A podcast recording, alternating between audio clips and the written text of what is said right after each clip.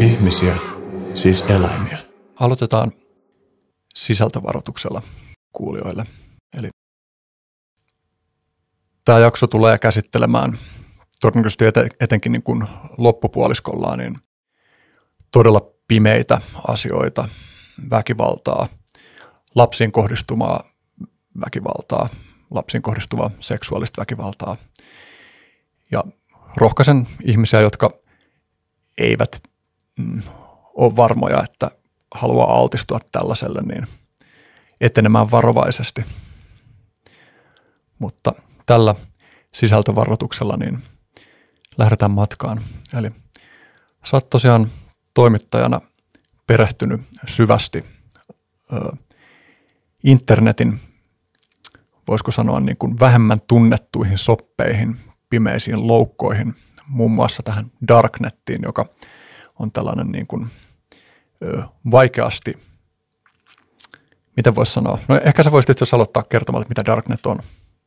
No nykyään darknet on kyllä ihan torverkon synonyymi, että torverkko on siis sellainen, äh, miten nyt tuli heti aivoongelma, mutta siis torverkko on sellainen osa internettiä, johon päästäkseen tarvii torselaimen. Ja siellä kaikki liikenne kulkee kolmen sattumanvaraisesti valitun välityspalvelimen kautta, ja niitä palvelimia on 6000 eri puolilla maapalloa, ja ne on vapaaehtoisten ylläpitämiä. Ja tämän lisäksi myös se liikenne salataan kerroksittain, ja tämän kaiken ideana on se, että torverkon liikenteen alkuperää ei voi jäljittää. Ja Tor-verkon käyttämiseen tarvitaan siis sellainen ohjelma kuin Tor-selain, ja sillä pääsee näille Tor-verkon sivustoille. Niin he ei pääse mitenkään muuten kuin Tor-selaimella. Ja Tor-selaimella voi silti liikkua myös avoimessa verkossa, jolloin myöskään sen liikenteen alkuperää ei voi jäljittää. Ja Tor-verkon lisäksi on olemassa myös muita tällaisia anonyymejä verkkoja, mutta Tor-verkko on niin hallitsevassa asemassa suhteessa niihin muihin, että käsitteestä pimeä verkko, joka siis tarkoittaa tällaisia alun perin tällaisia anonyymejä verkkoja, niin se, siitä on tullut Tor-verkon synonyymi. Jep, ja ehkä tällaisen just alustuksena voisi sanoa, että oot penkonut siellä – erittäin paljon muun muassa niin kuin erityisesti suomalaista huumekauppaa ja, ja siihen liittyviä erilaisia ilmiöitä ja sitten tosiaan tätä niin kuin, öö, mietin, mitä termiä tässä nyt käyttää, ehkä voidaan tarkemmin mennä siihen myöhemmin, mutta niin kuin väkivaltainen, onko lasten kidutusporno, se oli se termi, jota sä oot käyttänyt? Joo, se niin kuin suomenkielinen versio sanasta hurtcore, eli hurtcore. Mm. Ja, ja niin kuin – Joo, voidaan kohta mennä niin kuin syvemmälle siihen, että miten sä oot päätynyt tutkia tällaisia juttuja. Sä tosiaan oot sitten kirjoittanut tämän Pimeyden ytimeen kirjan, joka käsittelee näitä teemoja, joka on nyt tullut paljon julkisuudessa tässä keväälläkö se nyt ilmestyy? Joo, huhtikuussa. Joo. Niin tota, ehkä tuosta niin Darknetista ennen kuin mennään niin tuolla detaljitasolla niin kuin eteenpäin, niin Darknetistä, että sen, sillä on tavallaan monenlaisia funktioita, että ymmärtääkseni niin kuin alun perin Yhdysvaltain laivaston kehittämä teknologia. Ja, ja just ajatuksena on se, että siellä kaikki tietoliikenne on lähtökohtaisesti huomattavasti paremmin salattua kuin, kuin, niin kuin tavallisessa internetissä. Ja että esimerkiksi niin kuin myönteisiä käyttökohteita voi vaikka ajatella, että mm, maissa, joissa – viestintää sensuroidaan tai rajoitetaan valtion toimesta, niin ihmisten on mahdollista saada niin kuin, sekä niin kuin kommunikoida että päästä käsiksi sellaiseen tietoon ylipäänsä, jota niin kuin ei muuten olisi saatavilla. Joo, ja sillä voi niin kuin kiertää tietyissä tapauksissa netin sensuuria, että vaikka kansalaisaktivistit voi ö, omasta maastaan kertoa ulospäin ö, asioita, joita ne ehkä mitenkään muuten pystyisi kertomaan. Että se on ikään kuin ainoa keino läpäistä se nettisensuuri siinä maassa. Ja sitten yksi hyvä esimerkki on tämä tietovuotoja Edward Snowden, joka aikanaan käytti torverkkoa, kun otti yhteyttä toimittajiin ja välitti heille huippusalaista materiaalia. Jossa käsiteltiin niin kuin, ö, valtionalaisuudessa toimivien instanssien tavallisiin kansalaisiin kohdistuvaa vakoilua. Tai, Kyllä. tai niin kuin, onko nyt vakoilu oikea sana, mutta – No kai sitä voi tässä yhteydessä Yksityisyyttä käyttää. rikkovaa Mut, tiedustelua. nämä on tällaisia asioita, mitä yleensä sanotaan torverkon hyviksi puoliksi, eli torverkko omalla tavallaan puolustaa sananvapautta, antaa joissain tilanteissa ainutlaatuisen mahdollisuuden sananvapauteen. Mutta se, mistä sitten torverkko yleensä tunnetaan ja mihin minäkin olen keskittynyt, niin on se torverkon rikollisuus. Ja siinä on kyllä kaksi sellaista isoa kokonaisuutta, nämä jo sun mainitsemat huumekauppa ja lapsiporno. Ja niitähän mä siinä kirjassa enimmäkseen käsittelen. Toki myös muuta siellä rehottavaa rikollisuutta, mutta nämä kaksi asiaa on ne tärkeimmät. Joo.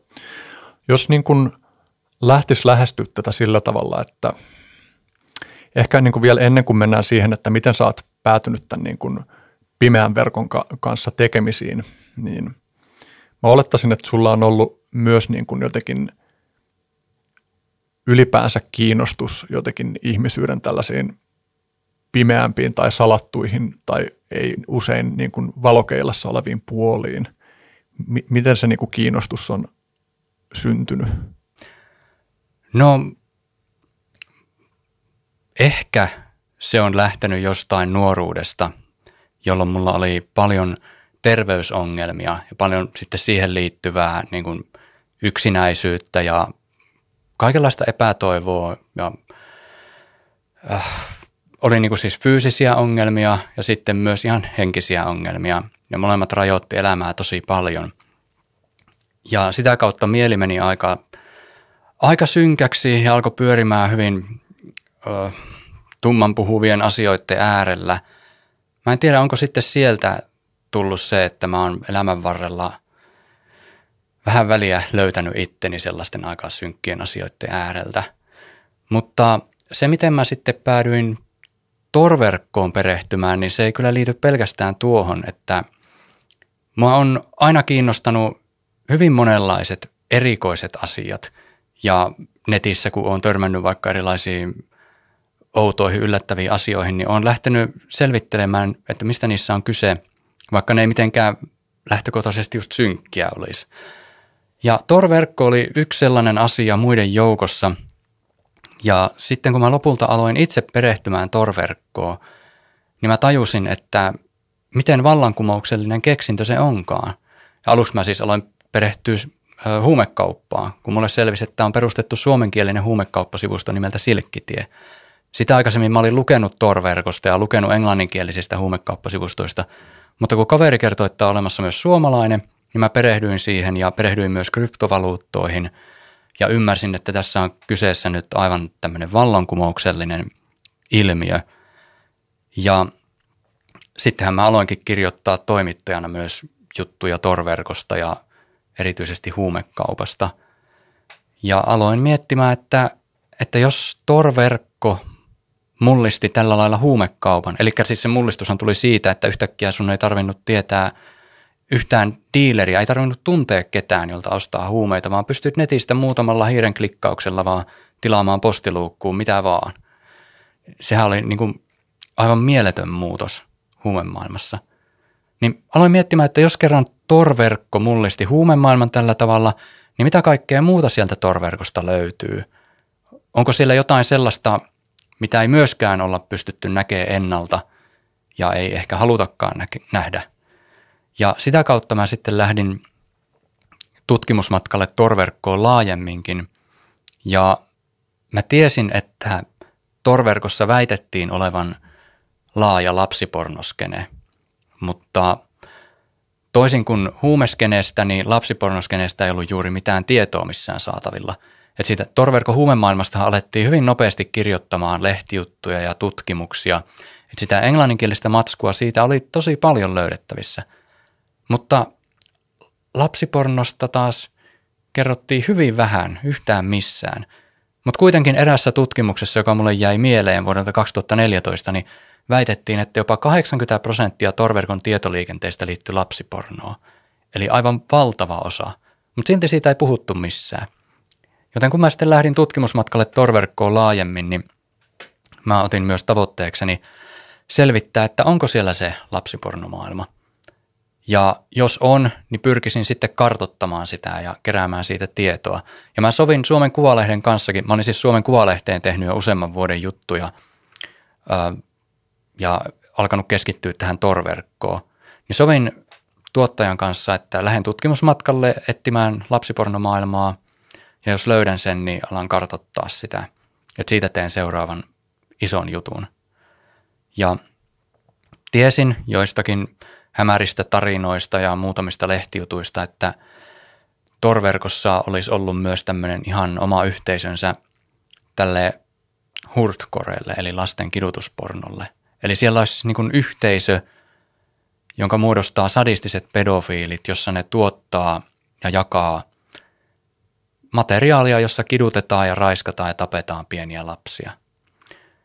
Mä ajattelin, että mä haluan selvittää myös, että onko se maailma oikeasti olemassa vai onko tässä nyt kyse yhdestä torverkkoon liittyvästä urbaanilegendasta, joita siihen liittyy paljon. Ja niin mä sille tielle sitten lähdin. Miten sä kiteyttäisit sitä, että miksi journalistina sä koit sen tärkeäksi? Siinä vaiheessa, kun mä aloin ymmärtää, että miten uskomattoman kamalasta ja toisaalta suuresta ilmiöstä on kyse, niin sen vaan niin kuin tajus, että tämä täytyy tuoda julkisuuteen, että tämä täytyy ehdottomasti tuoda ilmi. Ihmisten täytyy saada tietää tästä. Sitten kun mulle alkoi vielä valkenemaan yhteydenottojen myötä, että esimerkiksi Suomessa viranomaiset ei tiennyt tällaisesta ilmiöstä oikeastaan mitään, mutta torverkossa se rehotti laajana, niin kyllähän siinä tuli väistämättä sellainen olo, että, että mun on tuotava tämä kaikki julki, koska jos mä en sitä tee, niin ei sitä sitten tee kukaan muukaan.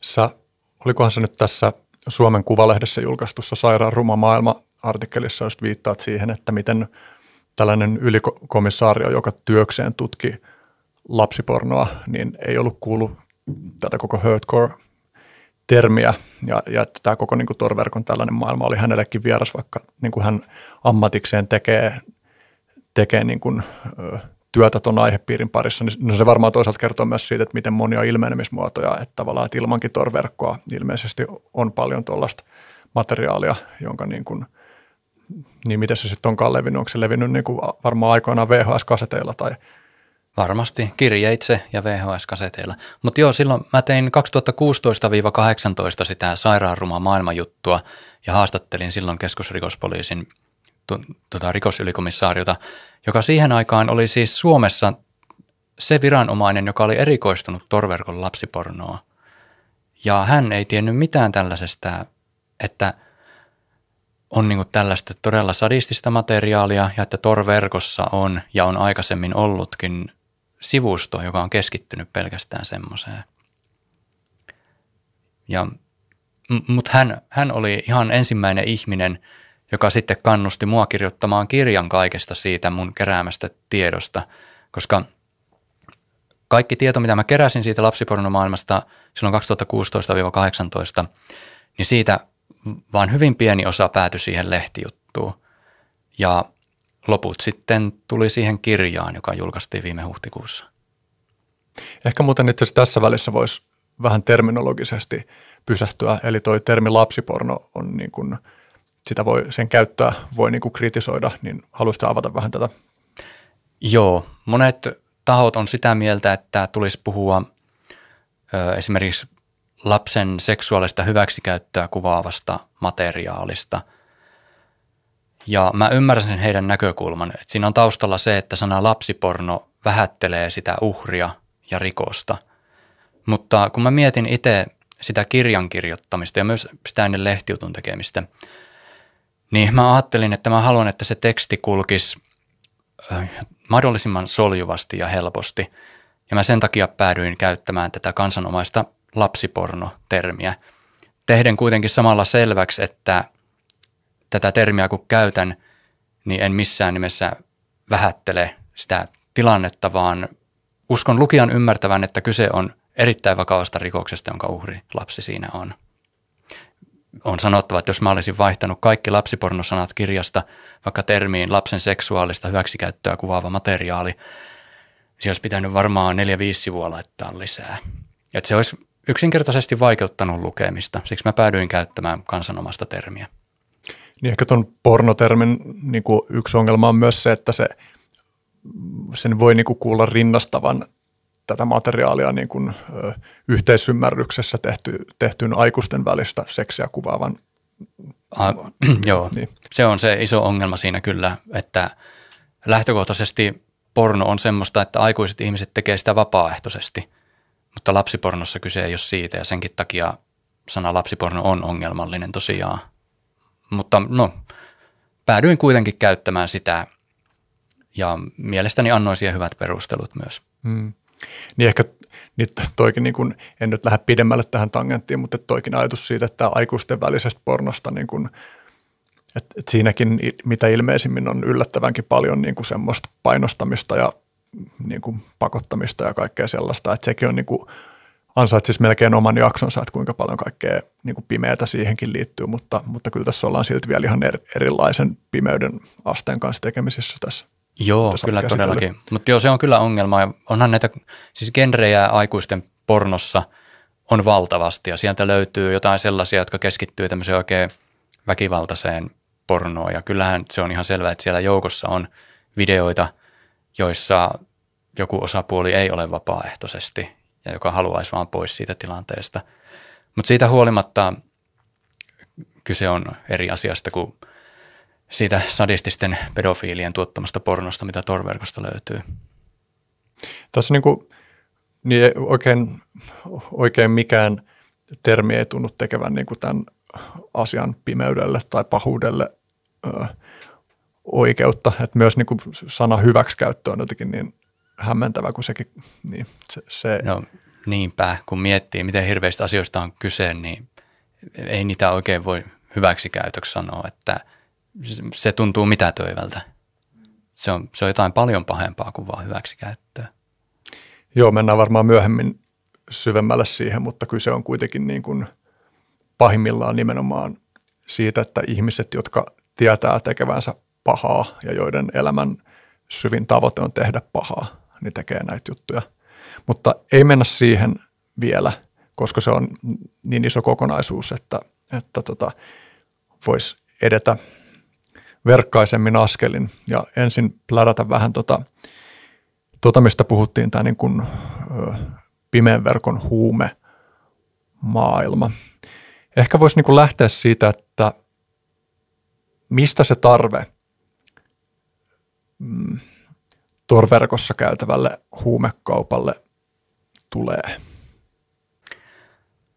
Huumekauppaa on varmasti ollut niin kauan, kun on ollut huumeitakin – ja sehän on ollut iso bisnes pitkän aikaa, joten siinä vaiheessa kun keksittiin, että se voidaankin siirtää verkkoon, jolloin se muuttuu turvallisemmaksi ja kätevämmäksi kaikille osapuolille, niin kyllähän se itsessään jo lisäsi kiinnostusta sitä huumekauppaa, nettihuumekauppaa kohtaan. Ja onhan tässä ollut nähtävissä nyt, että niin kauan kuin esimerkiksi torverkossa on sitä huumekauppaa oikein kunnolla käyty, niin huumeiden käyttö ihan yleisesti on lisääntynyt, koska kynnys hankkia huumeita on alhaisempi ja niitä on vaan helpompi hankkia. Ja niin kuin, miten sä kiteyttäisit sitä, että miten se on muuttanut huumekaupan luonnetta? No ainakin sillä, että niitä on tosiaan paljon helpompi hankkia ja hyvin alhaisella kynnyksellä niitä voi hommata. Mutta siis se jos tarkoitat tätä selkeää eroa nettihuumekaupalla verrattuna perinteiseen huumekauppaan, niin Torverkon huumekaupan katsotaan alkaneen 2011, kun perustettiin Silk Road-sivusto. Ja se toimii esikuvana edelleen nykyaikaisille, niitä sanotaan marketeiksi, darknet-marketeiksi. Silk Road oli ensimmäinen darknet-market. Ja siellä lukuisat eri myyjät myy tuotteita laidasta laitaan tuotteita klikataan sieltä niin kuin jostain tavallisesta nettikaupasta ja maksetaan kryptovaluutalla, useimmiten bitcoineilla, ja annetaan myyjälle osoite, johon se tuotteet lähettää. Eli ihan niin kuin nettikaupassa toimittaisi. Ja sitten tähän liittyy jotain semmoisia hyvin fiksuja ideoita, niin kuin se maksusysteemi itsessään. Eli kun tilaat myyjältä tuotteen, niin ne kryptovaluutat sinun omasta kryptolompakosta ei siirry suoraan sinne myyjälle, vaan ne siirtyy marketin välitilille. Ja sitten kun sinä olet saanut sen tuotteen ja todennut, että tämä on nyt sitä, mitä luvattiin, että myyjä ei ole huijannut, niin sitten sinä voit vapauttaa ne rahat sinne myyjälle.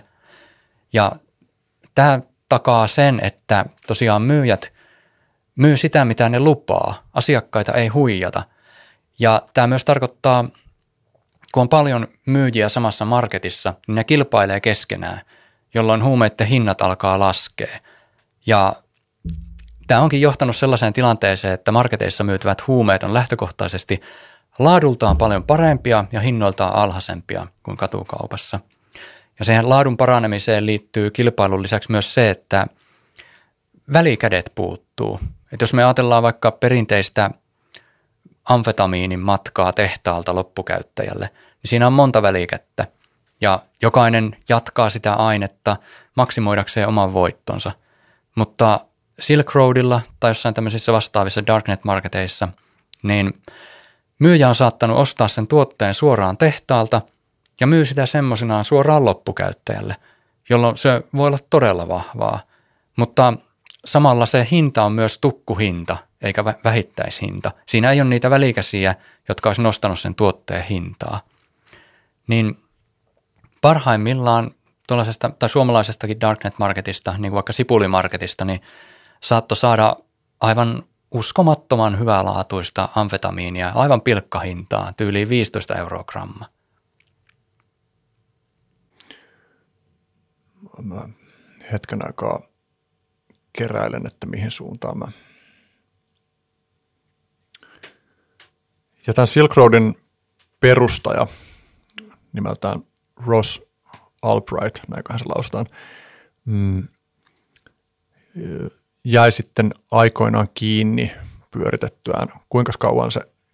Se oli noin puolitoista vuotta, mitä se sitä ehti pyörittää. Ja tämä oli aika ison profiilin juttu, että hän jäi kiinni. Miksi hän jäi Joo. kiinni? Minkälaiset tekijät siihen niin kuin johti? Hän teki monenlaisia amatöörimäisiä virheitä, että hän ei jäänyt kiinni sen takia, että torverkon salaus olisi pettänyt. Kuka ei ole jäänyt kiinni sen takia, vaan yleensä on jääty kiinni jonkunlaisten huolimattomuusvirheiden takia. Ross, en tiedä pitäisikö sanoa Ulbricht vai Albright, niin kuin sä sanoit. Mä, mä sanon sitä Ulbrichtiksi, mä oon tottunut hyvä. siihen. Mennään sille. Niin äh, hän hän teki paljon mokia, mutta yksi ehkä ratkaisevin oli sellainen, että hän oli erässä nettikeskustelussa vähän ennen Silk Roadin perustamista puhunut siitä Silk Roadista. Ja kun myöhemmin sitten FBIin tutkija onnistui kaivamaan sen keskustelun netistä esille, niin se huomasi, että tällä keskustelijalla on pakko olla jotain sisäpiirin tietoa Silk Roadista, koska se tiesi siitä ennen kuin sivusto oli edes perustettu. Ja samaisesta keskustelusta, jota siis Ulbricht oli käynyt nimimerkillä – niin siitä löytyi myös Ulbrichtin sähköpostiosoite, jossa oli siis sen oikea nimi. Ja tällä lailla päästiin Ulbrichtin jäljille. Jos hän ei olisi siihen keskusteluun laittanut sitä sähköpostiosoitetta, niin FBIin tutkija ei olisi saanut koskaan tietää, kuka se nimimerkki on, joka siinä keskustelussa no, keskustelee. Mutta koska se meni jättämään sinne oman sähköpostiosoitteensa, jossa oli nimi Ross Ulbricht, niin sitten hänen jäljilleen päästiin. Sitten löytyy myös muita todisteita, tämmöisiä yhtä samanlaisia niin kuin huolimattomuusvirheistä johtuvia todisteita, jotka tuki sitä, että Ulbricht oli se syyllinen, mutta käsittääkseni tämä oli se olennaisin juttu, että hänen jäljille päästiin. No Ulbricht on kuvannut omia motiivejaan siihen, että miksi hän halusi perustaa tällaisen kaupan ja pyörittää sitä. Joo, eli hän kuvaili olevansa libertaari ja hän halusi antaa ihmisille – kokemuksen siitä, että minkälaista on käydä kauppaa ilman, että kukaan valtio tai ulkopuolinen taho puuttuu siihen. Ja sitähän pidettiin tosi hienona ajatuksena ja Ulbricht sai, sai todella laajan fanikunnan, joka edelleenkin kampanjoi sen puolesta, että Ulbricht vapautettaisiin vankilasta. Mutta Ulbricht itse on nykyään sitä mieltä, että Silk Road oli iso virhe ja hän katuu sitä. Hänhän viettää loppuelämänsä vankilassa. En tiedä, katuisiko hän Silk Roadin perustamista ilman sitä, mutta seuraan esimerkiksi häntä Twitterissä ja hän kyllä säännöllisesti siellä kertoo, että miten kovasti katuu sivuston perustamista ja miten se oli iso virhe ja hän aiheutti paljon pahaa muille. Miksi hän katuu sitä? No, Tai niin kuin, mikä siinä muille pahan aiheuttamisessa hänelle näyttäytyy keskeisimpänä? Minkälaiset asiat? näin tarkkaan mä en tota asiaa tiedä. Että, mutta siis hyvä kysymys on, että katuisiko hän oikeasti, jos ei olisi jäänyt kiinni. En tiedä. Mutta siis olihan siinä, hänellä oli näitä tiettyjä kriteereitä siellä sivustollaan, että siellä myytiin siis muitakin kuin huumeita, mutta siellä ei Ulbrichtin ideologian mukaan saanut myydä sellaista, jolla voi aiheuttaa pahaa toiselle. Mutta siitäkin hän sitten myöhemmin jousti. Aluksi ei saanut myydä aseita, mutta sitten hän myöhemmin perusti ihan aseita myyvän Darknet Marketin, joka kyllä, koska hän oli sitä mieltä, että aseiden hallussapito on perusteltu, että voi puolustaa itteensä.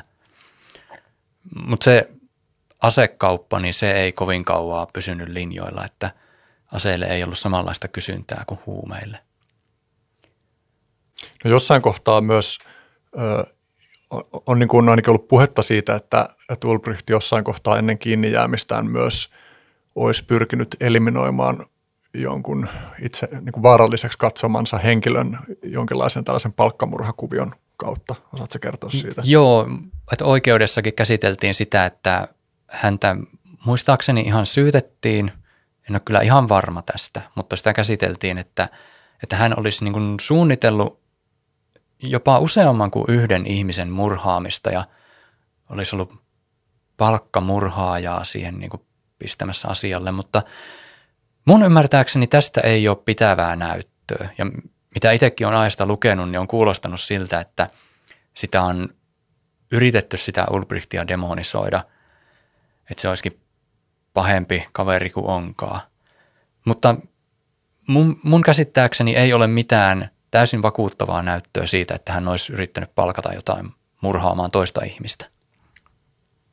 No sä oot niin kuin sekä perehtynyt näihin kansainvälisesti näkyviin tapauksiin, että myös haastatellut niin kuin monia suomalaisten tällaisten huumekauppojen ö, pyörittäjiä ja myös näiden sivustojen, joiden alaisuudessa tällaiset kaupat on toiminut pyörittäjä, niin minkälaisia, tai jos miettii, niin kuin, että, että just varmaan usein toi vapauden aate on aika voimakkaana ajavana tekijänä, että use, usein he niin kuin sanoo, että aikuisten on saatava tehdä omilla kehoillaan, mitä he haluavat.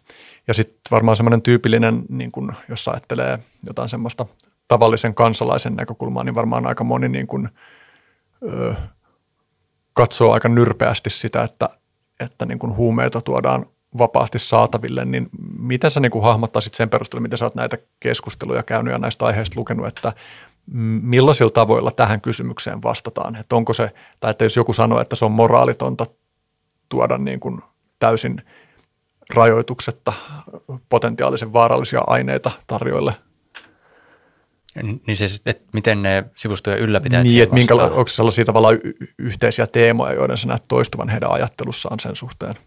No kyllä monet perustelee sivuston ylläpitämistä just tuolla, että aikuisten ihmisten tulee saada tehdä mitä haluaa. Ja jotkut viittaa sellaisiin ajatuksiin, mitä Ulbrichtkin jo aikanaan nosti esiin, että pitää olla kaupankäynnin vapaata, ei, ei pitäisi valtion puuttua siihen, eikä pitäisi alkaa määrittelemään, että mikä on laillista ja mikä ei. Mutta on se niin kuin, no näillä ideo- voi tietenkin ajatella, että näillä ideologia-asioilla on se ihan, että niiden takia oikeasti joku pistää sivuston pystyyn – mutta kyllä siinä monesti on sitten myös taloudelliset tekijät taustalla, että esimerkiksi Ulbrichtistahan tuli nopeasti miljonääri. Et ei se niin kuin hyvää hyvyyttä tai pyyteettömästi pistänyt sitä sivua pystyyn, vaan kyllä se niin kuin sillä pyrki tienaamaan ja siinä myös onnistukin. Mutta kyllä mä uskon, että joidenkin sivustojen ylläpitäjillä on ihan aitona se ajatus, että ne ajattelee olevansa tässä nyt hyvän asian niin kuin puolella, että heillä on oikeasti hyvä tarkoitus. Ja mä itse ajattelen, että, jo, että se näkyy erityisesti semmoisilla sivustoilla, joiden ylläpito ei muuten edes sorru mihinkään huijaamiseen, koska nämä darknet marketit on usein sellaisia, että kun ne on saanut sen kaupankäynnin pyörimään ja sivuston ylläpitäjä saa siis tietyn proviikan aina kaikista tehdyistä kaupoista, niin monet tekee silleen, että ne yhtäkkiä tekee niin sanotun exit scamin, eli etukäteen ilmoittamatta pistääkin sen sivuston kiinni. Ja siellä silloin välitileillä voi olla valtavasti rahaa, jotka sivuston ylläpitäjä voi vaan kahmia itselleen. Niin kuin aikanaan Evolution Market, olikohan se 2016, kun sen ylläpito teki exit scamin, niin ne sai muistaakseni 12 miljoonaa dollaria sieltä välitileillä olleita rahoja. Muistanko mä nyt ihan oikein? No toivon mukaan. Mutta sitten jotkut marketit tekee silleen, että ne perustetaan, niissä alkaa kauppa käydä, ne on tosi suosittuja, ne toimii monta vuotta ja ylläpito voisi lopettaa sen toiminnan sillä lailla, että ne vaan yhtäkkiä pistäisi sen kiinni ja veisi kaikki välitileillä olevat rahat. Mutta sen sijaan ne ilmoittaakin suoraselkäisenä, että, että nyt meillä on semmoinen syy, minkä takia ei voida enää pitää tätä kauaa auki, että nyt teidän kannattaa kaikkien ottaa rahanne täältä turvaan, koska me sulkeudutaan silloin ja silloin. Ja sitten ne oikeasti toimii sillä tavalla. Niin kyllä tällaisista ihmisistä tulee sellainen mielikuva, että niillä on ikään kuin ollut puhtaat jauhot pussissa sen suhteen, että minkä takia, millä ne perustelee sitä omaa toimintaansa. Ne on ajatellut tekemänsä palvelusta sille tietylle skeneelle ja asiakaskunnalleen. Ja sitten jos mennään näihin kotimaisiin sivustoihin, en tiedä kannattaako niihin vielä mennä tässä vaiheessa kovin syvällisesti, mutta siis näiden Darknet-markettien lisäksi on Suomessa huumekaupan sallevia kuvalautoja, ja niiden ylläpitohan ei tienaa rahaa ollenkaan. Että niitä sivustoja ylläpidetään sitten ihan ikään kuin aktivismin ja ideologian nimissä. Niiden ylläpito on erittäin epäkiitollista puuhaa, mutta silti on löytynyt ihmisiä, jotka haluaa sellaisia ylläpitää. Niin on kiinnostavaa, jos miettii, että missä tavallaan sekä ehkä tuon kryptomaailman että sitten, no, no Tor-verkko tosiaan nyt on niin kuin Yhdysvaltain laivaston, laivaston niin kuin suunnittelemana rakennettu, mutta ainakin se, että se on omaksuttu tällaisen niin kuin sen jälkeen, kun se aikoinaan julkaistiin avoimena lähdekoodina se, se niin kuin järjestelmä, niin se on omaksuttu niin kuin erityisesti sellaisten ö, ihmisten toimesta, jotka niin kuin just ideologisesti ö, tai en nyt ehkä voi sanoa näin, että, se olisi, että kaikki, jotka on ollut mukana, ne on ollut tällä tavalla niin kuin ideologisesti kallistuneita, mutta nimenomaan tuo niin libertaariskenne, niin se niin kuin sopii siihen ideologiaan hyvin, samoin kuin, niin kuin kryptovaluuttaskenessä, että kun niin kuin libertarismissa ytimessä on syvä epäilys kaikkea valtiollista toimintaa kohtaan ja, ja niin kuin, vähän niin kuin riippuen siitä, että kuinka radikaali libertaari ihminen on, niin hän niin kuin haluaa enemmän tai vähemmän minimoida kokonaan valtion roolin kaikesta ihmisten välisestä toiminnasta. Ja, niin kuin, ja toihan tietysti myös resonoi paljon niin kuin internetin alkuaikojen niin kuin semmoisen aatteellisuuden ja optimismin kanssa, että just luotettiin siihen, että netti tulee vapauttaa ihmiset käymään niin kuin, tai vapauttaa ihmiset niin kuin, ilman ulkoista puuttumista tapahtuvaan niin kuin kaupankäyntiin ja tiedon välitykseen ja, ja semmoiseen niin kuin jotenkin desentralisoitumiseen ja kaikkeen tällaiseen. Ja sitten ton kautta on just mielenkiintoista peilata sitä, että kun jotkut näiden markettien tai kauppojen pitäjistä just painottaa tota niin kuin ideologista ulottuvuutta ja, ja usein kuitenkin niin kuin libertaareilla keskeisimpiä arvoja on niin kuin yksityisomaisuuden suoja, niin sitten se on mielenkiintoista ja osoittaa niin kuin ihmisten aatteellista joustavuutta, että sitten esimerkiksi saattaa olla, että tällainen niin kuin loppukusetus tehdäänkin sellaisten ihmisten toimesta, jotka on painottanut nimenomaan sitä niin kuin vapaus- ja, ja yksityisomaisuuden ja yksityisyyden kunnioitusaspektia, että tavallaan että se joustavuus ilmenee just siinä, että, että se arvo on tärkeä, mutta sitten kuitenkin se oma niin kuin – etu siinä ajaa sen yli tuollaisessa tilanteessa. Ja niin, no toi nyt kuvaa sitä, että ihmiset on usein aatteellisesti huomattavasti ristiriitaisempia kuin mitä he jossain internetväännöissä saattaa antaa ymmärtää olevansa. Ja ehkä moni ihminen uskoo olevansa myös niin kuin aatteellisesti ö, koherentimpi kuin mitä todellisuudessa mm. sitten on. Kyllä, ja samalla tavalla kuin on erilaisia sivustojen ylläpitäjiä, enemmän ja vähemmän epärehellisiä, niin on myös näitä huumekauppiaita, että monet huumekauppiathan tekee myös noissa marketeissa jonkinlaisen loppuhuijauksen, koska kun ne on saanut itselleen hyvän maineen ja ihmiset tilaa niiltä paljon, niin jotkut keksii keinon sitten lopussa huijata ja keräävät viimeiset rahat ihmisiltä ja lähtevät pois skeneestä, kunnes sitten palaavat jollain toisella nimellä myymään, ovat ikään kuin uusia myyjiä. Mutta jotkut myyjät sitten, joita sitten jälkeenpäin yleensä kaiholla muistellaan, niin ne on suoraselkäisiä loppuun saakka, että niillä, niillä saattaa olla niin kuin, voisi sanoa, että korkea työmoraali, että he haluavat, että heidän asiakkaat on heihin tyytyväisiä ja toimivat ihan sen pohjalta ihan loppuun saakka, eivätkä missään vaiheessa sorru huijaamiseen. Niin se on aika jännä kyllä ajatella, että mäkin olen ollut yhteydessä tällaisiin huumekauppiaisiin ja siellä on tosi hurjaa porukkaa, mutta sitten niille saattaa olla kunnia-asia se, että ne hoitaa sen nettihuumekauppiaan työnsä viimeisen päälle, eikä, eikä huijaa ketään, vaan tavoitteena on, että asiakkaat pysyy tyytyväisinä. Niin mä voisin kuvitella, että monille ihmisille, jotka ei ole koskaan ollut kosketuksissa niin kuin huumemaailman kanssa tai joiden kosketuspinnat siihen on niin kuin ainoastaan kielteisiä, niin ajatus jostain suoraselkäisestä tai rehellisestä huumekauppiasta tuntuu täysin käsittämättömältä. Niin, varmasti tuntuu. Ja itse aikanaan, kun aktiivisesti kirjoitin Punainen kolmio-blogia, niin, niin siinä halusin nostaa esille no, negatiivisia ja positiivisia ilmiöitä torverkon huumemaailmasta.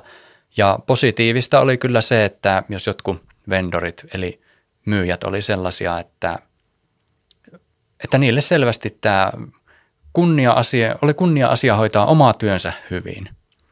Olla niin kuin rehellinen myyjä. Niin, toi niin kuin,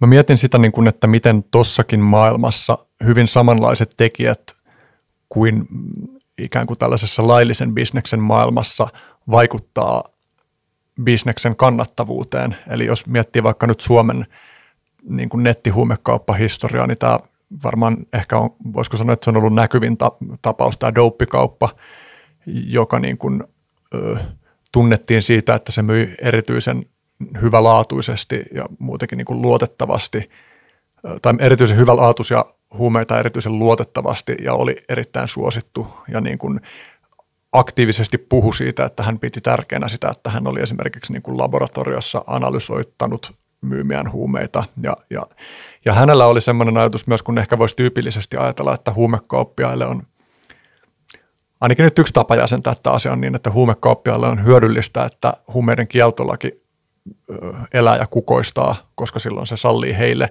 bisneksen jatkumisen, mutta tämä douppikaupan pitäjä, joka sitten myöhemmin paljastui, että hän on nimeltään Lasse Kärkkäinen, joka istui pitkän vankeusrangaistuksen tämän tota, kiinni jäämisen seurauksena, niin, niin hän nimenomaisesti niin kuin otti kantaa tätä nykyistä huumepolitiikkaa vastaan, että hän sanoi, että yksi hänen motiivinsa pyörittää tätä kauppaa oli nimenomaisesti se, että hän halusi luoda painetta huumelainsäädännön muuttamiseksi Suomessa. Joo, hänellä oli tosiaan semmoinen, voisi sanoa, että ideologia siellä taustalla. Mutta douppikauppa oli kyllä hyvin erikoinen tapaus, että en, en yhtään ihmettele, että se sai mediassakin niin paljon huomiota – Doppikauppa alkoi siis myymään Silkkitiellä hyvin pian Silkkitien perustamisen jälkeen ja nousi heti ylivoimaisesti suosituimmaksi myyjäksi ja oli sitä noin kaksi vuotta. Ja siellä siis myyjillä, kun on omat profiilit ja jokaisella myytävällä tuotteella on oma profiili, ikään kuin jossa kerrotaan tuotteista, niin douppikaupalla oli kaikista niistä myytävistä huumeista – todella pitkät lätinät siellä, joissa kerrottiin, että minkälaisia ne on ja miten niitä on turvallista käyttää. Ja tämähän oli jo jotain ihan uutta. Et kun mietitään, että minkälainen on perinteinen käsitys huumemaailmasta ja huumekaupasta, niin se on joku rapainen nisti myymässä hähmäisesti huumeita jollekin pienelle nassikalle, joka ei tiedä yhtään, mitä se edes ostaa.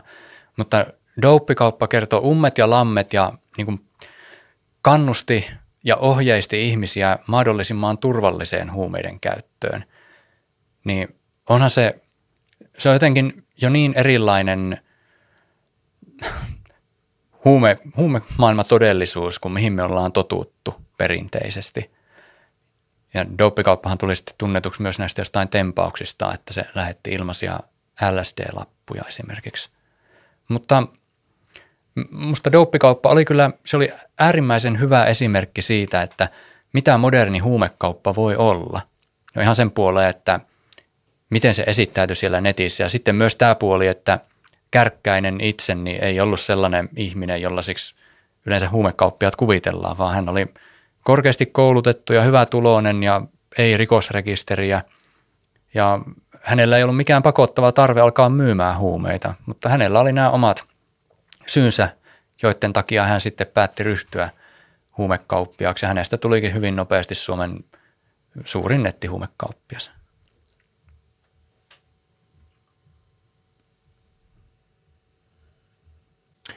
Yksi sellainen moraalinen kysymys, jonka kanssa nettihuumekauppiaat joutuu olemaan eri tavalla tekemisissä kuin kasvotusten huumeita myyvät, niin on se, että nettikaupassa ei ole välttämättä mitään keinoa tietää esimerkiksi sen ostajan ikää. Mm. Onko sulla käsitystä siitä, että minkä verran noiden kauppiaiden keskuudessa on pohdittu tätä kysymystä? Siitä en tiedä, mutta kun viranomaiset sai vuonna 2019 Silkkitien palvelimen haltuunsa ja onnistui sieltä tunnistamaan ihmisiä, jotka oli siis ostanut huumeita, niin viranomaiset antoi tietoja siitä, että mikä se ikäjakauma oli niiden tilaajien kesken. Ja en nyt muista tarkkaa prosenttia, mutta niin kuin kaikista niistä huumeita tilanneista alaikäisiä oli huomiota herättävän pieni osa – että kun ollaan paljon varoiteltu, että alaikäiset voi ostaa huumeita darknet-marketeista ja varmaan tekeekin sitä, niin kuitenkin todellisuus sen silkkitien palvelimen perusteella näytti siltä, että alaikäiset käyttää sitä palvelua hyvin, hyvin vähän. Mutta sitten päästäänkin näihin ä, torverkon kuvalautoihin, jotka sallii huumekaupan, että mun käsittääkseni sellainen tapa hankkia huumeita, niin se on sitten alaikäisten suosiossa enemmän. Vaikka nämä sit, niin kuin tyypillisesti nämä ostotapahtumat on silloin kasvotusten tapahtuvia. Kyllä, että tällaisten darknet-markettien ja kuvalautojen käyttäjäkunta on hyvin erilaista. Ja ne merkittävät erothan siinä on se, että – Marketista ostat kryptovaluutalla ja joudut odottamaan muutaman päivän, että posti tuo ne aineet. Mutta kun kuvalaudalta ostetaan, eli vastataan kuvalaudalla olevaan ilmoitukseen ja sovitaan huumekauppiaan kanssa tapaaminen kasvotusten, jossa sitten rahat ja huumeet vaihtaa omistajaa, niin huumeiden ostaminen sieltä kuvalaudalta voi tapahtua hyvinkin nopeasti, jopa vaikka tunnissa. Et siinä ei tarvii jättää torverkkoon tai lohkoketjuun mitään jälkeä itsestään ja saa ne huumeet hyvin nopeasti. Monet pitää sitä suurena etuna verrattuna marketteihin. Mutta sitten jos ajatellaan turvallisuuden kannalta ja ö, huumeiden hinnan ja laadun kannalta, niin sitten kyllä ne marketit on parempi ratkaisu. Tosin kun turvallisuudesta puhutaan, niin pitää aina muistuttaa siitä, että turvallisuus tarkoittaa sitä, että kun markettiin jätetään se jätetään ne omat yhteystietonsa, niin pitää käyttää PGP-salausta, koska sitten jos se palvelin päätyy viranomaisten haltuun, eikä sitä ole kunnolla kryptattu, niin sitten viranomaiset pystyy sieltä onkimaan niitä tilaajien yhteystietoja ehkä. Se ei se mitenkään ihan simppeli juttu, mutta ehkä voi käydä niin. Ja tästä aiheesta on sanottava vielä sen verran, että tosiaan viranomaiset – onnistui erittäin hyvin Silkkitien palvelimen kanssa, mutta Silkkitielle syntyi seuraaja nimeltä Sipuli Market, joka ehti toimia vajaat kaksi vuotta. Viranomaiset sai haltuunsa senkin palvelimen, mutta minun tiedossa ei edelleenkään ole yhtään ihmistä, joka olisi joutunut viranomaisten kanssa tekemisiin tämän Silkkitien palve- eh, anteeksi, Sipulimarketin palvelimen takavarikon takia.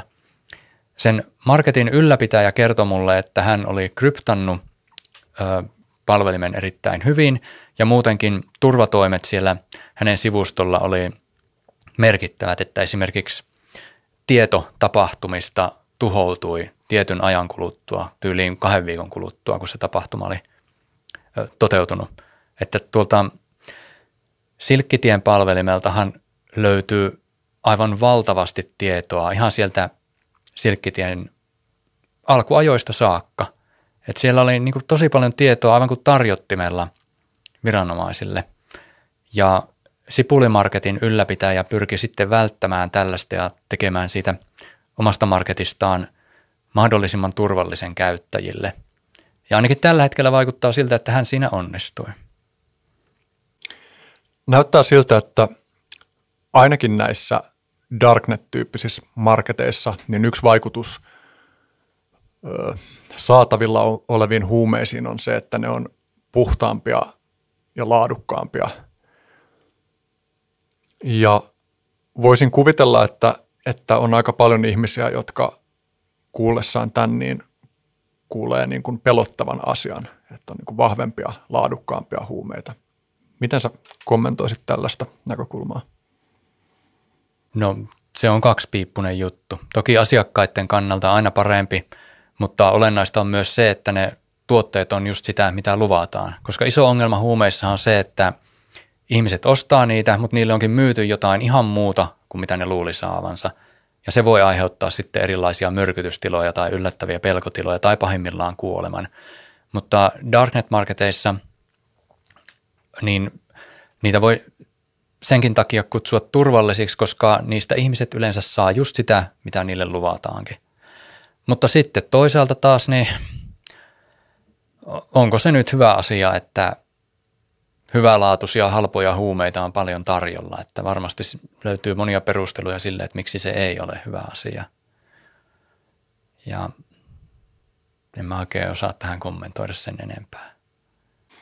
Niin yksi varmaan niin semmoinen, mikä erityisesti ehkä niin kuin on vaikuttava asia katukaupassa, niin on se, että, että poikkeuksellisen hyvälaatuiset huumeerät, erityisesti ehkä joidenkin opioiden tapauksessa, on aiheuttanut kuolemantapauksia sen takia, että ihmiset on tottunut johonkin tiettyyn vahvuuteen ja sieltä yllättäen tuleekin paljon vahvempaa.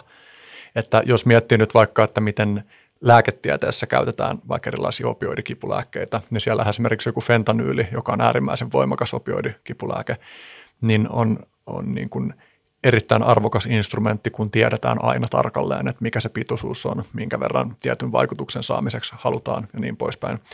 Että, että tämä niin kuin, ja jos, jos nyt rinnastaa tätä sitten vaikka siihen, että siis – mietin, miten niin lähestyy tätä. Ehkä mä alustan sanomalla, että tämä koko niin kuin problematiikka, joka liittyy tähän niin kuin huumeen ja lääkkeen ja päihteen niin kuin väliseen rajanvetoon on, on tosi hankala ja mm. konteksti, niin kuin, että se on kontekstisidonnaista, että milloin me pidetään jotain yhdistettä vaikka lääkkeenä, milloin huumeena. Että esimerkiksi se fentanyyli lääketieteellisessä käytössä, niin se hahmotetaan lääkkeenä huolimatta siitä, että sillä voi olla niin kuin huumaavia vaikutuksia tai päihdyttäviä vaikutuksia. Ja sitten taas päätyessään tällaiseen niin kuin, ö, ei-legitimoituun niin kuin käyttökontekstiin, niin se hahmotetaan sitten helpommin huumeena, vaikka sitten nämä ihmiset kuitenkin, jotka niitä käyttää, niin itse kuvailee usein niin kuin lääkinnällisiä tarkoitusperiä, oli sitten niin kuin kyse niin kuin fyysisten kipujen hoitamisesta tai henkisten kipujen hoitamisesta. Ja, ja tämä just tavallaan kuvaa sitä, että miten hankala juttu tämä on ja sekin, niin kuin, että, että meillä niin kuin alkoholi on eriytynyt muista päihdyttävistä aineista niin selkeästi omaksi kategoriakseen, niin siinä on paljon niin kuin kulttuurihistoriallisia tekijöitä, jotka ei ole mitenkään niin kuin yhdentekeviä, että kun tavallaan että välillä kuulee sanottavan jotenkin, että, että alkoholi ei eroa mitenkään, niin ei se nyt se kulttuurihistoria, se ei ole ei mitään. Aivan. Että se, että, me, että alkoholilla on tietty vakiintunut paikka, eli tietty konteksti, se ei ole ei mitään. Sillä on merkitystä, se vaikuttaa meidän suhtautumiseen. Alkoholi varmaan ilman meidän vuosituhansien aikana kehittynyttä käyttökulttuuria, niin voisi olla paljon haitallisempikin, vaikka meidän käyttökulttuurissa on myös monia niin kuin haitallisia niin kuin käyttötapoja lisääviä juttuja, mutta sekin, sekin muuttuu. Mutta ää,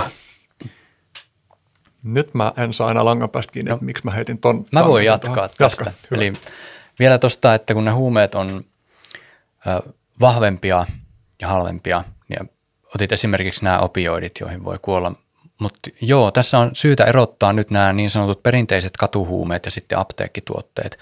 Että mä tarkoitan esimerkiksi tällaisia niin kuin amfetamiini ja MDMA, kokaini, LSD. Niihin ihmiset yleensä ei kuole. Että jos niitä myydään puhtaampana ja halvempana, niin ihmiset siitä huolimatta ei niihin aineisiin kuole. Ne iloitsee siitä, että niitä ei tarvitse ottaa niin isoja määriä enää ja ne saa samalla rahasummalla enemmän. Et sitten ongelmalliseksi tämä tilanne muuttuu just noiden opioidien kohdalla. Et jos ajatellaan vaikka jotain heroiinia, jos sitä yhtäkkiä tulee myyntiin poikkeuksellisen vahva erää, niin siihen ihmiset voi kuolla. Mutta yleensä opioideja, mitä myydään katukaupassa ja tuolla torverkossakin, niin ne on yleensä niitä apteekkituotteita, niin kuin pillereitä yleensä, tabletteja, kapseleita, just niin kuin Subuteksia, oksikodonia, tramadolia, tällaisia. Ja no niitä voi tuolta torverkosta saada halvemmalla kuin katukaupasta, mutta eihän ne niin kuin apteekkituotteet itsessään siinä enää vahvemmiksi muutu. Että samanlaisia läpipainopakkauksessa olevia tuotteita ne on. Että siihen ei päde se, että niitä saisi torverkosta vahvemmalla, mutta niitä voi, ei vahvempina, mutta niitä voi saada halvemmalla sieltä ja saakin ihan selkeästi halvemmalla kuin katukaupasta. Mutta sitten mainitsit tämän fentanyylin, niin se on tietysti iso ongelma varsinkin tuolla Yhdysvalloissa ja Kanadassa, mutta mun käsittääkseni sielläkään ei yleensä myydä tällaista apteekkifentanyyliä, vaan ihan jossain laittomissa laboratorioissa tehtyjä. Ja fentanyylillähän on tosi helppo aikaan saada kuolettava yliannostus, että monet darknet-marketit on ottanut linjauksen, että ne ei sen takia ota myyntiin fentanyyliä. Ja Suomessahan ei ilmeisesti edelleenkään ole löytynyt näistä erilaisista kaduilla pyörivistä pillereistä fentanyyliä. Että tuntuu, että se on semmoinen ikuisuusaihe, se vähän väliä pomppaa pinnalle mediassa, että epäillään, että jostain bentsoista vaikka löytyisikin, tai että niissä olisikin fentanyyliä. Niin kuin, oliko se viime vuonna vai sitä edellisenä, kun hyvin lyhyen ajan sisällä kuoli viisi tai kuusi nuorta miestä – ja epäiltiin, että ne kuoli siihen, että jossain aineessa oli sisällä fentanyyliä, jossa ei sitä pitänyt olla.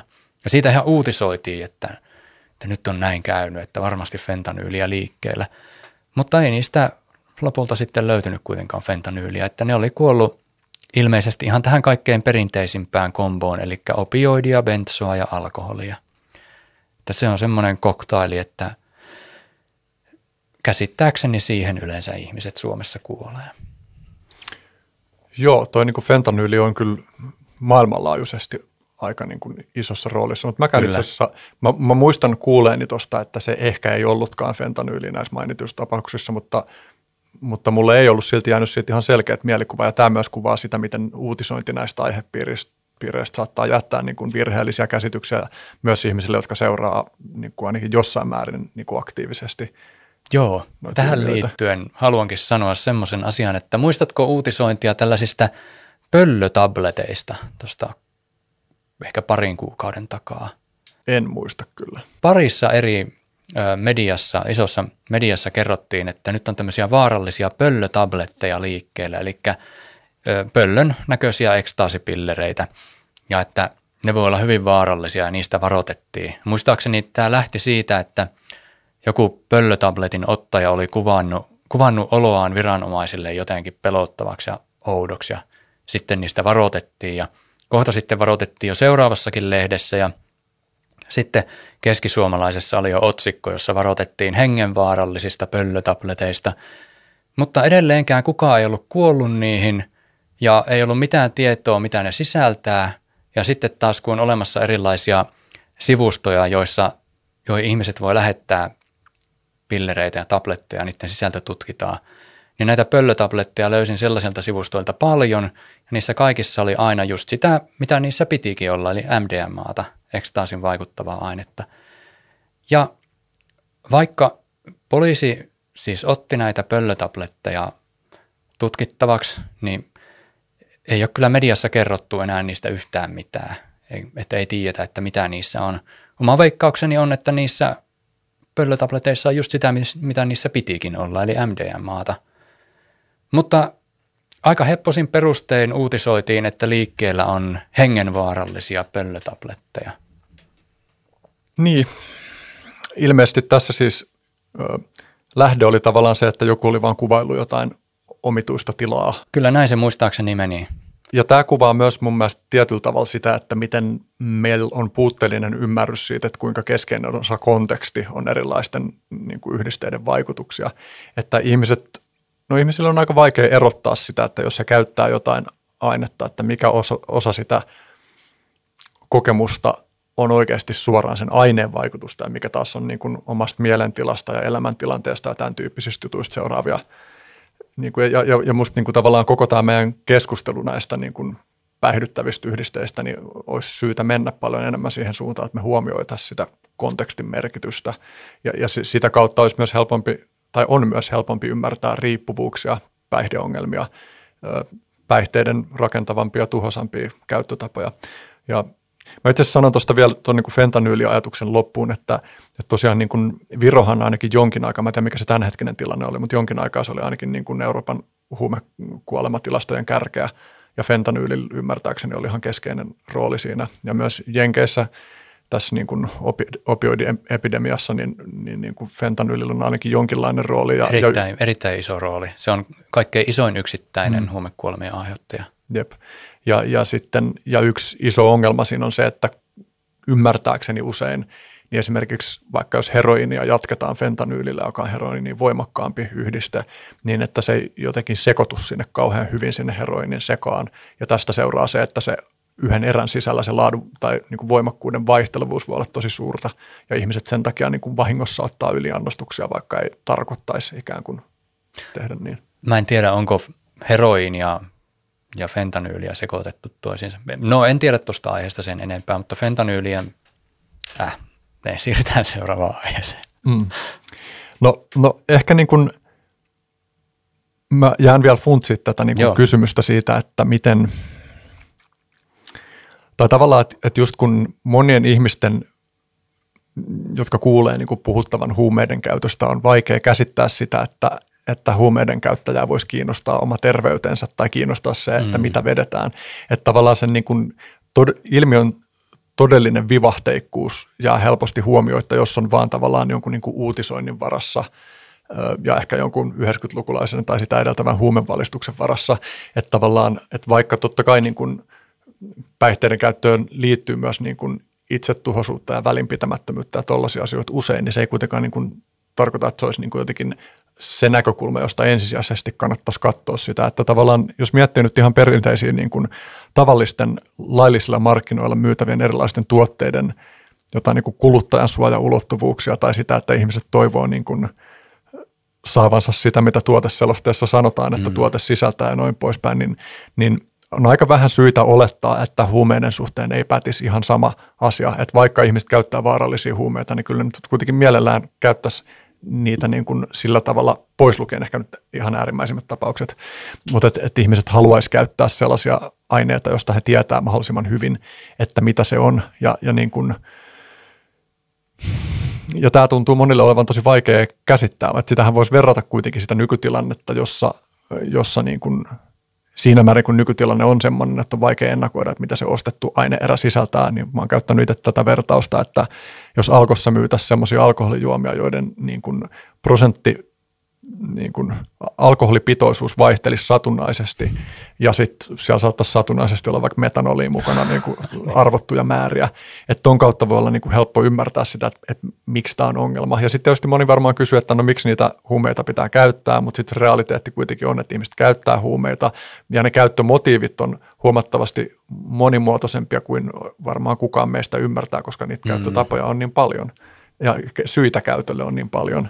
Ja ja tästä puhumista tietysti niin kuin, varotaan, koska se on leimaavaa, koska huumeiden käyttäjien ymmärtäväksi leimaantuminen on sosiaalisesti niin kuin ankea positio, josta ihmiset haluaa pysyä erossa.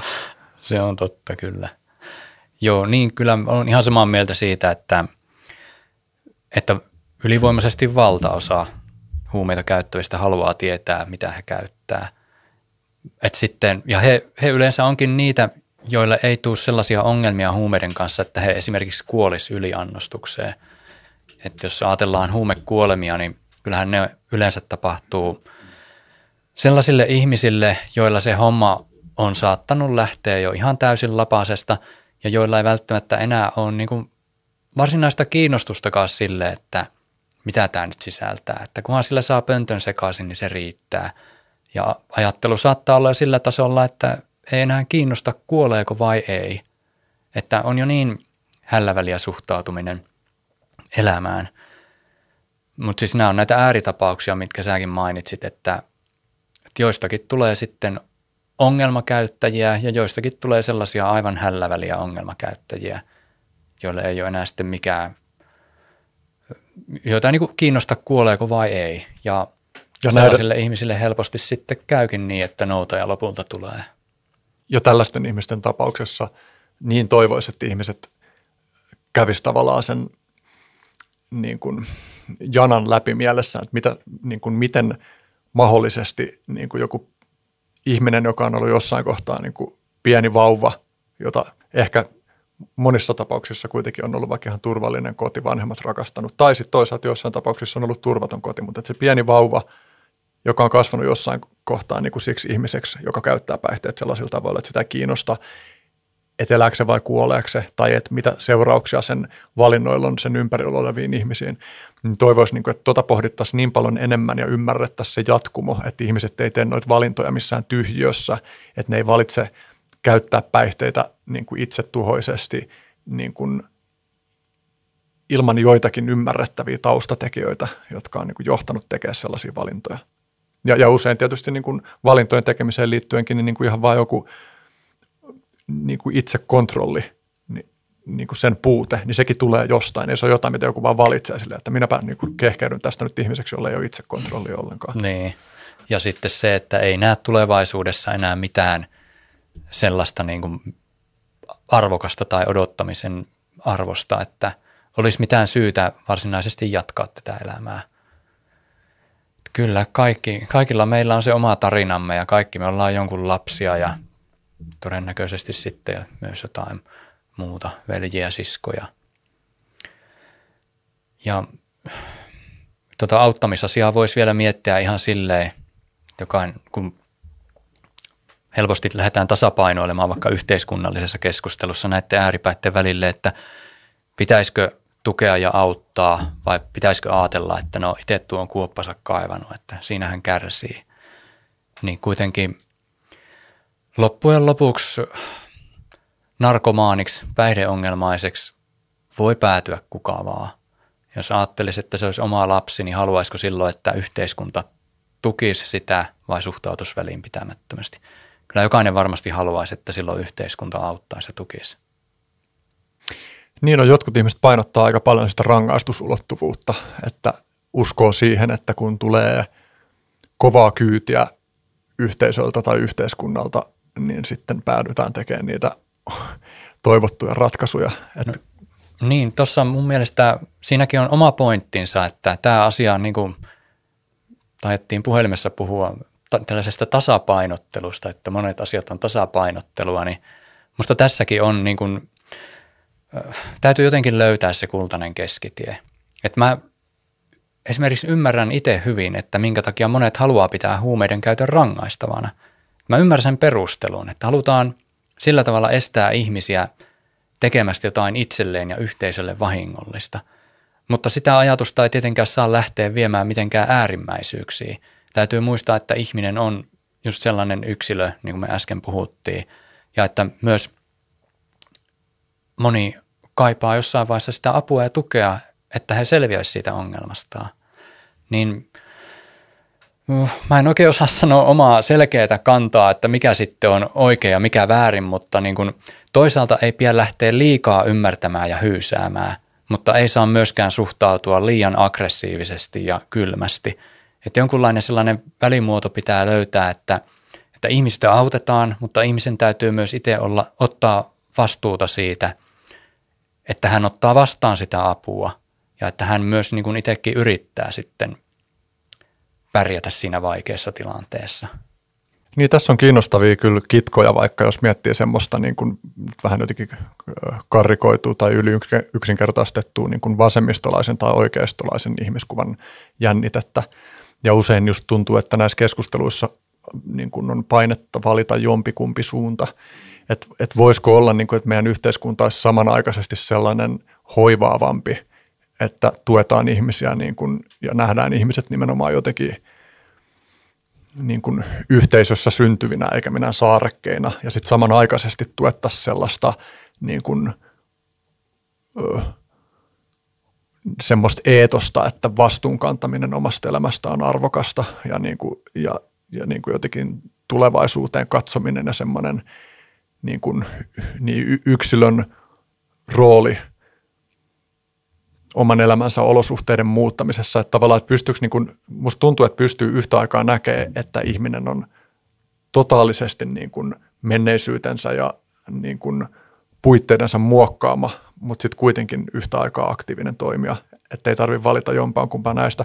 Mutta toi niin kuin, Mä oon miettinyt paljon sitä niin tuossa niin käytön rangaistavuuskeskustelussa, että, että kun puhutaan niin kuin siitä jotenkin, että se rangaistus on semmoinen niin kuin keppi, joka ohjaa ihmisiä tekemään oikeita valintoja, niin että onko se rangaistus niin kuin ainoa hyvä keppi, jota meillä on? Tai voiko ajatella vaikka, että joku niin kuin jollain sosiaalisella paheksunnalla, joka ohjaa jollain tavalla meidän päihteiden käyttötottumuksia, niin voi olla ihan myönteinenkin rooli niin kuin silleen, että, että perseilyä ei katsota hyvällä ja, ja niin kuin – mu- muille tuhoisaa tai itselle tuhoisaa niin kuin päihteiden, tai tavallaan, että mä, mä niin näen, että, että tuhoisaa päihteiden käyttöä voi pitää ongelmana riippumatta siitä, että onko se laissa rangaistavaa. Kyllä, joo.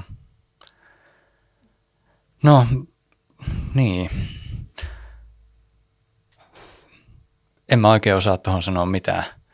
Tämän asian suhteen mieli on tyhjä, että itse huomaa, että mitä vanhemmaksi tulee, niin sitä vähemmän on sellaisia kauhean jyrkkiä herkkiä mielipiteitä itsellä, että pyrkii ikään kuin ymmärtämään molempia tai kaikkia osapuolia ja poimimaan sieltä niitä hyviä puolia joka suunnasta, että on, on hyvin vaikea sanoa asiasta kuin asiasta, että näin se pitäisi tehdä. Se on oikea tapa. Että toisaalta niin pitäisi vaan löytää se kultainen keskitie, jossa ihmistä ymmärrettäisiin ja autettaisiin, mutta myös samalla edellytettäisiin, että se ottaisi itse vastuuta asioistaan. Toi niin kun, jos miettii nyt tuota rangaistavuuskeskustelua, joka kuitenkin Suomessakin on alkanut niin kuin voimistua viime vuosina, mm, niin niin, niin siis siihen suuntaan, että luovutaanko siitä rangaistavuudesta. Niin, siis että siitä niin. ylipäänsä on alettu keskustelemaan niin. Niin kuin muidenkin kuin joidenkin niin kuin, niin kuin päihdeasioiden aktivistien keskuudessa. Niin No musta tätä keskustelua tavallaan helpottaa se, jos pystyttäisiin niin kuin just mitä sä niin toit esiin tuossa, että se ei ole mustavalkoinen. Esimerkiksi siinä mielessä vaikka, että usein sanotaan, että rangaistavuuden poistamista kannattavat ihmiset sanoo, että rangaistukset ei auta ketään. Mutta eihän ne. se niin. tosiasia ole se, että ei ne auttaisi ketään. On joitain ihmisiä, jotka niin kuin vaikka vankilassa päättää tehdä jonkun elämänmuutoksen ja on ihmisiä, jotka niin kuin käyttörikosmerkinnän saatuaan niin kuin päätyy funtsiin niin kuin, tarkemmin sitä, että millä tavalla he käyttää päihteitä ja miksi. Siis tietenkin mä nyt en halua ottaa tässä semmoista kantaa, että se, että joku käyttää päihteitä, niin kuin laittomia päihteitä, on tässä asia, jonka pitäisi loppua ja jonka olisi hyvä loppua, mm. kun jos ei täsmennetä, että mistä kontekstista ja minkälaisista tilanteista puhutaan, niin se on ympäripyörät puhu sellaisella tavalla, mutta tämänkin huomioiden, että vaikka mä uskon, että jonkin verran on sillä tavalla, että päihdeongelmissakin voi auttaa joitain ihmisiä rangaistukset, niin pitäisi katsoa sitä kokonaiskuvaa, että mitä se tekee laajemmalla skaalalla. Ja musta niin kuin kaiken sen, mitä mä oon tu, niin kuin aihepiirin tutkimuksia ja eri maiden kokemuksia lukenut, niin musta näyttää aika selkeältä, että se haitallinen puoli siinä rangaistavuudessa on, on suurempi. Mm, ja mä oon iloinen siitä, että se keskustelu on niin kuin käynnistynyt. Ja mulla on ollut paljon myös niin kuin mustavalkoisemmat käsitykset aiemmin, että mä oon ollut niin kuin paljon enemmän sitä mieltä, että se on ilmeistä, että se rangaistavuus on haitallista ja siitä pitäisi hankkiutua eroa. Nyt mä näen niin kuin enemmän vivahteita, mutta mä oon silti kyllä sitä mieltä, että, että ei sille oikein ole hyviä perusteita. Enkä mä usko, että jos me nyt aloitettaisiin nollatilasta, niin että me säädettäisiin sitä rangaistavaksi. Niin, nythän ollaan menossa siihen suuntaan, että jos ajatellaan vaikka kannabista, niin miten monessa länsimaassa kannabiksen käytöstä on tullut laillista, tai Yhdysvalloissa monesta, monessa osavaltiossa. Veikkaan, että siellä monet ihmettelee tällä hetkellä, että miten se on ollut edes mahdollista, että tämä joskus oli rangaistavaa ja nyt se on täysin laillista. Että onhan se mielenkiintoista nähdä, että mihin tämä kehitys johtaa. Ja itsekin kyllä on sitä mieltä, että en nyt kauheasti uskalla ottaa kantaa huumepoliittisiin asioihin, mutta sen verran kuitenkin, että ja siis en usko, että mitkään massiiviset muutokset kertaheitolla tekisi hyvää, mutta kyllä Suomessa voitaisiin kokeilla sitä, että kannabiksen käyttö ja pienten määrien hallussapito ei olisi rangaistavaa. Että mun mielestä olisi erittäin kiinnostavaa nähdä, että mihin se johtaa. Ja se, se voisi johtaa ihan hyvään lopputulokseen. Ja sitten siitä viisastuneena voitaisiin sitten miettiä, että no miten meidän kannattaisi jatkaa tällä linjalla, että pitäisikö purkaa vielä enemmän sitä rangaistavuutta vai mitä tehdään. Mutta kyllä tuommoinen askel niin olisi ihan perusteltua tehdä. Jos ottaa tässä niin huumepolitiikkakeskustelussa vielä pienen niin zoomin taaksepäin, että kun tuo käytön rangaistuvuus on vain pieni osa sitä, niin mm, Mä kokeilen, että onko tämä liian abstrakti kysymys vai haluatko, tai että haluatko konkreettisemman kysymyksen vai pystytäänkö tällä etenee, että mm, voisitko kommentoida niin kuin tätä nettihuumekaupan ja sitten tämän kansainvälisen huumeiden niin kuin, niin kuin nimenomaan myyntiin ja valmistuksia näihin liittyvän kieltolain suhdetta, että miten niin kuin,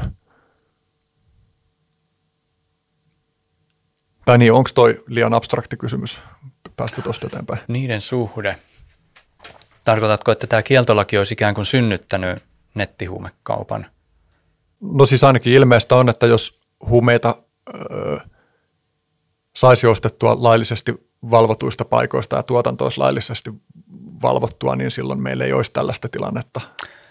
No ei välttämättä. Tuo, tuo ajatus taas sitten pohjautuu siihen, että jos meillä olisi laillinen huumekauppa, niin meillä ei olisi enää laittomia markkinoita. No ei oikeastaan.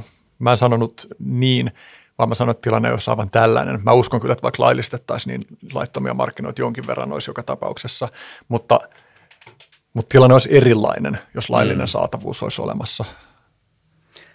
Niin, kyllähän esimerkiksi Kanadassa on edelleen laittomat kannabismarkkinat, mm, vaikka kyllä. siellä käyttö tai myynti on myös laillista. Mutta kyllähän näillä asioilla on suhde, että eräskin suomalainen huumekauppias aikanaan ihan kovimpia nimiä, niin sanoi mulle suoraan, että hän toivoo, että kannabista ei laillisteta, koska se on huono asia he myyjille. Että se on se hänen ainoa perustelunsa. Että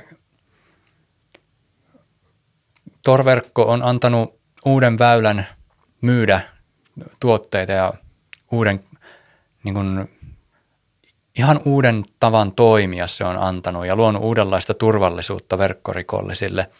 Ja kyllähän se tietenkin kaikki kumpuaa siitä huumeiden kieltolaista. Mutta en mä tiedä, sit löytyykö sen laajempaa yhteyttä näiltä asioilta, että kuka ties, joskus sitten keksitään taas joku aivan uudenlainen tapa käydä huumekauppaa, jota kukaan ei pysty näkemään ennalta, niin kuin ei kukaan pystynyt näkemään tätä torverkon huumekauppaakaan ennalta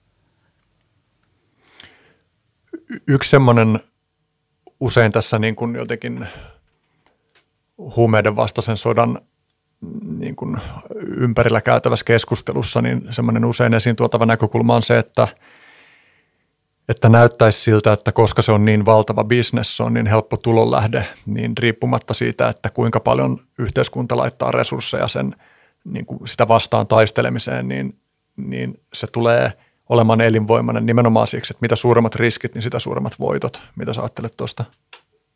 No kyllä niillä varmasti yhteyttä on, että mitä suuremmat riskit, sitä suuremmat voitot, mutta toisaalta yrittäjiä on selkeästi koko ajan enemmän ja enemmän ja aineita tuotetaan useammissa maissa, että silleen niin kuin mun mielestä se tuotantokin on lisääntynyt ihan valtavasti, niin en nyt tiedä, onko enää sellaisista niin kuin riskien ja voittojen välisistä suhteista kiinni. Ehkä se on siinä, siitä kiinni nykyään, että kuka onnistuu alkaa tekemään kaikkein suurimmalla mittakaavalla sitä kauppaa.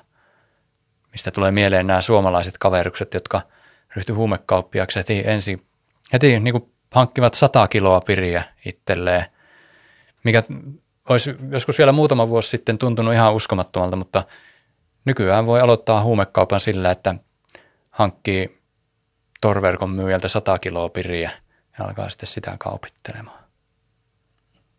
Hmm.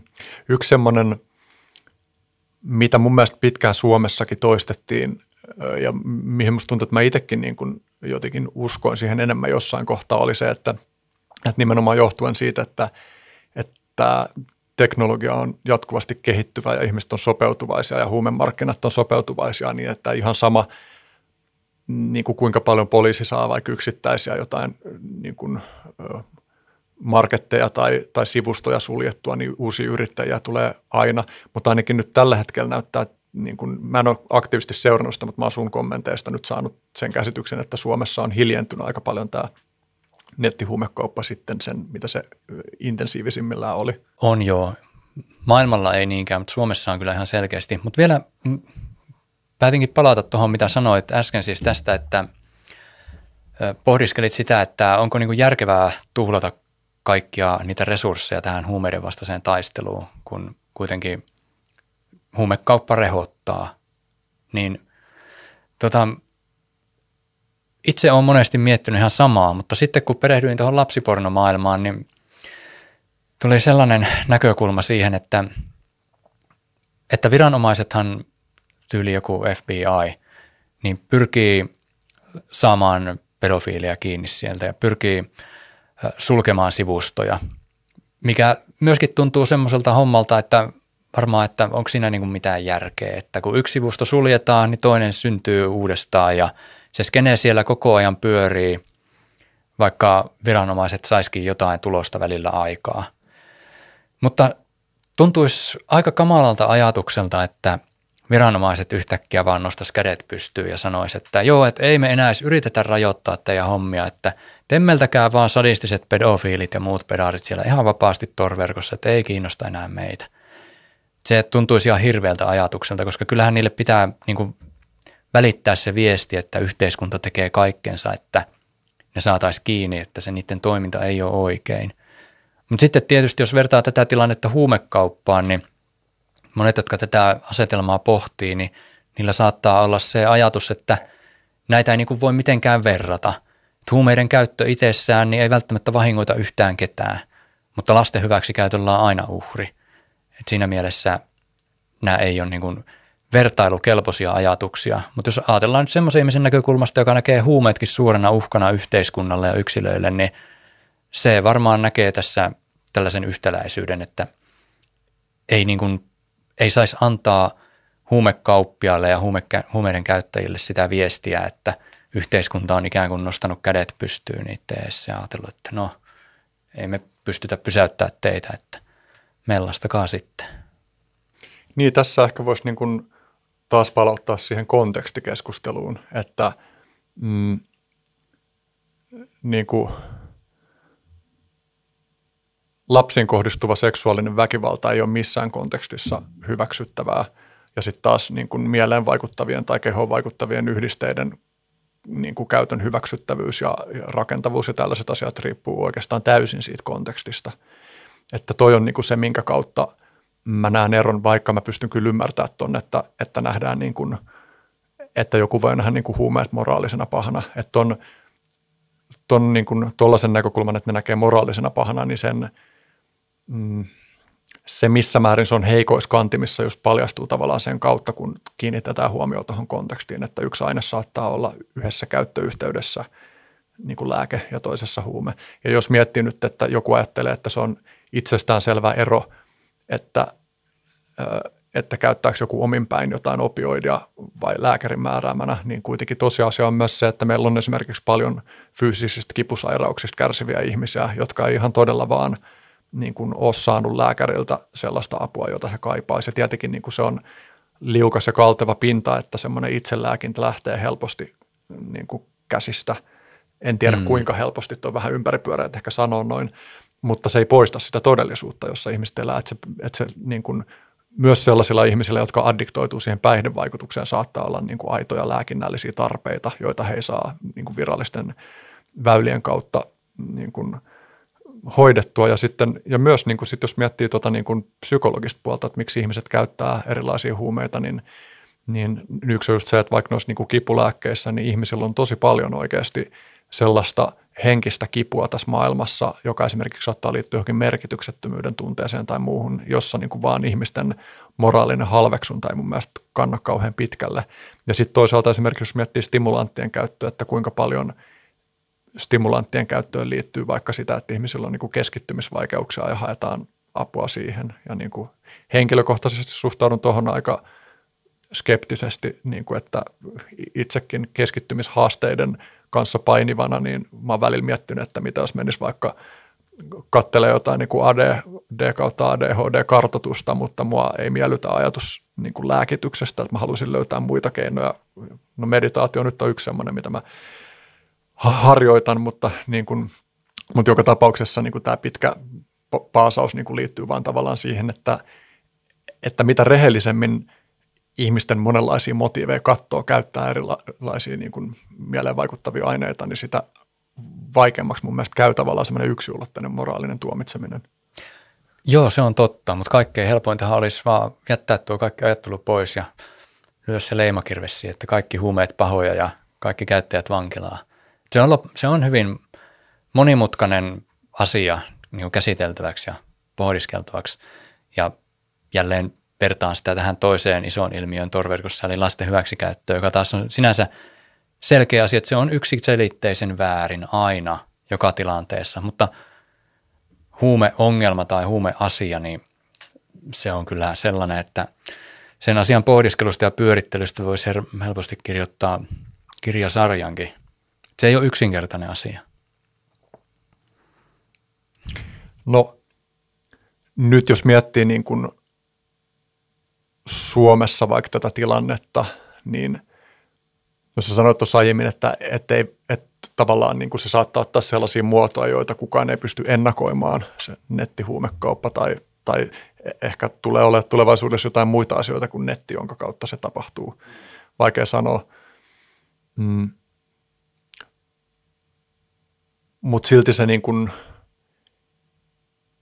se ongelma ei poistu, että kysyntä on suurta – ja jollain tavalla sitä kysyntää niin kuin on paljon kannustimia, jotka ohjaa siihen, että erinäiset tahot sitä kysyntää, niin kuin siihen kysyntään pyrkii vastaamaan. Ja just tavallaan tuossa keskustelussa just ehkä silloin, kun se on alkanut vaikka Suomessa, toi niin kuin jotenkin huumepoliittinen keskustelu, että ollaan alettu aktiivisemmin kyseenalaistaa sitä, että mitä pitäisi tehdä, niin, niin on just ollut niin kuin itsekin joskus aihepiiristä kiinnostuneena, joskus pidin itsestään sellainen, että joo, totta kai kaikki huumeet pitää laillistaa.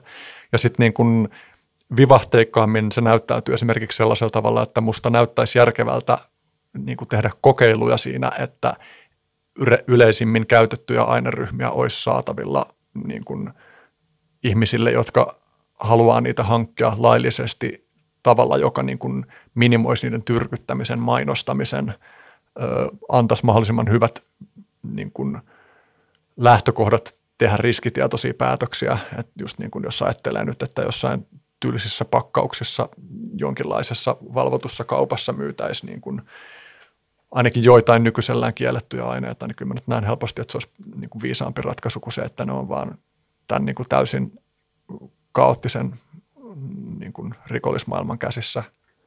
Niin, tuohon liittyy kyllä sellaisia ongelmia, niin kuin vaikka, vaikka se, että nämä lääkeopioidit on erittäin suosittuja huumeita, niin Miten olisi perusteltavissa, että sellaiset lääkkeet, jotka on aikaisemmin, niitä on vaan lääkäri voinut määrätä reseptille, niin yhtäkkiä pieni osa reseptilääkkeistä olisikin ihan vapaasti kenen tahansa ostettavissa. Ja vielä nimenomaan juuri ne lääkkeet, joihin ihmiset eniten kuolee. Että ton asian perustelu, no siinä olisi oma hommansa. Ja sitten toinen on se, että lääketeollisuus on erittäin vaikutusvaltainen osa tätä yhteiskuntaa, niin – lääketeollisuus ei tulisi ikinä suostumaan tuollaiseen asiaan. Ne on kuitenkin niin iso bisnes, tuollaiset opioidipohjaiset kipulääkkeet. Ja sitten yksi probleema on myös tämä, että kun sanotaan, että jos huumeet laillistettaisiin, niin sitten ihmiset tietäisi, mitä ne ostaisi, eikä, ja huumekuolemat poistuisi tai ainakin vähenisi merkittävästi.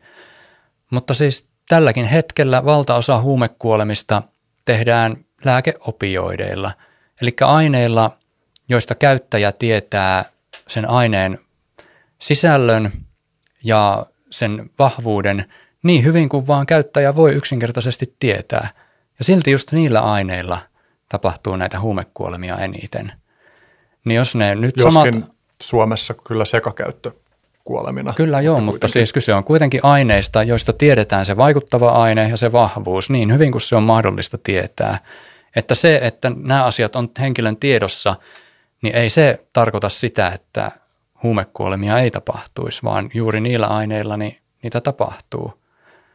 Että tässäkään suhteessa tämä ei ole yksinkertainen asia. Sitten vielä se, sanotaan, että laillistaminen poistaisi laittomat markkinat. No sehän tapahtuisi vaan siinä tapauksessa, jos laittomat markkinat ei pystyisi tuottaa samoja aineita halvemmalla. Ja esimerkiksi torverkossa on huomattavissa, että siellä saatetaan myydä todella vahvoja huumeita ihan mitättömää hintaa. Sella, että ei niin kuin, jos me kuviteltaisiin, että meillä myytäisiin huumeita laillisesti, niin ei kukaan suostuisi siihen, että niin vahvoja huumeita myytäisiin niin halvalla. Et niitä pitäisi myydä ihan polkuhintaa, jotta ei olisi enää tilaa laittomille markkinoille. Ja en mä usko, että semmoiseenkaan niin kuin ihmiset lopultakaan suostuisi, että jollain niin kuin muutaman kaljatölkin hinnalla saa sellaisen määrän vaikka piriä, jolla kokenutkin veturi vetää viikon, niin ei se vaan, ei se niin kuin tunnu mun mielestä mitenkään realistiselta. Että sellaista ei vaan tule koskaan tapahtumaan. Niin, tuossa niin voisit miettiä, että, että mitä tavalla vaikka jotkut korvaushoitotyyppiset lähestymistavat niin kuin tuo tuohon keskusteluun, että meillähän on kuitenkin jo tilanne, että Suomessa ja, ja monissa niin kuin hyvinvointivaltioissa ihmiset, jotka on voimakkaasti riippuvaisia, niin voi käytännössä maksutta saada niin kuin tarvitsemiaan aineita. Ja yhtä niissä ongelmana tietysti korvaushoidossa on se, että muu sosiaalinen ja muu tuki jää niin kuin retuperälle helposti, että, että ihmiset tarttis muutakin kuin vaan sen, että se ehkä niin kuin, jos mä nyt valotan tiivistetysti, niin kuin jos joku kuulija ei tavallaan ymmärrä tätä korvaushoidon logiikkaa, niin keskeinen pointtihan on se, että jos riippuvainen ihminen saa vakaasti jostain tarvitsemaansa ainetta, jolla saa vierotusoireet pois, niin se luo tilaa, jossa voi niin kuin yrittää rakentaa muita elämän komponentteja niin kuin jotenkin vakaammiksi. Ja, ja parhaimmillaan se toimiikin tuolla tavalla. Pahimmillaan se tietysti toimii sillä tavalla, että sitten ihmiset niin kuin käy hakemaan korvaushoitolääkkeet ja vetää sekaisin kaikkea muuta niiden kanssa. Ja, Kyllä, mutta, tu, mutta tutkimusnäytön mukaan ja. kuitenkin se korvaushoito ehkäisee kuolemia. Joo, ja siis kannatan korvaushoitoa, että monet ihmiset voi päätyä tilanteeseen, jossa on oikeastaan vaihtoehtoina vaan kuolema tai korvaushoito. Ja totta kai ihmisen elämän pelastaminen korvaushoidolla on silloin paljon, tietenkin se ainoa oikea vaihtoehto. Mutta korvaushoidon vertaaminen vaikka siihen, että huumeet olisi laillisia ja niitä pystyisi ostaa kaupasta, niin se ei toimi sen takia, koska korvaushoitopotilaalle annetaan se tietty lääkeannos joka päivä. Jos se pystyisi käydä kaupasta ostaa pilkkahintaa opioideja mielin määrin, niin ei se silloin tekisi silleen, että se hakisi vain sen korvaushoitolääkkeen kerran päivässä. Et sille ei voi verrata. Niin ehkä mä, mä ajattelen ainakin itse sillä tavalla, että tämä vaan tavallaan auttaa hahmottaa sitä, että, että kuinka monin tavoin voitaisiin kokeilla lähestyä tuota kysymystä, että sen, mm. niin kuin, tavallaan, että sen ei tarvitse olla silleen, että laillista vai ei, vaan että, että on aika paljon niin kuin erilaisia tapoja kokeilla, kokeilla niin kuin sen saatavuuden mahdollistamista. Ja kaikkien aineiden ei tarvitse olla yhtä helposti saatavilla kuin toisten, mutta että niin, jonkin aikaa näytti siltä ja, ja kuitenkin niin kuin maailmalla huumekauppa jyllää intensiivisesti, että tavallaan että väkisinkin joudutaan käymään kuitenkin yhteiskuntina sitä keskustelua, että vaikka se niin kuin laillisemmaksi tekeminen on monin tavoin ongelmallista, niin että onko se vaan vielä paljon ongelmallisempaa, että pidetään laittomina, kun ottaa huomioon esimerkiksi, että miten se toimii rikollisjärjestöille niin kuin resursseja tuottavana ja, ja rikollisten toimintaa myös yhä niin kuin väkivaltaisemmaksi muuttavana. Että esimerkiksi nyt tulee mieleen tämä entinen brittihuumepoliisi Neil Woods, joka on puhunut niin kuin siitä, että hän on tehnyt niin kuin pitkän uran soluttautujana ja hänen ansiostaan on niin kuin paljon huumekauppiaita päätynyt kiven sisään, mutta hän, niin kuin, hänen näkemyksensä on se, että mitä tehokkaammin poliisi toimii, niin sitä brutaalimmin niin kuin huume- ja rikollisjärjestöt toimii. Että tavallaan, että päädytäänkö me tässä vaan kuitenkin tekemisiin sen kysymyksen kanssa, että vaikka se ei ole optimaalinen eikä ratkaise kaikkia ongelmia, niin, niin monissa tapauksissa ainakin niin kuin voi olla, että se nykytilanteen jättäminen on vielä haitallisempaa. Vaikea sanoa. Niin, huumerikollisuuteen sen pariin päätyy tai hakeutuu koko ajan ihmisiä sen takia, koska ne toivoo sieltä suuria voittoja. Eli jos se pystyttäisiin eliminoimaan, että rikollisella huumekaupalla saa suuria voittoja, niin se varmasti muuttaisi tilannetta. Mutta onko sitten se laillistaminen itsessään siihen ratkaisu, että laillistaakin voi monella tavalla. Täytyisi keksiä joku sellainen äh, optimaalinen tapa laillistaa, jotta, jotta rikollinen huumekauppa ei olisi enää niin tuottoisaa. Laillistaminen itsessään ei vielä oikeastaan sano mitään, mutta että just minkälaisilla ehdoilla, minkälaisilla hinnoilla se te- toteutetaan, niin sillä on vaikutusta. Et se Kanadan tilanne on hyvä esimerkki tästä, että vaikka laillistettiin, niin laittomat markkinat jäi sinne silti. Hmm. Mä juttelin tuossa kesällä Ethan Nadelmanin kanssa, joka on tällaisen Drug Policy Alliance-organisaation perustaja. Se on niin merkittävämpiä, merkittävimpiä tota tästä niin kuin, huumepoliittisesta reformista meteliä pitäneet järjestöjä niin kuin Jenkeissä. Jakso on tosiaan tuohon mun Curious on Earth podcastiin, niin varmaan silloin kun tämä tulee ulos, niin sen mä oon jo julkaissutkin, että pistän sitten linkin.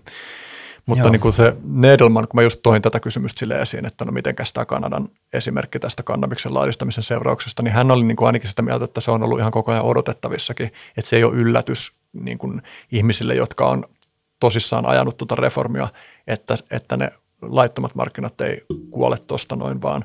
Ja että hänen näkemyksensä oli se, että, että,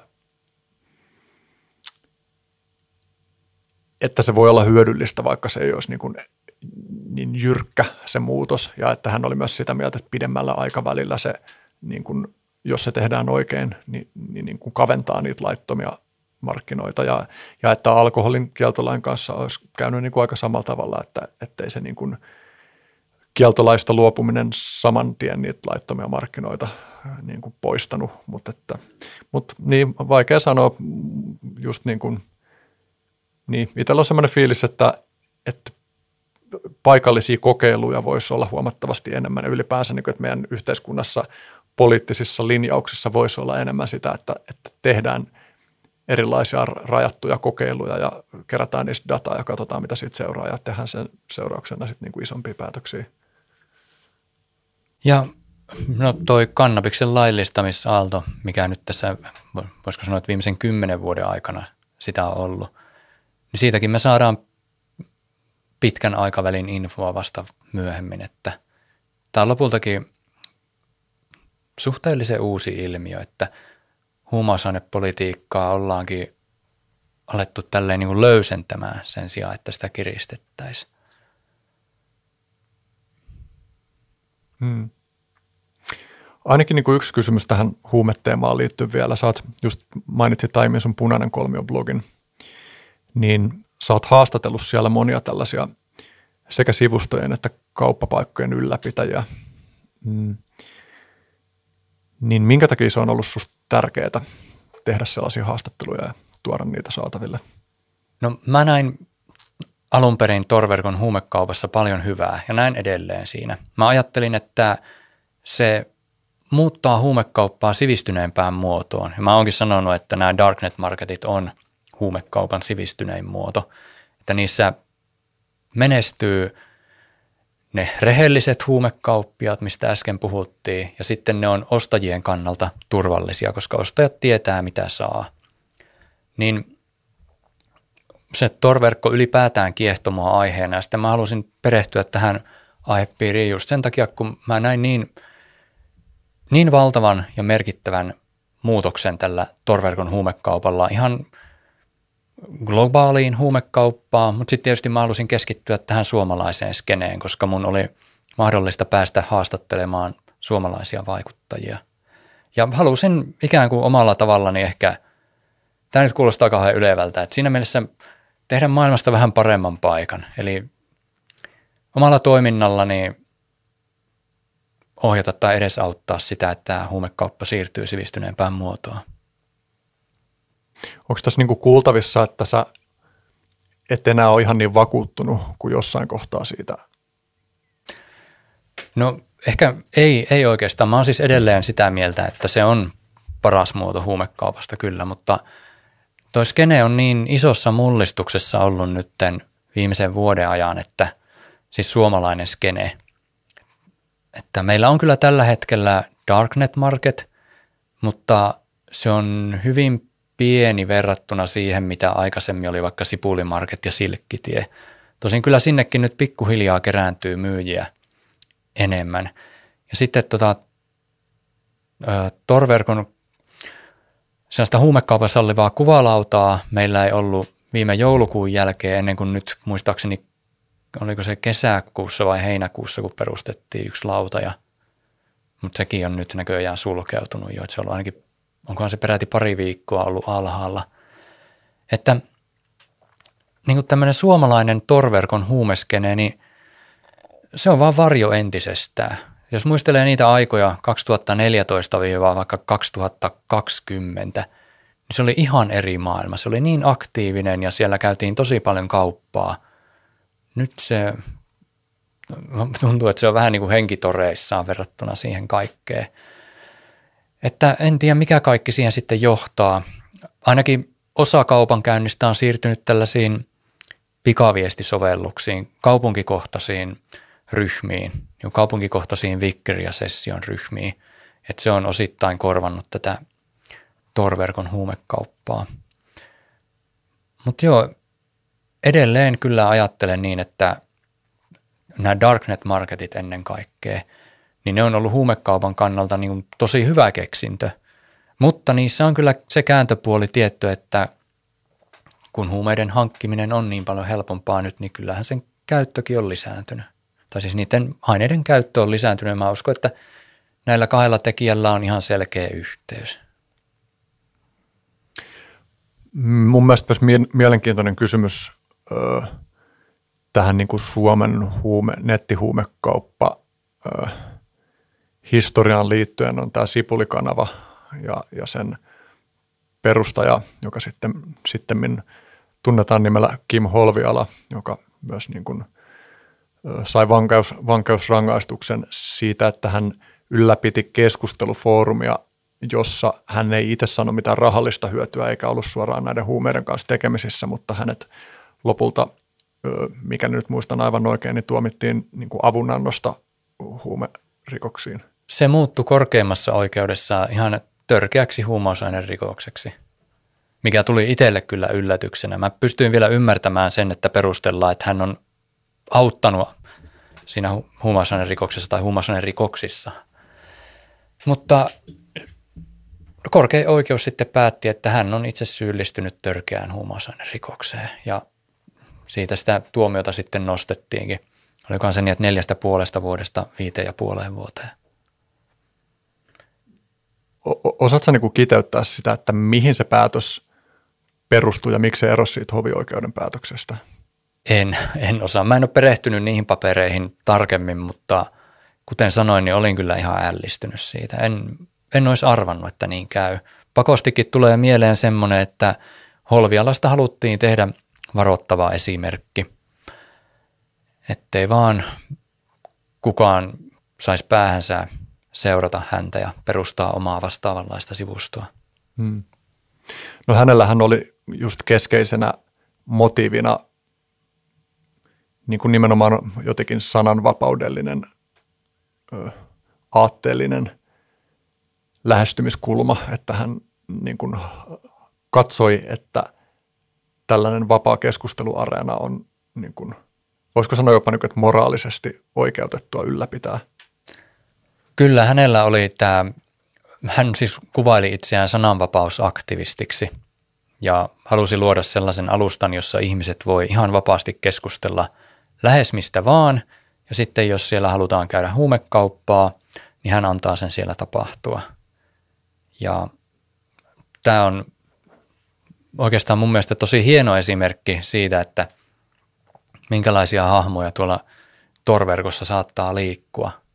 Että aikaisemmin puhuttiin näiden darknet-markettien ylläpitäjien motiiveista, mutta Holviala, Holvialalla oli kyllä tämmöinen niin kuin varsin epäitsekäs motiivi tässä kyllä taustalla. Että hän ei tosiaan tienannut sillä työllään yhtään mitään, mutta kertomansa mukaan hänellä saattoi mennä helposti päivässä neljä viisi tuntia jopa siihen, kun hän moderoi ja ylläpiti sitä sivustoa työnsä ohessa. Ja tässä pitää nyt varmaan niin tuoda esiin, että se ei ollut pelkästään huumekauppaa se keskustelu, jota siellä käytiin.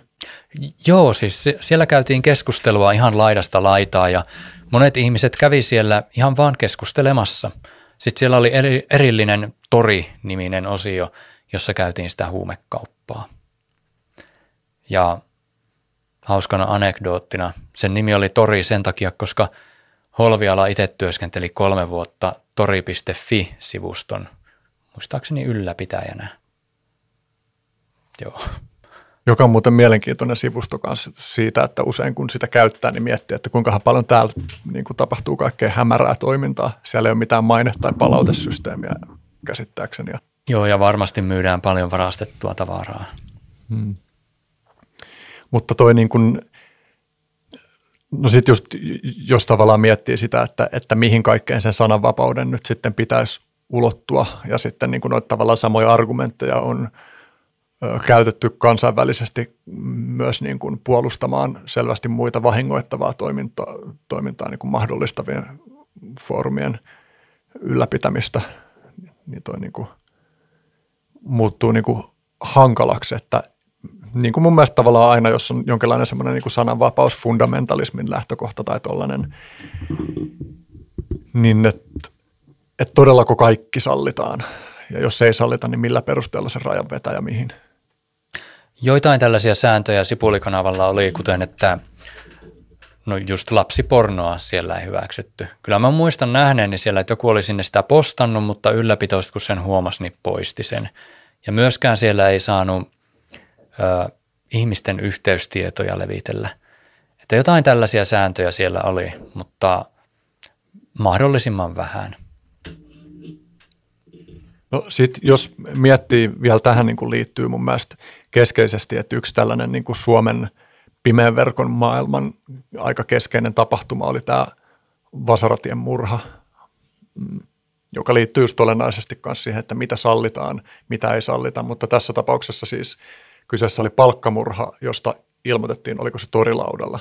Vai? Joo, torilaudalla. Eli torilauta oli siis, kun Sipulikanava sulkeutui viranomaisten toimesta Halloweenina 2017, niin jo vuorokauden sisällä oli perustettu vastaava sivusto nimeltä Torilauta. Ja siellä sitten tämä palkkamurhaaja ilmoitteli toiminnastaan.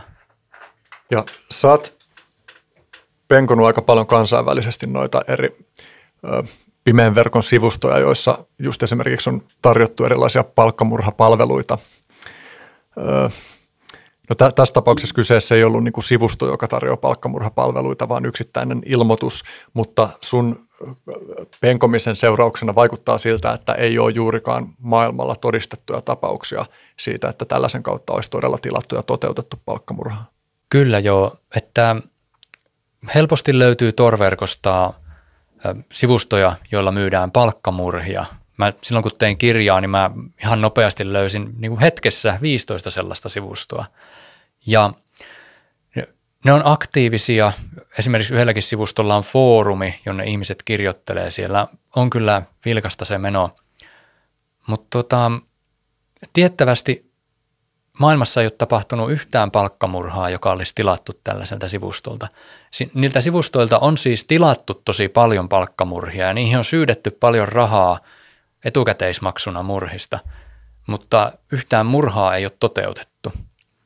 Että tiedossa, ja siis ne on kaikki ihan huijauksia ja sehän on oikeastaan tosi nerokas huijausmuoto ja yksinkertainen, että, että siis – kaikkein yksinkertaisimmilla sivustoilla vaan kerrotaan, että täällä nyt työskentelee joku yksittäinen palkkamurhaaja, että ota yhteyttä tähän tähän osoitteeseen.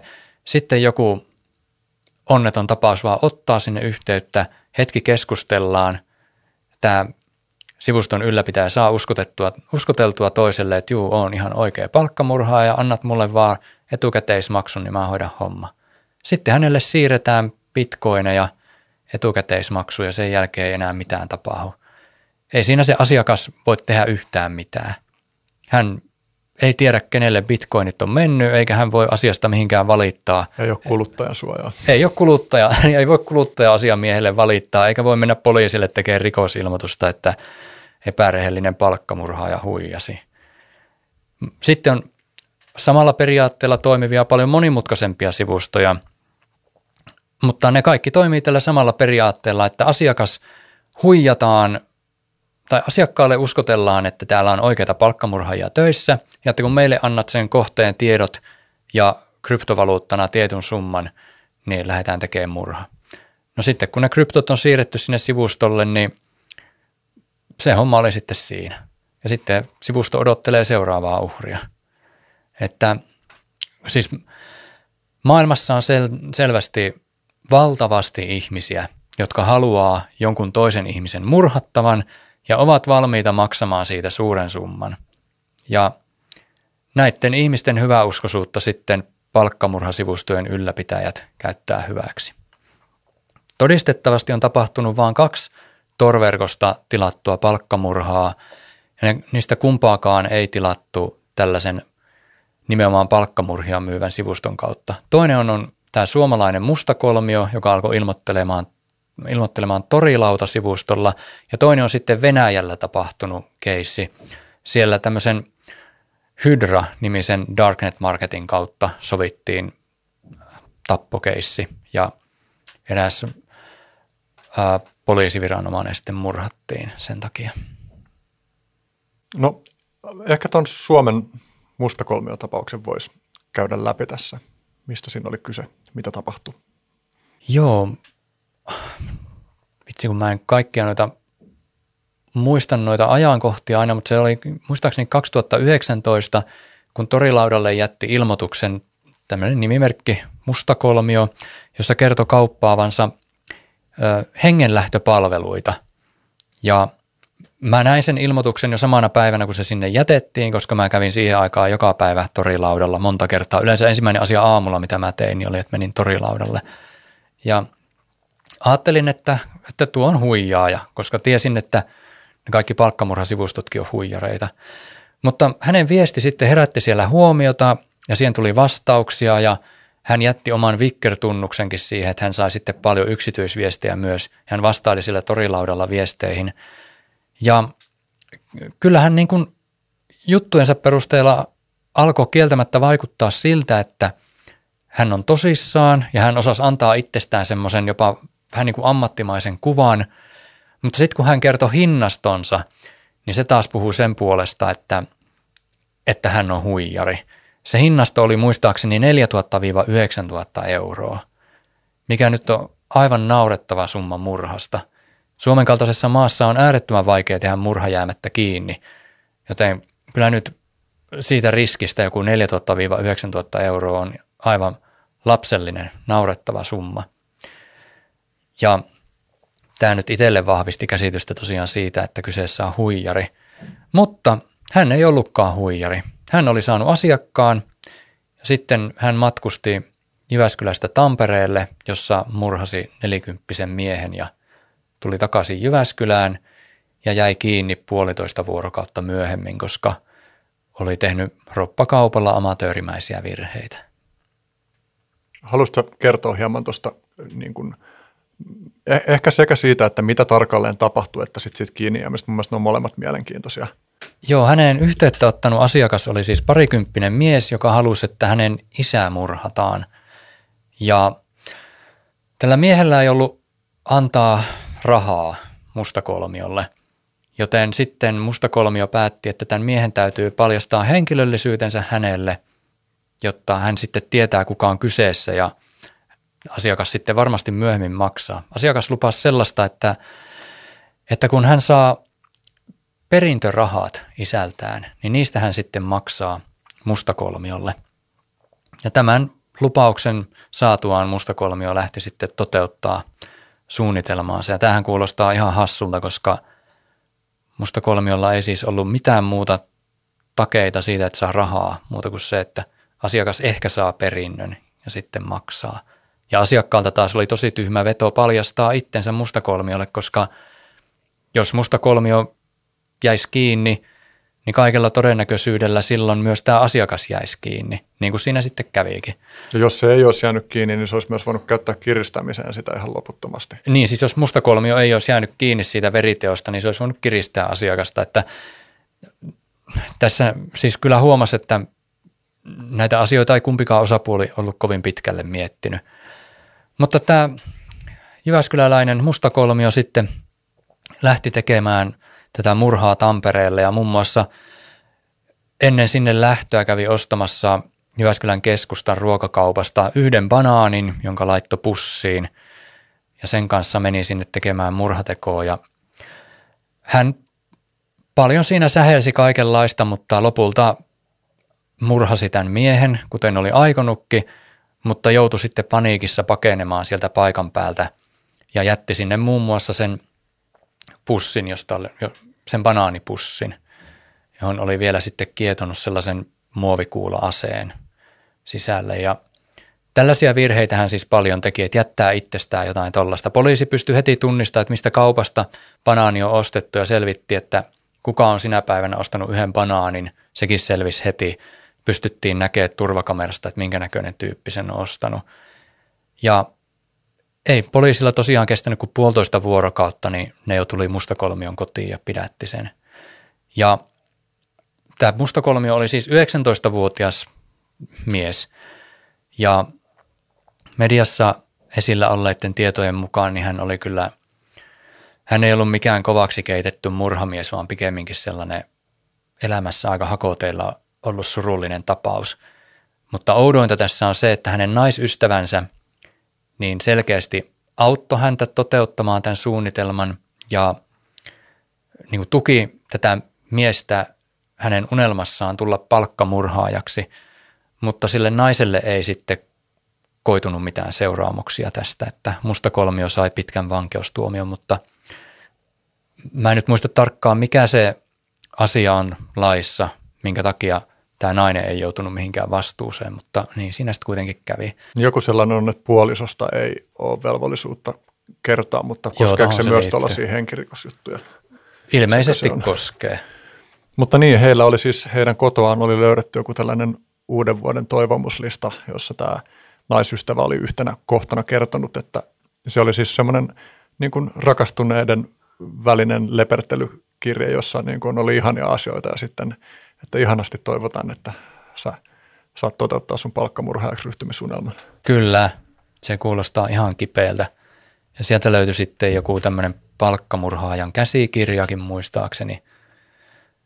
Mutta just toi niiden suhde tuntuu niin oudolta ja se, että miten, no, torverkko on yllätyksiä täynnä. Joo, kyllä tästä tulee semmoinen, että tekee mieli varoa, mitä toivoo, mutta tavallaan toivoisi, että voisi päästä niin kuin heidän päänsä sisään sen, tämän prosessin eri vaiheessa, että mitä he on oikeasti niin kuin ajatellut ja mitä tämä, mitä tämä niin kuin, tai tavallaan että myös tämä palkkamurhan tilaaja, että onko hän niin kuin käynyt läpi sen, että jos tämä toteutuu tämä juttu, niin, niin kuin, että mitä hänelle tulee kannettavakseen, siis rangaistuksen ohella myös niin kuin sisällään niin kuin sielullisesti tai miten se nyt haluaa kuvata.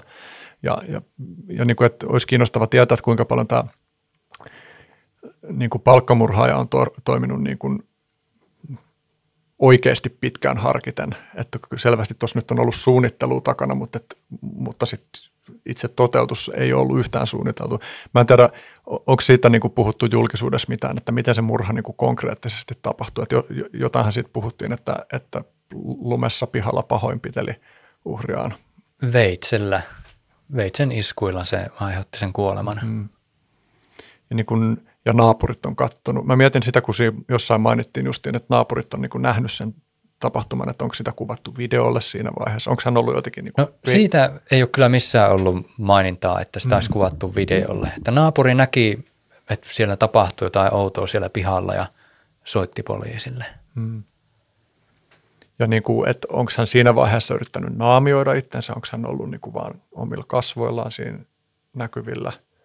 Aluksi, kun, kun hän tuli sinne paikalle, niin hänellä oli muistaakseni joku naamioasu, mutta sitten, ja hän aluksi ajatteli, että hän ei pysty tappamaan sitä uhriaan, että sitoo vaan kiinni, muistaakseni nippusiteillä. Mutta sitten se uhri pääski jotenkin irti niistä ja mustakolmio meni paniikkiin ja alkoi lyömään puukolla. Näin se muistaakseni meni.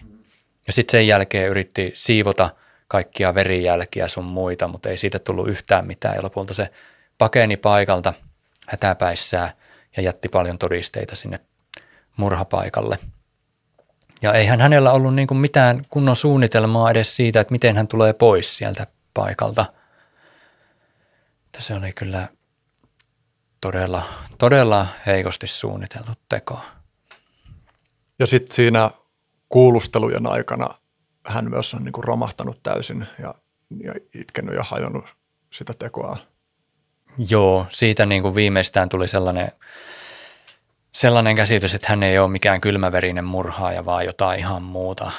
Että hän tosiaan aika pian kuulusteluja alettua, niin romahti ihan täysin. Ja monet vastaukset oli vaan semmoista itkua ja sopertelua.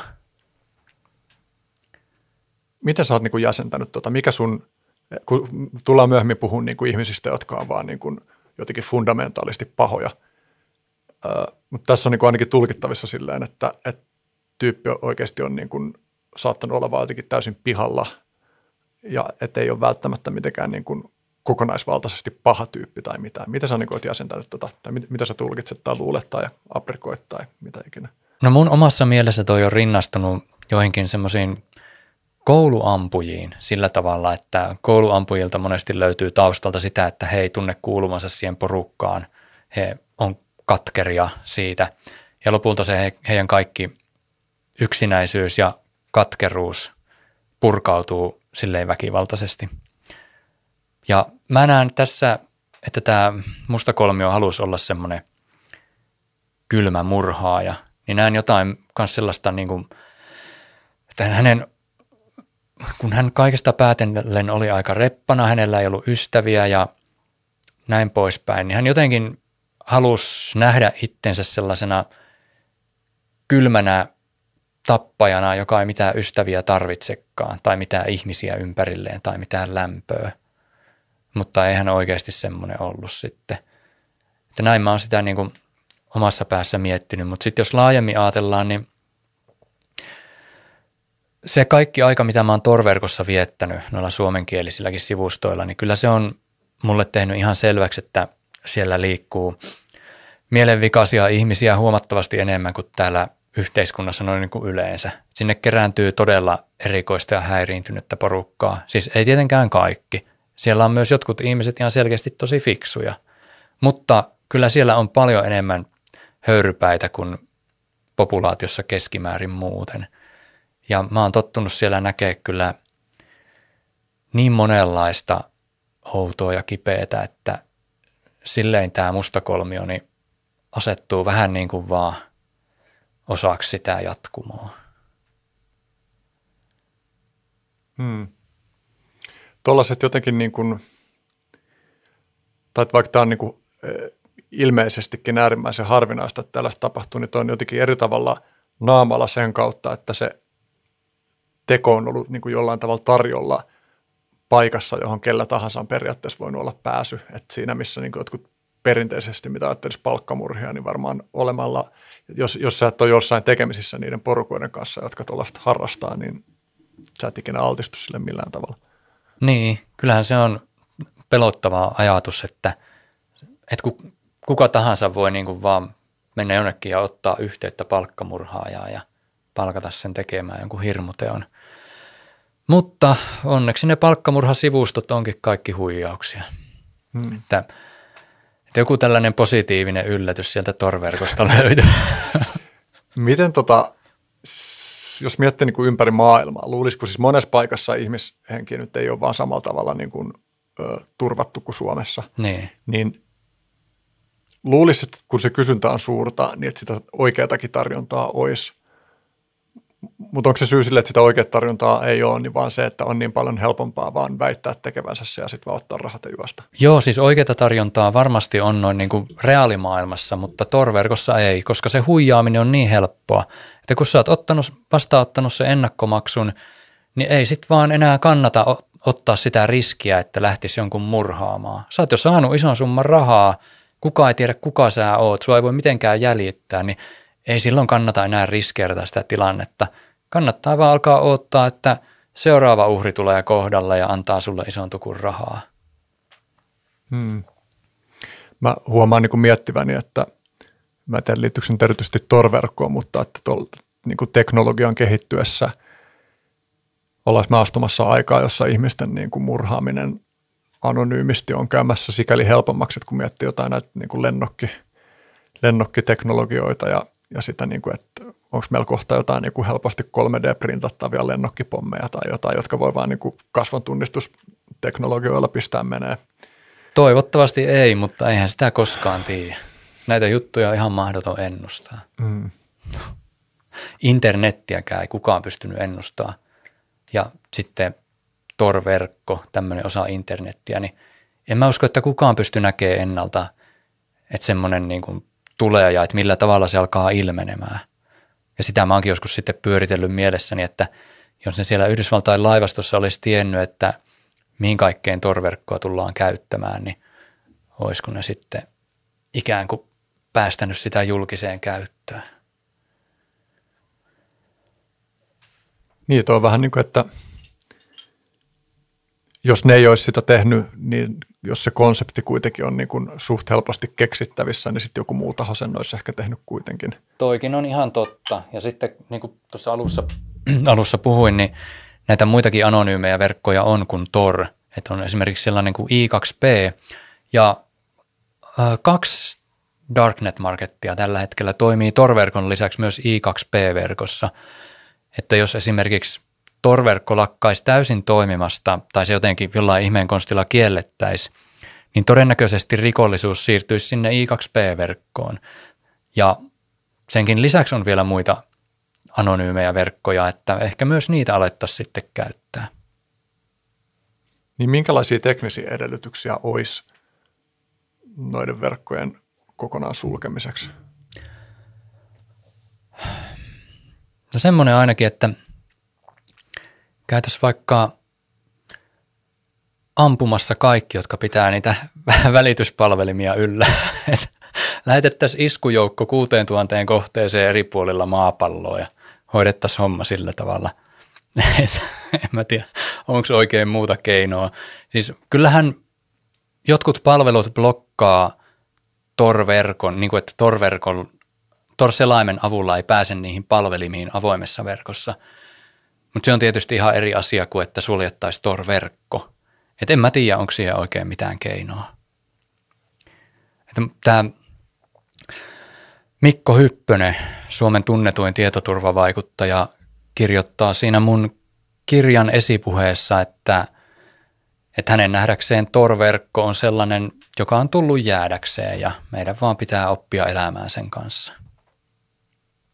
Joo, lähdetään sitten nyt ollaan oltu tavallaan niin kuin alueella, jossa on aika paljon harmaan sävyjä, ehkä voisi sanoa näin, mutta lähdetään menee kohti pimeämpiä juttuja. Ja tässä vaiheessa haluan vielä muistuttaa tosiaan kuulijoille, että, että tässä nyt saatetaan sitten puhua niin kuin verbalisoida todella kammottavia asioita, joita kaikki ei varmasti haluaisi kuulla ollenkaan – niin paljon kuin me saatetaankin ajatella, että tällaisista jutuista on hyvä tietää, niin kaikkien ihmisten kaikissa tilanteissa ei, ei tarvitse kuulla kaikkea. Että varovaisuutta tai harkitsevuutta rohkaisen kuulijoihin. Tota, jotakuinkin niin sä oot ilmassu, että sä halusit jossain vaiheessa, niin kun, oliko se niin, että kaivautua ihmisyyden niin kun, syvimpiin likaviemäreihin tai jotain sinne päin? No ainakin torverkon syvimpiin, vastenmielisimpiin likaviemäreihin ja toki näin siinä kävi, että kyllä sieltä löytyi ne ihmisyyden syvimmät likaviemärit samalla, että se mitä mä löysin, niin sehän oli jotain niin kamalaa, että mä en pysty kuvittelemaan mitään hirveämpää ja eikä kyllä mun tietääkseni kukaan muukaan pysty, että kyllä se on niin kuin sellainen – että sitä pahemmaksi vaan ei pysty pistämään. Ja No kun mä olin sen löytänyt, niin oikeastaan kaikki ihmiset, joille mä sitä kerroin, niin reaktio oli se, että ensin ne sanoi, että, että en olisi ikinä uskonut, että jotain tuommoista voi olla olemassa. Ja seuraavaksi ne pyysi, että mä olisin hiljaa, enkä kertoisi enempää. Että reaktio oli järjestään tuo. Me vähän puhuttiin siitä jo alussa, mutta ehkä tässä voisi vielä niin kuin palauttaa sitä ajatusta, että minkälaiset jutut sua niin kuin ajo tutkimaan tota maailmaa? Mä tiedostin, että mä saatan olla sellaisen ilmiön äärellä, joka, jota ei ole juurikaan kartotettu eikä tutkittu ja joka edustaa jotain niin todella synkkää puolta tästä meidän yhteiskunnasta ja ihmiselämästä.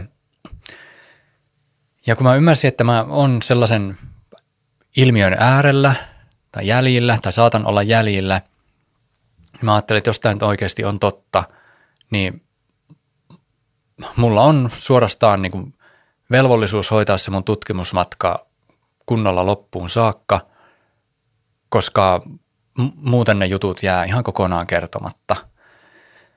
Ja mulla oli siihen aikaan sellainen, mä ajattelin torverkkoa sillä tavalla, että se on vähän niin kuin merenpohja. Eli täällä maapallollahan oikeastaan kaikki muut paikat on jo tutkittu, paitsi syvimmät merenpohjat. Ja mä ajattelin, että torverkko on vähän sama asia, että kukaan ei ole tutkinut sitäkään läpikotaisin. Ja ihan niin kuin merenpohjista voi löytyä jotain ennennäkemättömiä hirviöitä, niin kuka tietää, mitä sieltä torverkosta löytyy, että löytyisikö jotain samanlaista. Ja vielä pitää mainita ne urbaanit legendat, eli mä olin avoimesta verkosta löytänyt paljon erilaisia kauhutarinoita torverkkoon liittyen. Ja mä ajattelin myös niidenkin takia, että jos näistä kauhutarinoista edes pieni osa on totta, niin minkä takia torverkosta ja sen sisällöstä ei puhuta enemmän julkisuudessa? Että onko se vaan niin kamala asia, että se, siitä halutaan vaieta, vai eikö siitä oikeastaan tii, tai oikeasti niin kuin tiedetä yhtään mitään, vai onko ne kaikki tarinat valetta? Ja mulla oli sellainen oikein palava halu lähteä perinpohjaiselle tutkimusmatkalle torverkkoon ja ajattelin, että jos siis nämä kaikkein pahimmat ennustukset käy toteen, niin sitten mulla on niin kuin suorastaan velvollisuus – vetää se tutkimusmatka kunnolla loppuun saakka ja kerätä tietoa siitä kaikesta ja julkistaa se. Ja mä myös ajattelin sillä lailla, että mä olisin niin kuin valmistautunut siihen, mitä vastaan ehkä tulee, mutta ei sellaiseen voi oikeasti mitenkään valmistautua, että se, se niin kuin se oli niin jotenkin jyräävä kokemus. Oliko sulla etukäteen semmoinen jonkinlainen luottamus siihen, että sun pää kestää tai että sun sydän kestää sen, mitä sä mahdollisesti tulet kohtaamaan heti?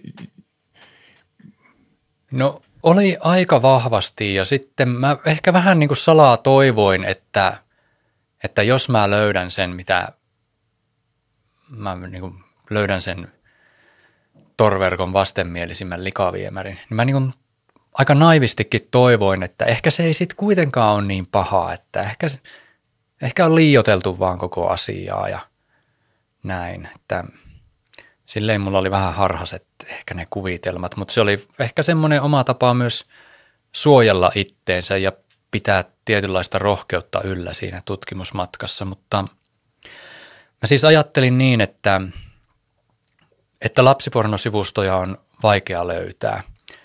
Ja vaikka ne löytäiskin, niin niihin olisi vaikea päästä sisälle. Ja jos löytyy, tai jos on kyse jostain sadististen pedofiilien sivustoista, niin ajattelin, että niitä on vielä vaikeampi löytää ja niihin on vielä vaikeampi päästä sisälle.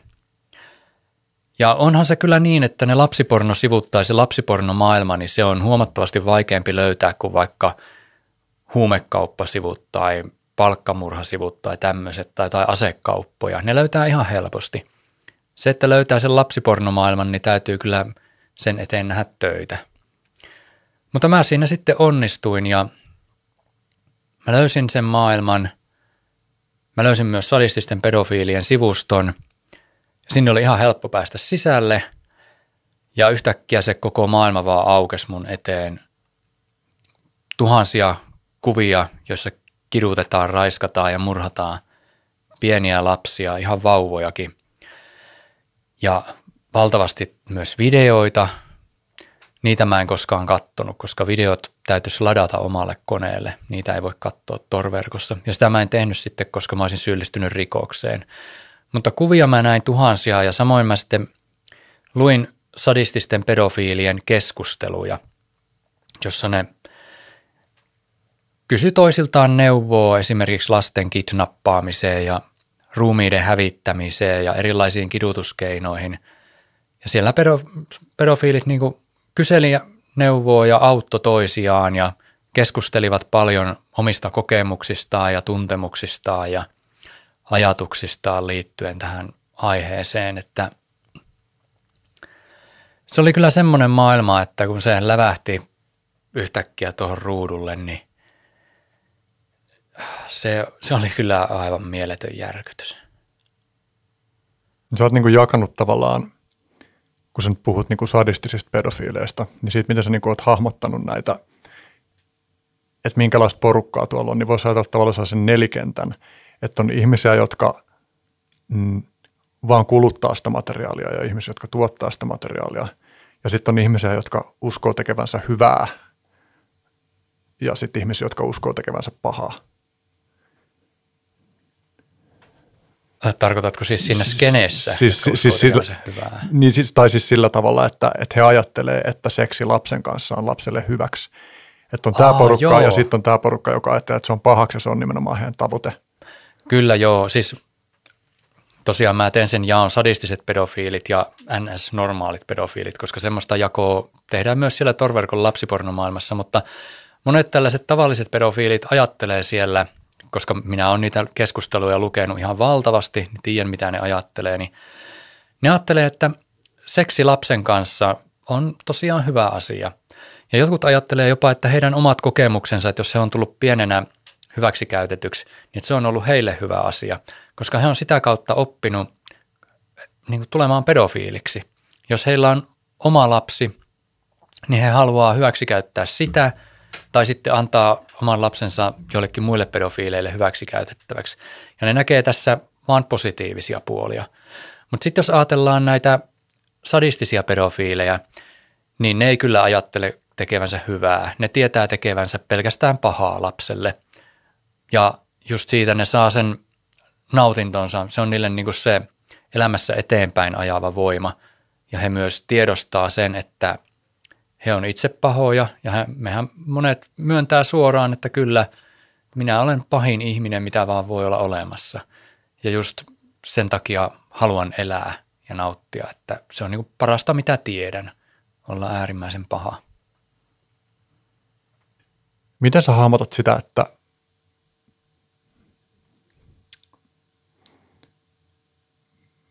miten joku ihminen päätyy ole maailmassa noin, tai kokee noin, tai tavoittele tuollaisia asioita?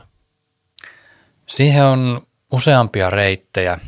Mä oon joskus lukenut jotain lehtijuttuja, joissa on väitetty, että jokaisen pedofiilin taustalla on joku sellainen trauma, että ne on itse joutunut hyväksikäytetyksi. Mutta mitä nyt tosiaan seurasin niitä keskusteluja vuoden ja kahdeksan kuukautta ja itsekin osallistuin niihin keskusteluihin, niin – Mulle tuli selväksi, että reittejä tulla tuommoiseksi ihmiseksi on hyvin monenlaisia.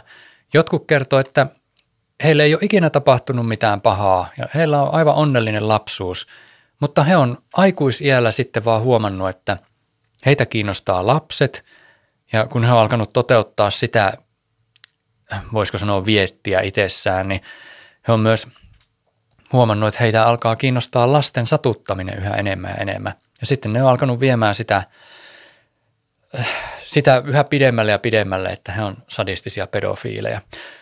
Mutta jotkut on sitten taas ihan syntymästä saakka halunnut tehdä pahaa. Mä muistan erityisen hyvin tällaisen esimerkin, että yksi mies kertoi, että hän muistaa, miten hän yhdeksänvuotiaana saattoi käyttää todella pitkiä aikoja siihen, että hän vaan fantasioi, miten hän kiduttaa pienempiä lapsia, nimenomaan poikia, ja leikkaa heiltä veitsellä peniksiä irti. Että hän oli pienestä pitää jo tommonen, ja hän sitten kertoo, miten hän on aikuisena, aina kun on tilaisuus tullut, niin hän on raiskannut poikia ja kiduttanut, ja hän kertoo hyvin yksityiskohtaisesti, miten hän oli kidutusmurhannutkin yhden lapsen. Että hän oli pienestä pitää ollut tommonen, ja kertoo, että, että häntä ei, tämä on niinku se syy, miksi hän elää, hän tulee tekemään tätä elämänsä loppuun saakka ja mikä ei pysty pysäyttämään häntä. Osa on tällaisia, osa on sitten sellaisia, jotka on ikään kuin löytänyt tämän puolen itsestään aikaisemmin. Ja monesti he sanoo sitten myös sitä, että he on käynyt niin kuin sellaista sisäistä kamppailua, että he on niin kuin ehkä jo aika nuorena huomannut, että heissä on tällaista halua, mutta he on sysännyt sen syrjään. He on ajatellut, että se on paha asia – he on ajatellut vaikka uskontoa ja moraalia ja kaikkia tämmöisiä yhteiskunnan sääntöjä, että mikä on sopivaa ja mikä ei. Ja he on halunnut elää sen mukaan, mutta lopulta he on ikään kuin hyväksynyt sen, että heillä on myös se tarve täällä, joka haluaa lähteä viemään elämää ihan muuhun suuntaan. Ja lopulta he on sitten jossain vaiheessa elämää hyvin nopean tai hitaan kehityskaaren lopputuloksena hyväksynyt sen, että he on pedofiileja ja he on sadisteja ja he voi alkaa elää sen mukaan. Ja tämä on kuulemma ollut erittäin semmoinen vapauttava ja jopa valaiseva kokemus, että sellainen kaikki moraalin ja yhteiskunnan odotusten taakka on lähtenyt harteilta pois ja he on tajunnut, että – he voi elää pelkästään omaa nautintoa varten, eikä niiden tarvii välittää mistään muusta. Mutta sitten yksi esimerkki, esimerkki oli tällainen, sen mä sanon kirjassakin, että joku mies kirjoitti sinne foorumille, että hän on aina niin kuin pitänyt lapsista silleen terveellä tavalla, eikä ikinä halunnut niille mitään pahaa. Mutta nyt kun hän on uteliaisuudesta tullut tänne lastenkidutuspornosivustolle ja katsoo täällä näitä kuvia, niin hänellä on jatkuva erektio – ja muut siellä sivustolla sitten tietysti alkoi kannustaa sitä, että, että mahtavaa, että hyväksy itses, saat yksi meistä, että ole, ole rehellinen itsellesi. Muut alkoi niin kannustaa sitä tällä lailla ja tällaisia vähän niin kuin erilaisia väyliä on, miten ihmisestä tulee sellainen. Ja mä oon itse miettinyt tätä, että kun mä oon useammasta paikasta lukenut sen, että halutaan selittää – että ihminen vaikka tulee pedofiiliksi aina sen takia, että sillä on joku traumaattinen lapsuuden kokemus, niin maailmahan on, maailmassa on paljon piho, pa, äh, siis pahaa, paljon pahaa täällä meidän ympärillä ja me yritetään ymmärtää sitä ja hahmottaa sitä, jotta meidän olisi helpompi hyväksyä sen pahuuden olemassaolo. On tosi miellyttävää uskoa johonkin sellaiseen selitykseen, että vaikka kenestäkään ei tulisi pedofiili muuten, ellei sillä ole joku traumaattinen kokemus lapsuudessa. Koska tuollainen selityshän niin jäsentäisi tätä meidän hahmottamaa maailmaa tosi hienosti, ja silloin me ymmärrettäisiin, että mistä se pahuus kumpuaa. Pahuuden olemassaolo on paljon helpompi hyväksyä, jos luulee tietävänsä, mistä se johtuu. Sellainen pahuus on paljon pelottavampaa, mitä ei pysty ymmärtämään, eikä vaan käsittää, että mistä se oikein tulee. Ja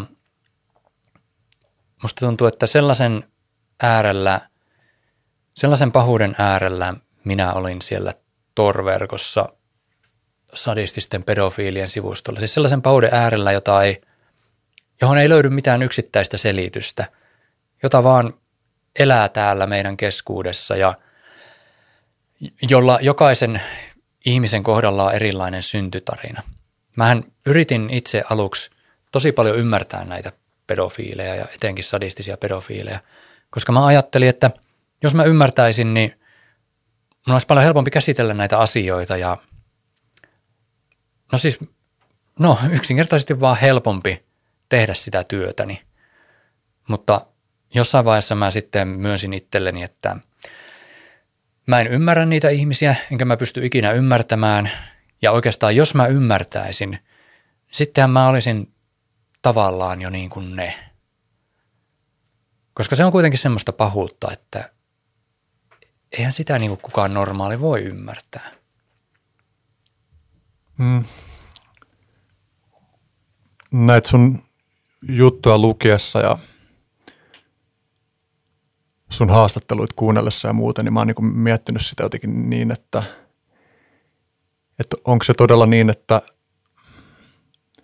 no, voi ajatella, että normaalit, normaalit ihmiset ei ole mitenkään ö, yksiselitteisen hyviä, että meissä on pimeitä puolia ja itsekyyttä ja sellaisia juttuja, mutta mä ajattelisin, että suurin osa ihmisistä on kuitenkin esimerkiksi sellaisia, että me voidaan kokea niin kuin toista ihmistä kohtaan ihan niin kuin vaan tosi puhtaan vilpitöntä niin kuin toivetta siitä, että sillä menisi kaikki parhaalla mahdollisella tavalla. Ja etenkin me koetaan sitä pieniä lapsia kohtaa, vauvoja kohtaa. Että se on niin kuin meille tosi luontaista vaan niin kuin toivoa, että toinen saisi olla turvassa, saisi olla elää rikkaan ja rakastavan elämän ja tollain. Ja se tunne on voimakkaimpia tunteita, mitä on koettavissa elämässä. Se on kauneempia asioita, mitä ihminen voi kokea. Mä oon miettinyt, että onko se siis niin, että, että on ihmisiä, joilla on just se täysin päinvastainen on se niin kuin, että, että voiko sitä niin kuin ymmärtää tavallaan sen kautta, että sen kääntää vaan niin kuin just täysin vastakkaiseksi. Että, että he tuntee jotain niin kuin kohottavia, kohottavia tunteita, täyttymyksen tunteita, merkityksen tunteita ollessaan niin kuin mahdollisimman lähellä satuttamista, viattomia asioiden tuhoamista.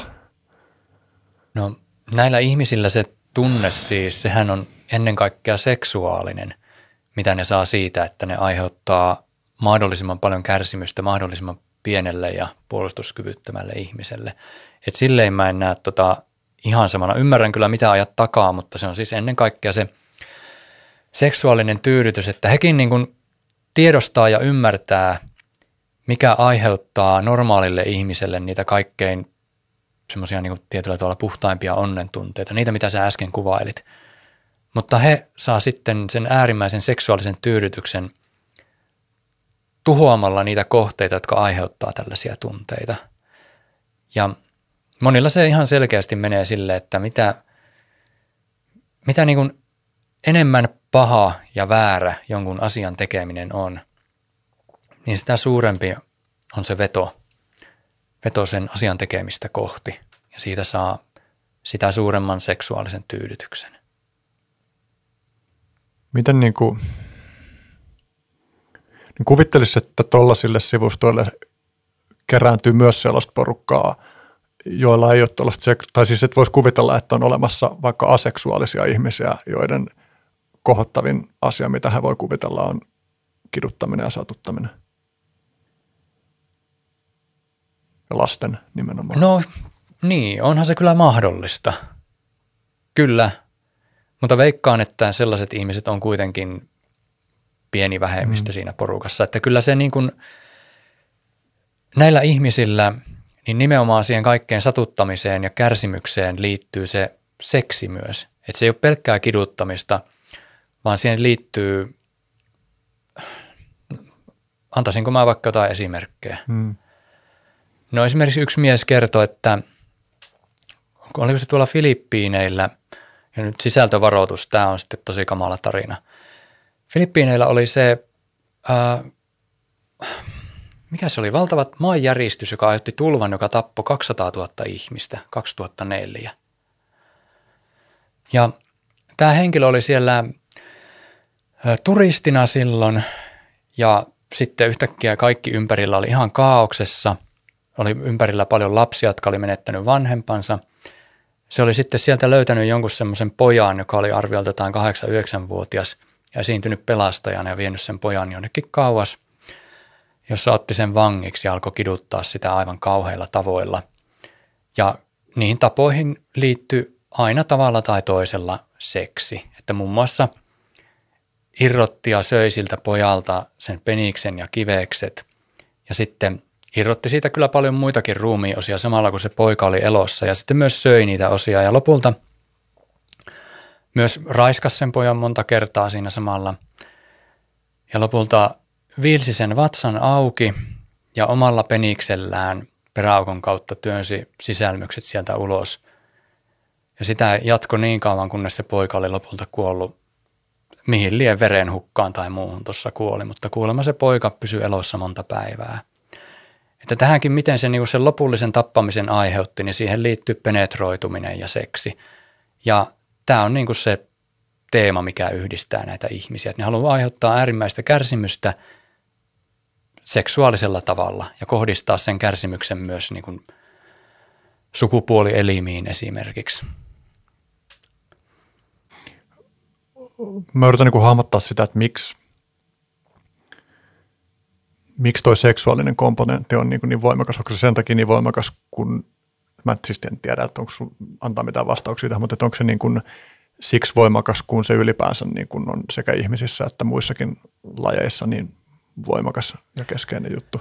Mä en tiedä, mutta sen mä voin sanoa, että kun mäkin tämän ilmiön kohtasin, niin mä yritin kauheasti ymmärtää ja niin kuin hahmottaa päässäni vaikka mitä näitä asioita, niin kuin, mutta en mä ole saanut vastauksia näihin kysymyksiin, niin mä oon vaan lopulta joutunut niin kuin hyväksymään sen, että tällaisia ihmisiä on olemassa ja tämä kärsimyksen aiheuttaminen on niille seksuaalinen fetissi ja mä en pysty käsittämään, mitä ne siitä saa, mutta se on kuitenkin niille se suurin nautinto elämässä.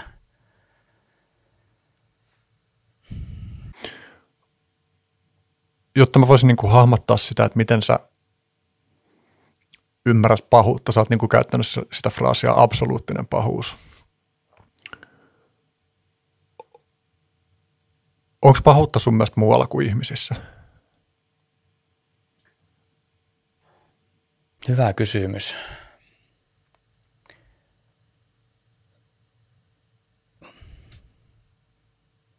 Mä kyllä veikkaan, että tuolla eläimissä niin enimmäkseen toimitaan jostain muista syistä kuin pahuuden takia. Että kyllä siellä on niin muunlaisia motiiveja. En mä kyllä voi varma olla, mutta näin mä koen, että eläin ei lähtökohtaisesti ole paha, vaan toimii omien viettiensä ja selviytymistarpeidensa mukaan. Ja en mä ainakaan niin löydä eläinkunnasta mitään, mikä olisi verrattavissa tähän meidän puheenaiheeseen. Toki joku kissa on monesti esimerkkinä, että kun se kiduttaa niitä uhrejaan, mutta silläkin on ilmeisesti joku biologiaan liittyvä syy siihen, miksi se sitä tekee. Että mun on vaikea kuvitella, että kissat olisi niin kuin aivojensa rakenteeltaan lähtökohtaisesti sadistisia. Niin. Mulle tulee mieleen tässä, mua jostain jäänyt mieleen semmoinen jaottelu, että niin kuin Lovecraftilaisen ja sitten ligottilaisen, öö, voisiko sanoa niin kuin maailmankäsityksen tai pahuuskäsityksen välillä, että – Lovecraftin maailmassa on olentoja, jotka on välinpitämättömiä ihmisten arvoista tai pyrkimyksistä tai muista, ja sen takia ne tekee asioita, jotka meistä tuntuu pahalta. Ja Ligotti, joka on myös kauhukirjailija, niin hänen, ymmärtääkseni oikeastikin hänen maailmankuvansa on sellainen, että hän uskoo, että maailmankaikkeus ei ole niin kuin vain välinpitämätön vaan aktiivisesti pahantahtoinen ihmisiä kohtaan ja, ja tuntevia olentoja kohtaan. Että kaikki kärsimys täällä on niin kuin, ei vaan semmoisen jonkun käsittämättömän koneiston sivuvaikutuksena syntymää, syntyvää, vaan että se on ihan ydinasia niin kuin maailmankaikkeudessa. Ja just joku kissa, niin mun on helppo ajatella, että kissa on niin tuossa mielessä enemmän semmoinen cthulhumainen, että, että kissa tekee vaistonsa ajamana asioita ei aiheuttaakseen pahaa, vaan, vaan se on välinpitämätön sille, koska sillä on joku muu ajava voima. Ja niin kuin just vaikka että kissa rääkkää hiiriä, niin, se niin kuin, sen voi nähdä myös niin kuin leikkinä, jonka on tarkoitus kultivoida sen jotain elojäämiseen tarpe- tarpeellisia ominaisuuksia. Ja tämä, mä myös, niin kuin, kun mä mietin tätä niin kuin mitä sä puhuit siitä, miten sä käsität tuota pahuuden luonnetta, niin mä aloin miettiä niin kuin tätä perisyntimyyttiä ja sitä, niin kuin, että jos sitä ei ajattele minä historiallisena tarinana, joka on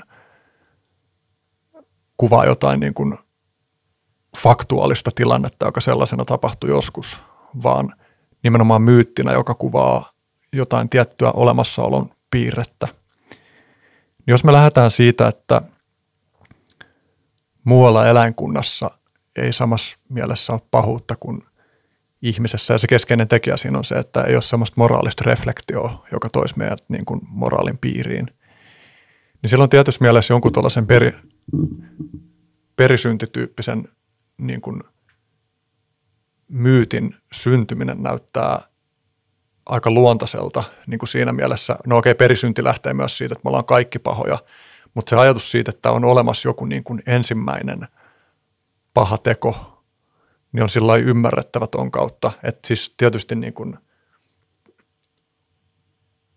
varmaan niin kuin pahuuden kapasiteetin syntymistä täytyisi oikeasti ajatella semmoisena jatkumona, että se ei ole silleen, että nyt ei ollut mitään pahaa olemassa ja nyt yhtäkkiä oli, vaan että se on niin kuin samalla tavalla kuin jos miettii niin kuin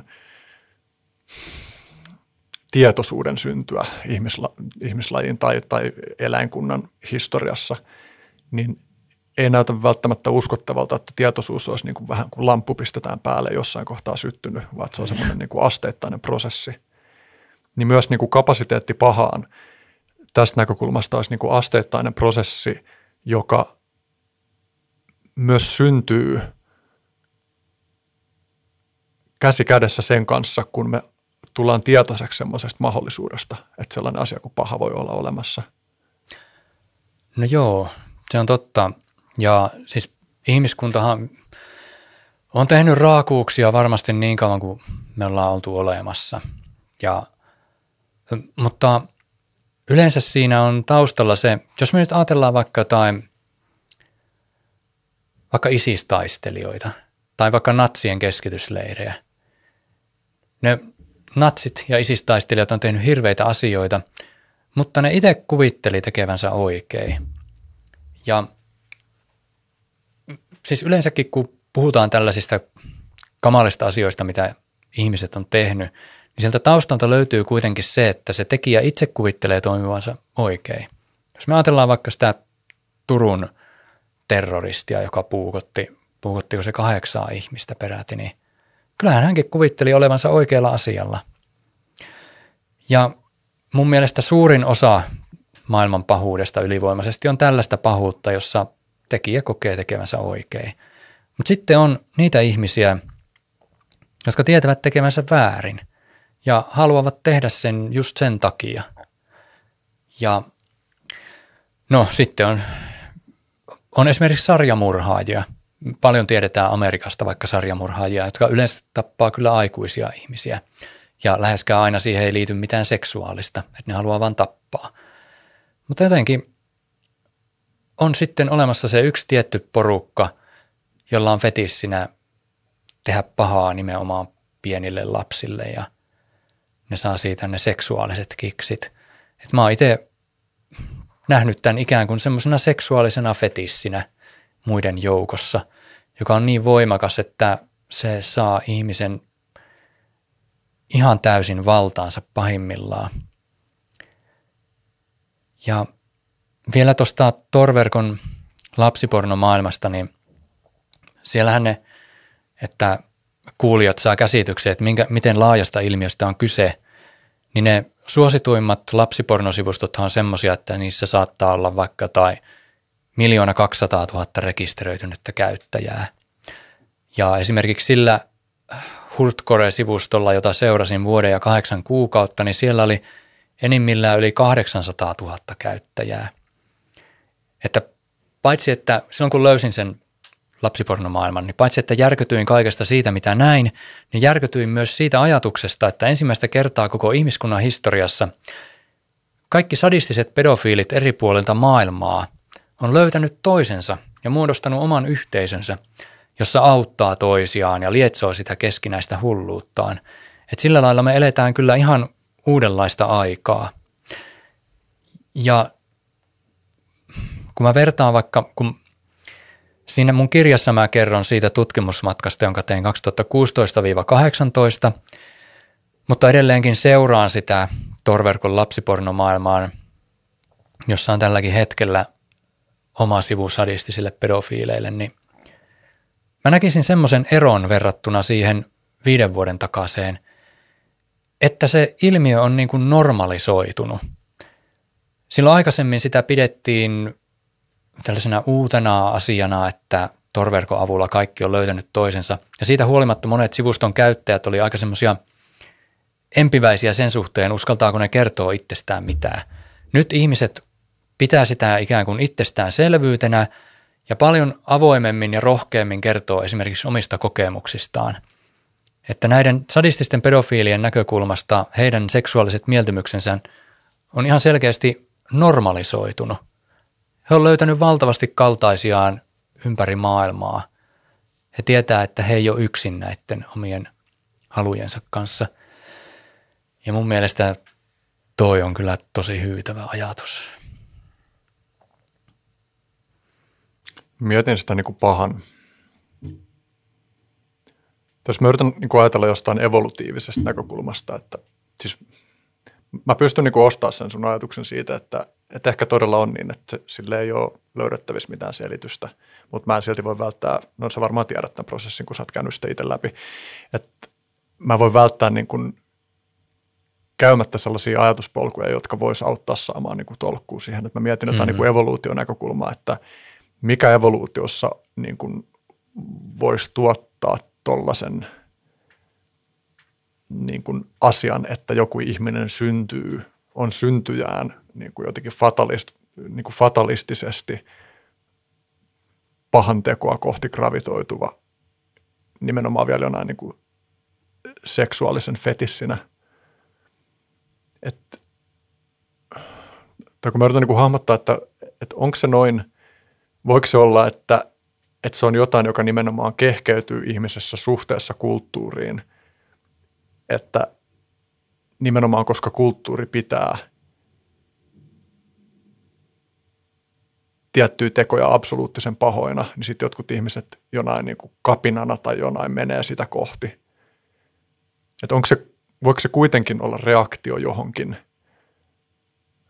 Ja mm, no joo, ehkä mä en vielä jatka tuota lausta pidemmälle. Mm. Joo, en mä oikein tuohon osaa sanoa, että meillähän on ollut myös kulttuureja, joissa tapahtuu paljon julmuuksia. No, mutta sitten niin, no, en mä tiedä liittyykö se nyt sitten tähän asiaan mitenkään. Mutta tosiaan itse näen, että tämä kaikki lähtee yksilön nautinnon halusta. Että kaikillahan meillä oikeastaan on se ristiriita mielessä, että me haluttaisiin tehdä asioita, jotka maksimoi meidän nautinnon, mutta monesti se sitten vaan tarkoittaisi sitä, että me laiminlyötäisiin ehkä jotain ihmistä tai jotain osa-aluetta meidän elämässä, että sillä olisi jotain negatiivisia seurauksia ja sen takia me ei voida toimia täysin holtittomasti sen mukaan, mikä antaisi just siinä hetkessä ehkä sen suurimman nautinnon. Ja mä koen, että nämä sadistiset pedofiilit, niin nämä on luopunut niin kuin kaiken tuollaisen muun ajattelusta, että he, he kokee ainoaksi merkitykselliseksi asiaksi sen oman nautintonsa viemisen äärimmilleen ja myös sen ajattelun, että, että koska he voi tehdä näin, niin he voi tehdä näin. Sillä ei ole mitään estettä. Sehän se yleinen filosofia siellä on, mistä paljon puhutaan tuollaisilla sivustoilla, että vahvimmalla on valta ja millään muulla ei ole mitään merkitystä. Ja jos mietitään sitten vielä kulttuureita, niin tällaisia ihmisiä tulee siis eri puolilta maailmaa. Ja on myös tiedossa, että tällaisia ihmisiä on, on ollut ennenkin, vaikka maailma on ollut hyvin toisenlainen. Mutta silloin ennen vanhaan tosiaan, koska tällaiset ihmiset on niin harvinaisia, niin saattoi olla, että ei tämmöinen ihminen löytänyt ketään, niin kuin, joka ajattelee ja tuntee samalla tavalla.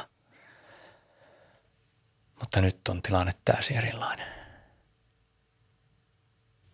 Tänä äärellä miettii myös, että taisi kysymys siitä, että missä määrin tuo on synnynnäistä ja missä määrin reaktiota jos johonkin, niin sitten se herättää myös sen kysymyksen, että onko tuo niin kuin ikään kuin epidemia, että onko se jotain, jonka määrä lisääntyy sen takia, että ihmiset altistuu sille enemmän.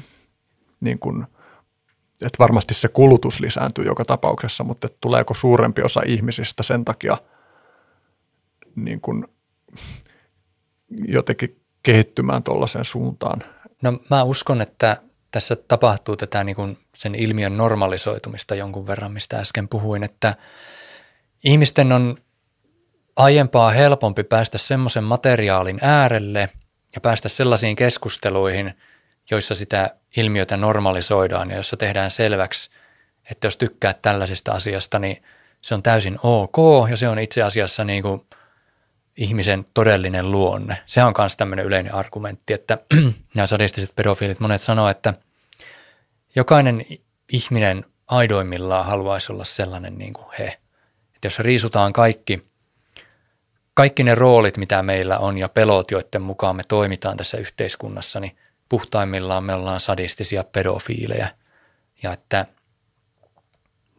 yksi juttu, minkä luin, oli, että kirjoittajan mukaan jokaisen miehen tulisi saada kerran elämässä kokea, miltä tuntuu raiskata ja teurastaa kuoliaaksi pieni tyttö, koska se muuttaa ihmisen ajatusmaailman ihan täysin ja on semmoinen aivan ylittämätön kokemus.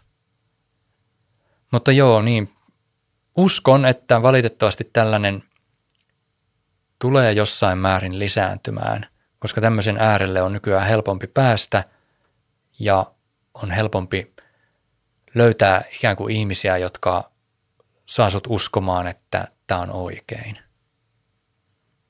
Onko sulla jotain tuntumaa siitä, ihan siis mä tiedän, tästä nyt varmaan mitään numeroita, mutta että, että minkä, mikä osuus tuosta porukasta on kehittynyt siihen suuntaan ja mikä osa on ollut aina niin kuin jotenkin ytimeltään sadistisia tai on kyllä vaikea sanoa tuohon mitään, mitään. En, en pysty sanoa mitään arviota. Ja sitten niin kun mä mietin myös sitä, että, että jos on ihminen, jolla on tuollaiset mieltymykset ja tällainen ihminen, ihmiset kuitenkin haluaa oikeuttaa itselleen sen oman maailmankuvansa ja sitten sen niin kuin voi nähdä siitä näkökulmasta, että se pahuuden puolesta liputtaminen on myös yksi keino niin kuin oikeuttaa sitä, mitä tekee. Ja sitten mä mietin niin kuin sitä, että, että missä määrin myös noin, niin kuin, että ihmiset sanoivat, että oli ihan täysin normaali lapsuus tai ei ole mitään tekijää, mikä selittäisi tämän muuten kuin, että mä oon syntyjään tällainen, niin mistä me niin kuin tiedetään se, että ensinnäkin, niin kuin, että noi ihmiset on rehellisiä ton suhteen ja toisekseen, että ne on kykeneväisiä arvioimaan. Siis eihän ihmisten ole helppo ylipäänsä arvioida niin kuin menneisyyden tapahtumien vaikutuksia oman persoonallisuutensa muodostumiseen. Ja mä niin kuin toistan tässä taas sen, että mä pidän ihan mahdollisena todella, että asia on niin kuin sä mm. sanot, että, että, että ne on ilman mitään yksiselitteistä syytä syntyjään pahoja, mutta, mutta mä silti huomaan, että mun on niin kuin tutkittava myös tuota mahdollisuutta. Niin, no sitä on tietysti tosi vaikea sanoa, että miten, niin kuin, miten pätevä kukaan on arvioimaan itsestään tollaisia asioita. Että mä tämän oman näkemykseni perustan vaan siihen, että mä oon niin pitkän aikaa lukenut niin monenlaisen ihmisen kertomuksia itsestään tähän aiheeseen liittyen ja omia ajatuksia. Ja on sen kaiken perusteella muodostanut tämän näkemyksen, että, tämä on vaan tullut siitä kaikesta niin vahvasti ilmi, että se asia on tällä lailla. Mutta, mutta siis lopultakin kaikkea, mitä me ihmiset kerrotaan itsestämme, niin voi kyseenalaistaa sillä tavalla. Ja mä huomaan niin miettiväni sitä, että jos on ihminen, joka haluaa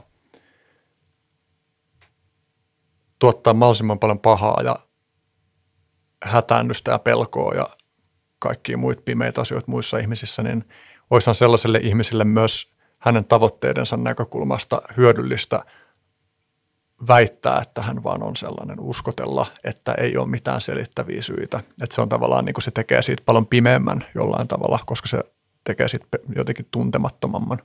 No siellä Torverkon sadististen pedofiilien foorumilla minun mielestä olennaista on se, että siellä ne keskustelijat, niin nehän on todennäköisesti ensimmäistä kertaa elämässään sellaisessa paikassa, missä he voi olla ihan avoimesti oma itsensä. He ei tarvii valehdella psykologille tai viranomaiselle, vaan he on siellä kaltaistensa seurassa täysin vapautuneesti Eikä heillä ole niin lähtökohtaisesti mitään syytä valehdella, vaan päinvastoin he voisivat nauttia siitä, että he on muiden kaltaistensa seurassa. Ja monethan tietty ottaakin siitä kaiken ilo irti just sille, että kysellään neuvoja ja autetaan toisiaan. Että mä näen, että just siinä ympäristössä niillä ihmisillä on kaikkein vähiten syytä valehdella itsestään tai mistään muustakaan. Niin mä mietin vaan niin jotain semmoista elementtiä, että kaikissa tuollaisissa alakulttuureissa syntyy myös semmoista jotenkin nokittelua ja ihmiset haluaa vaikuttaa toistensa silmissä niin kuin eniten siltä, mitä se kyseinen alakulttuuri arvostaa. Niin tavallaan, että mun on vaikea nähdä tuollainen yhteisö, joka olisi millään tavalla vapaa siitä. No joo, mutta minun mielestä semmoista ei kyllä paljon näy, että siellä on ihan isona osana sellaiset ihmiset, jotka kertoo vaikka, että – he ei ole koskaan tehnyt tällaisia asioita, että heillä on vain fantasioita ja suunnitelmia, että he ei pääse niin kuin keuliin tai paukuttelee henkseleitä millään hienoilla kokemuksilla. Heitä on hyvin paljon siellä. Sitten on niitä, joilla on vähän kokemuksia ja joilla on vähän enemmän kokemuksia. Sitten on joitakin, joilla on niin todella paljon kokemuksia ja kyllä niiden ihmisten kertomusten perusteellakin voi jotain päätellä, että mä muistan esimerkiksi yksi semmoinen ruotsalainen, niin aina kun jotkut ihmiset kertovat vaikka jostain kidnappaussuunnitelmistaan, niin tämä ruotsalainen tuli siihen ja antoi todella yksityiskohtaisia, konkreettisia, käytännönläheisiä vihjeitä. Ei, anteeksi, ei mitään vihjeitä, vaan aivan selkeitä neuvoja, että toimin näin ja näin ja näin, vältä tuota, tuota, tuota. Siitä heti näki, että, että toi oikeasti tietää, mistä se puhuu. Mutta sitten se ei itsestään koskaan paljastanut mitään muuta kuin, että se on vaan ruotsalainen. Ei suostunut kertoa, että minkälaisia kokemuksia hänellä itsellään on – mutta hän tiesi aina tasan tarkkaan, että kuinka monenlaiset niin kuin käytännön tilanteet piti hoitaa. Ja kyllä siitä paistoi hyvin vahvasti läpi, että sillä on kokemusta ja se saattaa olla jossain ammatissa, jonka kautta se tietää nämä asiat hyvin. Se saattaa esimerkiksi olla joku poliisiviranomainen. Niin ne on hyvin, hyvin vakuuttavia ne monet henkilöt siellä. Ja siellä ei niin kuin minun mielestä ole sellaista, että joku yrittäisi vaikka muiden silmissä olla jotenkin jotain erityistä, mitä muut kattois ylöspäin. Se on kuitenkin semmoinen yhteisö lopultakin, että ne ei tule ikinä tapaamaan toisiaan, eikä ne tule koskaan niin kuin antamaan omia yhteystietojaan toisilleen, vaan pointtina on se, että kaikki pysyy anonyymeinä. Toki en tiedä, mitä kaikkia kontaktia siellä sitten yksityisviestien puolella aletaan luomaan, mutta niin kauan kuin toimitaan siinä foorumilla, joka on kaikkien nähtävissä, niin, niin kaikki tietää, että me kaikki ollaan täällä nyt vain nimimerkkejä eikä tule koskaan tapaamaan toista esimerkiksi, että tai silleen luomaan semmoista yhteyttä. Aika paljon erilaisia nettiyhteisöjä seuranneena mä silti huomaan, niin kuin, että tota mä en niin kuin osta, että, että he olisivat vapaita tuosta. Niin kuin, että mun nähdäkseni myös pseudonyymeillä toimivat nettiympäristöt, niin sielläkin kerätään semmoista jotain sosiaalista piste, pistettä. Niin kuin. Mutta joo, mietin, että jos niin kuin, tavallaan nyt tässä ollaan sillä niin kuin osittain abstraktilla tasolla, että me puhutaan just niin kuin pahuudesta jonain siinä meidän ennakointipuhelussakin mä niin kuin pohdin sitä, että, että päätyykö tässä niin kuin, käsittelee sitä kysymystä väkisinkin, että onko niin kuin olemassa jotain metafyysistä pahuutta tai semmoista, joka niin kuin edeltää tavallaan meidän sitä todellisuutta, jossa me niin kuin ihmisyksilöinä eletään jossain niin kuin lineaarisesti ajassa elävinä olentoina. Ja, ja tämähän niin kuin liittyy myös johonkin niin kuin teologisiin kysymyksiin, mistä puhuit myös tuon – Viljami Lehtosen kanssa Miehen mieli podcastissa. Ja, niin kuin,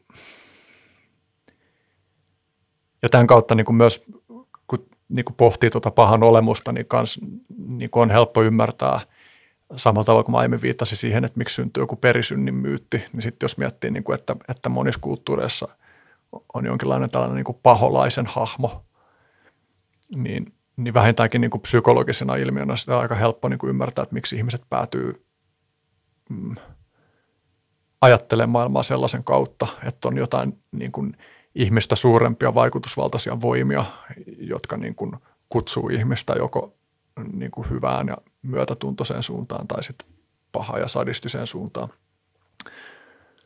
Mm.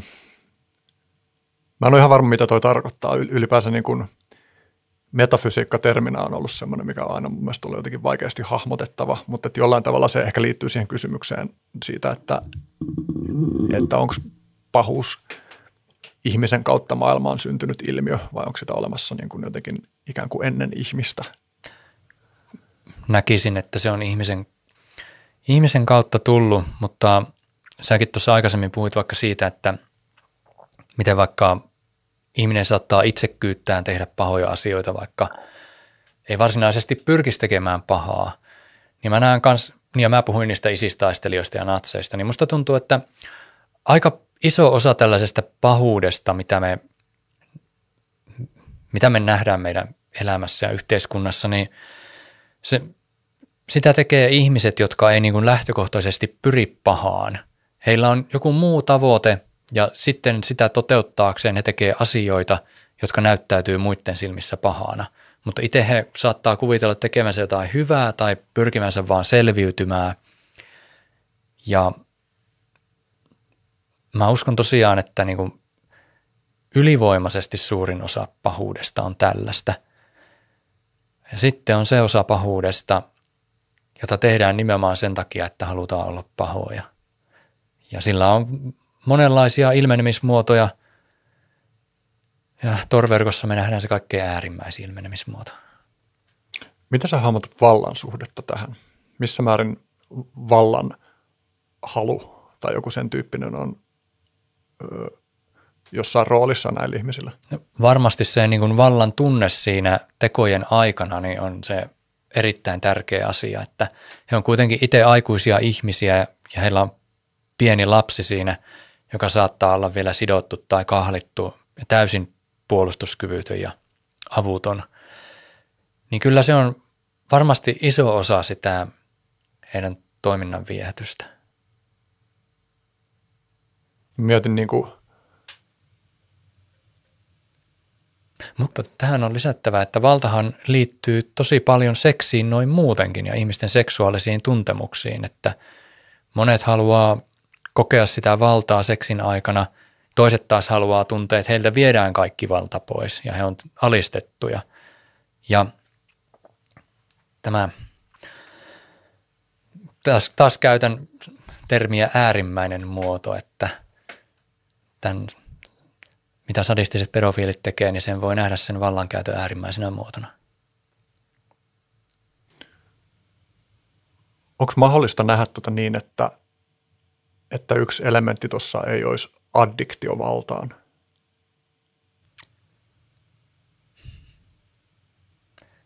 Joo. En tiedä, jos kyse olisi addiktiosta valtaan, niin eikö sitä voisi toteuttaa myös muilla tavoin? No mun on vaikea kuvitella, tai siis on helppo kuvitella, että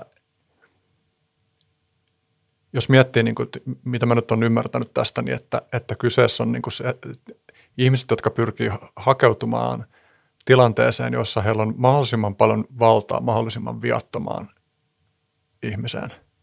Niin. Niin jos kyse on nimenomaan jostain niin kuin äärimmäisestä fetissistä tai perversiosta, niin ja kun sä kuvaat sitä, että se, niiden ihmisten suurin täyttymys tulee siitä, niin, niin eikö ton silloin voi ajatella niin, että kyse on niin jotenkin äärimmilleen menneestä siis en sano, että se pelkästään on sitä, mutta että yksi tapa hahmottaa tota on jotenkin, niin kuin, että se on äärimmilleen äitynyt valta-addiktio. No voi sen ajatella niinkin, mutta monilla murhaajilla tai sarjamurhaajilla voi olla sellainen, että he haluaa samanlaiseen asemaan vangita aikuisen ihmisen. Mutta että tämä valta-addiktio itsessään ei sitten selitä sitä, että minkä takia nämä pedofiilit haluaa nimenomaan pieneen lapseen kohdistaa sen kaiken. Tuossa niin sarjamurhaajista tuli muuten mieleen, että mä tuossa kuuntelin justiin yhden Hannu Lauerman luennon ja vai olikohan se joku podcast vierailu, missä se sanoi tämän, mutta että hän sanoi, niin kuin, että, että sarjamurhaajista selkeä enemmistö, niin että heillä olisi nimenomaan jotain tällaista traumataustaa. Mä mietin, ootko puhunut Lauerman kanssa näistä teemoista? En. Ootko puhunut muuten niin kuin tuollaisten jotenkin pahuuden tutkim- tutkimiseen erikoistuneiden ihmisten kanssa. Minusta olisi kiinnostavaa kuulla sun keskustelua ja niin kuin tavallaan, että minkälaisia perspektiivejä he antaisivat tuohon niin kysymykseen siitä jostain niin kuin trauman tai elämän historian merkityksestä tähän. Et, joo, olisi, tai niin kuin, niin, tämän meidän niin kuin pyörittelyn äärellä, että kuinka synnynnäistä se on, niin olisi tosi kiinnostavaa niin kuin kuulla enemmän eri mielipiteitä, mutta tietenkin niin, kun siis sä oot nyt ensimmäisenä Suomessa lähtenyt tekemään ylipäänsä tällaista keskustelun avausta, niin ei ole ihme, että sellaista keskustelua ei ole kauheasti käyty. niin, mutta Lauermasta vielä, että siis tiedän hänet kyllä ja arvostan häntä ja häntä pidetään todella suuressa arvossa Suomessa, mutta mä aikaisemmin puhuin siitä, että, että jos esimerkiksi tällaiset pedofiilit tai raiskaajat puhuu viranomaisille, niin – ne monesti suodattaa ne puheet tietyn filterin läpi. Ne puhuu helposti sitä, mitä ne toivoo kuulijan kuulevan, koska ne ajattelee sillä lailla kenties parantavansa omaa asemaansa. Että kyllähän viranomaisille kannattaa kertoa, mitä ne haluaa tietää, jos pystyy omaa asemaansa parantaa sillä tavalla. Mutta tuolla Torverkon foorumeilla niillä ihmisillä ei ole mitään tollasta niin motiivia – muuntaa sitä kertomustaan, vaan siellä he on kaltaistensa joukossa ja he voi puhua ihan rehellisesti, mitä itse, mitä niin kuin oikeasti ajattelee. Ja mulla tulee tästä mieleen sellainen esimerkki, tätä mä mietin silloin kirjaa tehdessäkin, että sellainen kirja kuin Sotilaat, kertoo siitä, että toisen maailmansodan aikana, muistaakseni britit otti natseja kiinni vankilaan ja pisti salakuuntelulaitteita niihin selleihin, että tietäisi, mitä ne puhuu keskenään, mitä ne niin kuin oikeasti ajattelee. Koska kaikki muut tiedot, kun natseja on kuulusteltu, niin ne on tullut nimenomaan niistä kuulustelutilanteista. Ja on oletettavaa, että kuulustelija sitten jotenkin pyrkii kohentaa sitä omaa tilannettaan ja asemaansa kertomalla sellaisia asioita, mitä olettaa kuulustelijan haluavan kuulla. Ja tämä salakuuntelulaitteiden laittaminen niihin selleihin niin todisti kyllä just sen puolesta. Että se on todella kiehtova kirja. Siinä niin kuin käydään läpi dokumentteja, joissa kerrotaan, että mitä kaikkea nämä vangitut natsit keskenään jutteli ja miten ne erosi siitä, mitä ne kertoi kuulustelijoille. Ja mun mielestä tämä tilanne on verrattavissa siihen työhön, mitä mä oon tehnyt Torverkossa. Et siellä ne ihmiset kertoo avoimesti toisilleen rehellisesti, mitä ne aattelee, mutta sitten taas viranomaisten kanssa, jos ne joutuu tekemisiin, niin ne kertoo tämmöistä muunneltua totuutta. Tosi kiinnostavaa kyllä, tai kuulostaa kirjalta, joka olisi, olisi en tiedä, hyvä lukea, mutta lukemisen arvoinen. Kiehtova kirja. Mä huomaan miettiväni jotenkin sitä, että, että, että ihmisten puheetkin on niin kuin siinä mielessä niin kuin sosiaalisesti motivoituja, että – mä huomaan jonkun semmoisen epäilyksen sitä kohtaan, että onko tossakaan niin kuin löydettävissä mitään täysin jotenkin essentiaalisesti oikeasti, niin kuin, että mitä ne ihan oikeasti oikeasti ajattelee sikäli, että, että jos niihin vaikuttaa se, että ne haluaa kuitenkin jollain tavalla vaikuttaa toisiinsa keskustellessaan. Mutta toi on semmoinen, mihin mä uskon, että me päästään niin kuin syvemmälle sitä tässä spekuloimalla. Öö, mun tekisi mieli jotenkin ottaa askel taakse tai niin kuin vähemmän abstraktille tasolle ihan niin kuin konkretian kautta. Et, toi Peter Scully on varmaan niin kuin nimekkäimpiä pahamaineisimpia tyyppejä, jotka tämän niin kuin hurtkore, voiko sitä niin kutsua ilmiöksi tai joku äärellä on ollut julkisuudessa. Ja musta tuntuu, että, että jos sä kertoisit niin kuin, en onko huono sanavalinta sanoa, että hänen niin kuin tarinaansa, mutta tavallaan sitä, no, mitä me tiedetään hänestä ja hänen tekemisistään, niin että antaako se taas tähän vähän semmoista niin kuin konkretiaa, että minkälaisen ilmiön kanssa tässä ollaan tekemisissä? Joo, eli Peter Scully on, hän oli 50 australialainen mies, kun hän vuonna 2011 pakeni Filippiineille, koska häntä syytettiin isoista miljoonaluokan petoksista. Ja siellä Filippiineillä hän alkoi tehdä lapsipornoa ja todella raakaa lapsipornoa eli hurtkorea.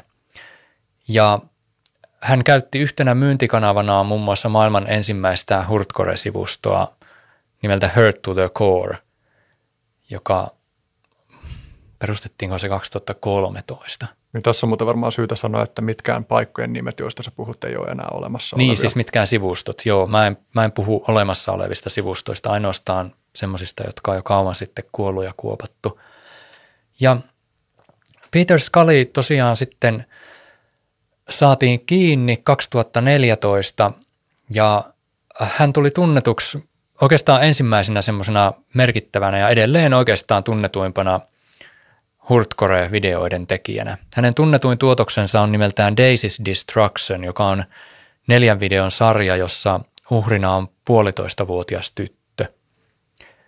Ja tästä Peter Scullysta itse asiassa oli sitten Filippiinien ja Australian mediassa juttua ja mä satuin törmäämään siihen kaikkeen ja se suurelta osin sitten johti minut tähän pisteeseen tällä hetkellä. Ja hän, häntä edelleen pidetään tuolla Hurtcore-piireissä sankarina ja Daisy's Destructionia pidetään alan klassikkona. Ja Skalin tiedetään, hän on siis tällä hetkellä vangittuna Filippiineillä, hän sai elinkautisen tuomion siellä. Ja Skalin tiedetään tehneen paljon hurtkorea, mutta silti ainoa hänen tämmöinen video tai videosarja, joka on vapaasti ladattavissa torverkosta, on tämä Daisy's Destruction. Ja tämä nyt tarkoittaa sitä, että, että kun Skali oli bisnesmies, se teki tätä hurtcore-materiaalia ja myi sitä, niin ihminen, joka ostaa tällaista matskua, suure, maksaa siitä suuren summan, niin ei se sitä pas, pistä julkiseen jakoon torverkkoon tai minnekään muuallekaan, vaan hän pitää sen itsellään ja ehkä käyttää sitä sitten vaihdon välineenä, että voi joltain toiselta pedofiililta vaihtaa matskua siihen.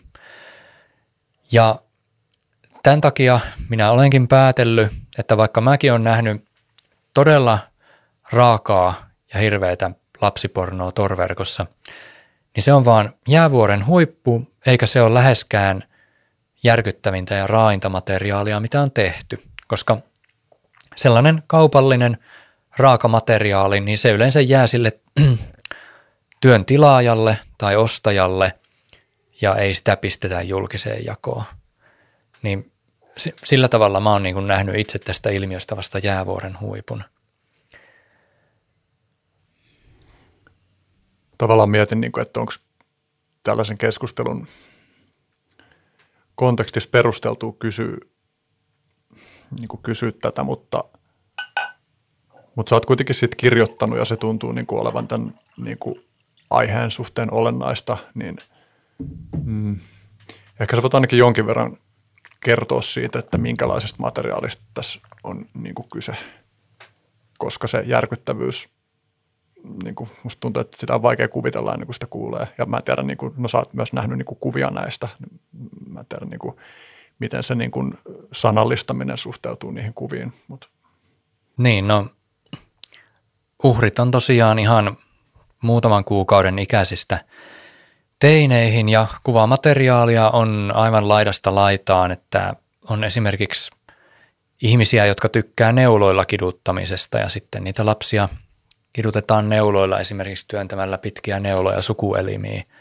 Ja on kaikenlaista, jotkut on erikoistunut sähköön ja tulella kiduttamiseen ja sen semmoiseen, että ja paljon sitten, mä oon nähnyt materiaalia, missä lapsia on kiinnitetty erilaisiin kidutuslaitteisiin tai sitten köysillä hyvin monimutkaisiin ja kivuliaisiin asentoihin ja niille tehdään ihan hirveitä tekoja siinä, siis kaikenlaista ruoskimista ja hakkaamista ja kivun aiheuttamista ja, ja yleensä sitten tähän kaikkeen liittyy myös seksuaalisuus, eli lapsia sitten raiskataan samalla mahdollisimman kivuliailla ja julmilla ja nöyryyttävillä tavoilla ja pahimmillaan se kaikki sitten johtaa lapsen kuolemaan. Mutta kyllähän monet semmoiset vaikka kuvasarjat, mitä mä oon nähnyt, joissa ei edetä lapsen kuolemaan saakka, niin on ihan selvä juttu, että se lapsi ei tule sieltä vankilastaan ikinä elävänä enää pois tulemaan. Että monet, monilla sadistisilla pedofiileilla niin homma menee niin, että ne esimerkiksi kidnappaa tai muilla keinoin hankkii itselleen lapsen johonkin lukittuun tilaan, jonka ne on todennäköisesti itse rakentanut ihan vaan sitä varten. Ja siellä ne sitten kehittelee, käyttää mielikuvituksensa kapasiteetin kehitelläkseen mahdollisimman tuskallisia tapoja kiduttaa ja hyväksikäyttää sitä lasta ja vievät sen sitten se homman loppuun enemmän tai vähemmän hitaasti. Yleensä pyrkivät siihen, että lapsesta on heille iloa mahdollisimman pitkäksi aikaa, mikä sitten tarkoittaa sitä, että kestää hyvin kauan ennen kuin lapsi kuolee. Mutta siis näitä erilaisia yksityiskohtia tähän liittyen on tosi paljon, että esimerkiksi kaikkein pienimpiä lapsia saatetaan pitää vankina ihan tavallisessa huoneessa, joka on sisustettu niin kuin pienen lapsen huone ja sinne on pistetty kaikenlaisia – kaikenlaista söpöä ja herttästä ja vanhempiin viittaavaa, jotta sen huoneen ja tämän lapsen todellisuuden välinen kontrasti olisi mahdollisimman riipaiseva ja sydäntä särkevä. Tähän kaikkeen siis kuuluu myös se henkinen puoli erittäin olennaisesti, että halutaan myös tehdä lapselle selväksi, että, että hän, hänen koko loppuelämänsä tulee olemaan tätä vankina olemista ja tulee koko sen loppuelämänsä vaan tuntemaan suunnatonta tuskaa. Ja ka- kaikki syy siihen on vaan se, että tekijä haluaa saada seksuaalista nautintoa siitä. No, tässä nyt lyhykäisyydessään, mutta mun kirjasta löytyy sitten paljon niitä esimerkkejä lisää. Ja, ja näitä kaikkia juttuja, kun mä sinne kirjaan kirjoitin, niin, niin monesti mä aloin miettiä, että onko tämä nyt tarpeen tämänkin tällaisen julmuuden tänne kirjoittaminen, niin onko tässä nyt pointtia? Mutta mä ajattelin, että kaikki sellaiset mun näkemät julmuudet ja muut asiat sinne kannatti laittaa, jotka jotenkin avasi sitä ilmiöä uudella tavalla tai sitten niiden ihmisten pääsisältöä jollain uudella tavalla. Mutta monta semmoista raakuutta ja kidutus- ja raiskausjuttua juttua. Jätin kertomatta, koska ajattelin, että ne ei tuo mitään olennaista lisää enää tähän ilmiöön. Ja no Kustantamon pyynnöstä poistin pari kohtaa, jotka sitten oli Kustantamon mielestä vähän liikaa. Eli pienimuotoisen sensuurin kohteeksi jouduin tässäkin tapauksessa, mutta siinä nyt ei mitään olennaista menetetty. Jos miettii niin sun omaa suhdetta tavallaan, voisiko sanoa niin kuin, että mielenterveydellisesti tai sielullisesti, että miten sä oot käsitellyt sitä, että sä oot niin kuin altistanut itseäsi tällaiselle materiaalille ja, ja ei pelkästään tällaiselle materiaalille, vaan myös niin kuin tällaiselle todellisuudelle. Että et meidän oikeasti siis että todella se maailma, jossa me eletään, niin siinä todella tapahtuu tollaisia asioita ja että on ihmisiä, joiden korkein johtotähti on tehdä tollaisia asioita. Miten sä oot niin kun tämän kaiken äärellä pitänyt huolta itsestäsi? No ainakaan aluksi mä en osannut pitää huolta itsestäni ollenkaan, että kun mä lokakuussa 2016 löysin tämän sadististen pedofiilien maailman, niin mä olin kyllä aivan shokissa ja varmaan pari, pari kuukautta olin sellaisessa hyvin voimakkaassa järkytyksen tilassa. Ja kun se mun tilanne vielä oli se, että mä oon freelancer, niin mä olin kotona yksin kaiket päivät. Ja siellä yksin vaan sukelsin aina vaan syvemmälle ja syvemmälle sinne torverkon lapsipornomaailmaa. Ja mulla oli kova tarve puhua siitä kaikesta, mutta ei oikein kukaan halunnut kuunnella mua – mä saatoin mölätellä niitä asioita jossain tilanteessa, jossa se ei todellakaan ollut sopivaa, koska siinä alkoi niin kuin oma semmoinen todellisuuden taju alkoi heittämään. Tietysti kun kaiket päivät vaan oot siellä maailmassa, käsittelet sellaista ilmiötä, jonka olemassaoloa et millään niin kuin haluaisi hyväksyä, joka tuntuu vaan liian kamalalta ollakseen totta. Niin joo, kyllä läheinen jossain vaiheessa jo ehdotti, että mä olisin hakeutunut hoitoon, koska mä olin niin poissa oleva ja ahdistunut ihan jatkuvasti. Ja mä en pystynyt ajattelemaan mitään muuta kuin niitä lapsia. Olin mä sitten hereillä tai unessa, niin päässä pyöri vaan ne lapset ja kaikki hirveydet, mitä niille tehtiin. Ja mä sitten lopulta soitin auttamaan puhelimeen, jossa neuvottiin, että mun pitäisi mennä lääkärin juttu sille, ja mä menin. Kun mä kerroin lääkärille, mistä on kyse, niin hän oli kauhuissaan, mutta pystyi kuitenkin kuuntelemaan loppuun mun asian ja ohjas mut sitten juttelemaan kahden psykiatrisen sairaanhoitajan kanssa. Kun ne kuuli, mistä on kyse, niin ne oli kans niin järkyttyneitä, että ei ne saanut sanaa suustaan ja mitä se nyt oli vajaan tunnin se vastaanottoaika, niin suurin osa siitä ajasta me vaan istuttiin hiljaa.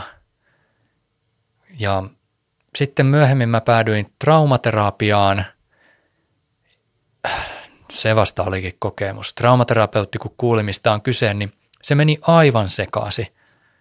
Siinä kesti useampi minuutti ennen kuin se pystyi mitään järjellistä lausetta muodostamaan. Ja sitten se tekikin selväksi, että hän ei halua kuulla näistä asioista enää yhtään mitään. Ja kun sanoit, että se meni sekaisin, niin mitä se, mitä se niin kuin ilmeni?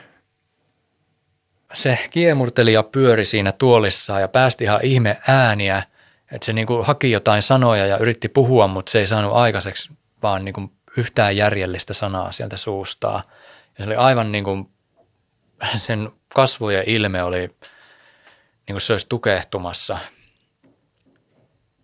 Sellainen. Mikä on tietysti ihan niin kuin aika luonnollinenkin reaktio kaikkeen tällaiseen, vaikka no sitten niin. traumaterapeutin tietysti toivoisi, että – No joo, niin olennaista niin. on ehkä se, mihin tämä päätyy tästä. Niin siis se on totta, että tuo on luonnollinen reaktio, mutta sitten taas kun mä olin tullut traumaterapeutille, niin mä toivoin, että siellä jos missä mä voisin puhua näistä asioista, mutta en mä sitten voinut ja se kokeili sellaista silmänliiketerapiaa muuhun ja mä sitten ajattelinkin, että tämä saattaa toimia, mutta sitten kolmen kerran jälkeen tulin siihen tulokseen, että ei tämä toimi ja jätin sen. Ja miten mä nyt sitten muuten on, siis aika on parantanut haavoja, että hitaasti se on tapahtunut, mutta ajan mittaan se kuitenkin niin kuin ne asiat on silleen lähtenyt päästä, että ne ei pidä mua otteessaan koko ajan enää.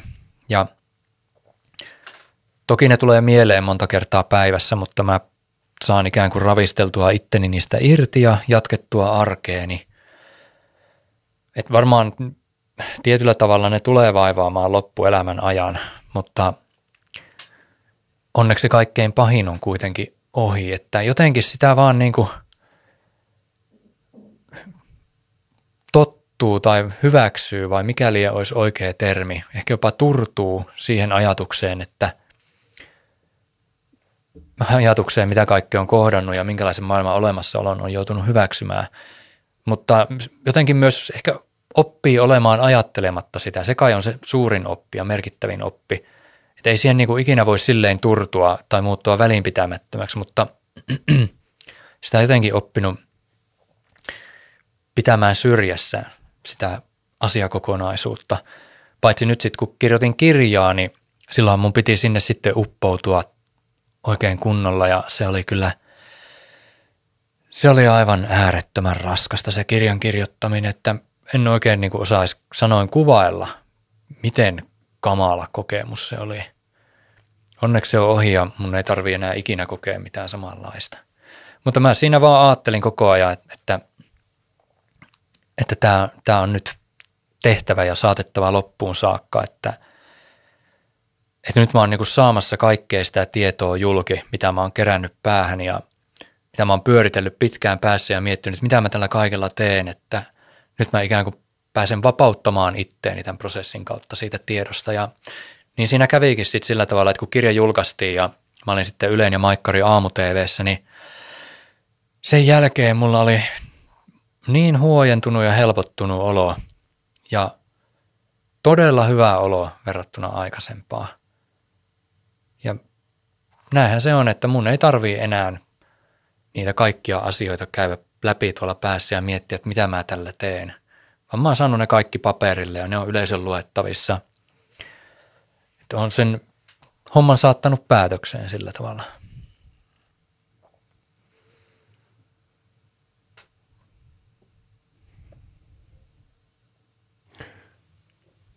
Mietin sitä niin kuin, kun toi Peter Scully on niin kuin sellainen julkisuudessa paljon käsitelty tapaus, niin tämä nyt kulkee vähän tälleen jotenkin kehämäisesti tämä keskustelu, mutta se on ehkä myös mun tapa tehdä näitä keskusteluja, jos mä huomaan, että, että joku lanka jää auki ja sitten mä palaan vielä siihen. Mä saatan palata myös tuohon äskeiseen teemaan sitten myöhemmin. Mutta sä mainitsit niinku lyhyesti siitä, että, että hän on niinku painut Filippiineille jotain petossyytteitä, mutta tiedetäänkö me niinku hänen taustastaan, että miten hän on päätynyt tekemään tuollaisia juttuja?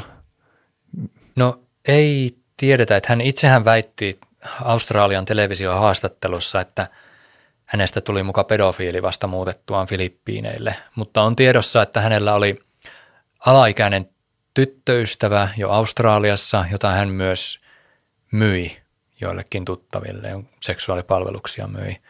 Ja muutenkin hänellä oli niin pitkä ura rikollisena, sellaisena rikollisena, joka ei niin piitannut muista ihmisistä lainkaan. Ja minusta tuntuu siltä, että Filippiineillä hän näki mahdollisuuden toteuttaa jotain sellaista, mitä hän, mihin hän oli tuntenut vetoa pitkään ja näki myös samalla tilaisuuden sillä tavalla tienata, koska hän, hän teki paljon rahaa tuolla hurtcore-materiaalin tuottamisella. Ja hänellä oli asiakkaita eri puolilla maailmaa ja sitten hän tosiaan torverkon avulla niitä hankki lisää. Ja eikö niin, että hän siis teki tätä materiaalia paikallisten naisten kanssa? Ja Joo. Sitten, mm. Hänellä oli avustajanaan kaksi paikallista teiniä. Ne oli rikosten mm. tapahtuessa muistaakseni 17-19-vuotiaita. Ja ne auttoi hankkimaan uhreja ja auttoi videoiden tekemisessä. Esimerkiksi tämä Skalin pahamaineisin tuotos Daisy's Destruction, niin siinä Skali ei itse esiinny kamera edessä, vaan Skali kuvaa ja hän on ikään kuin, niin kuin päättänyt, mitä tehdään, mutta se, joka kiduttaa sitä puolitoistavuotiaista tyttöä, niin on toinen näistä Skalin avustajista. Ja ne avustajat oli myös Skalin rakastajia.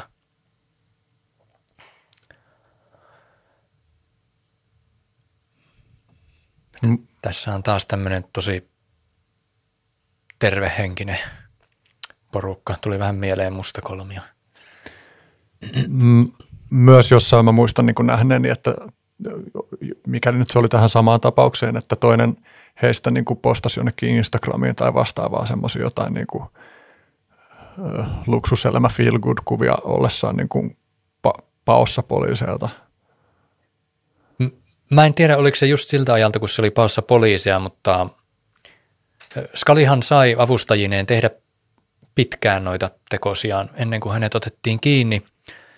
Ja Skalin jahtaaminen alkoi itse asiassa Hollannista, jossa äh, pedofiilin tietokoneelta löytyi kuvakaappauksia Daisy's Destructionista.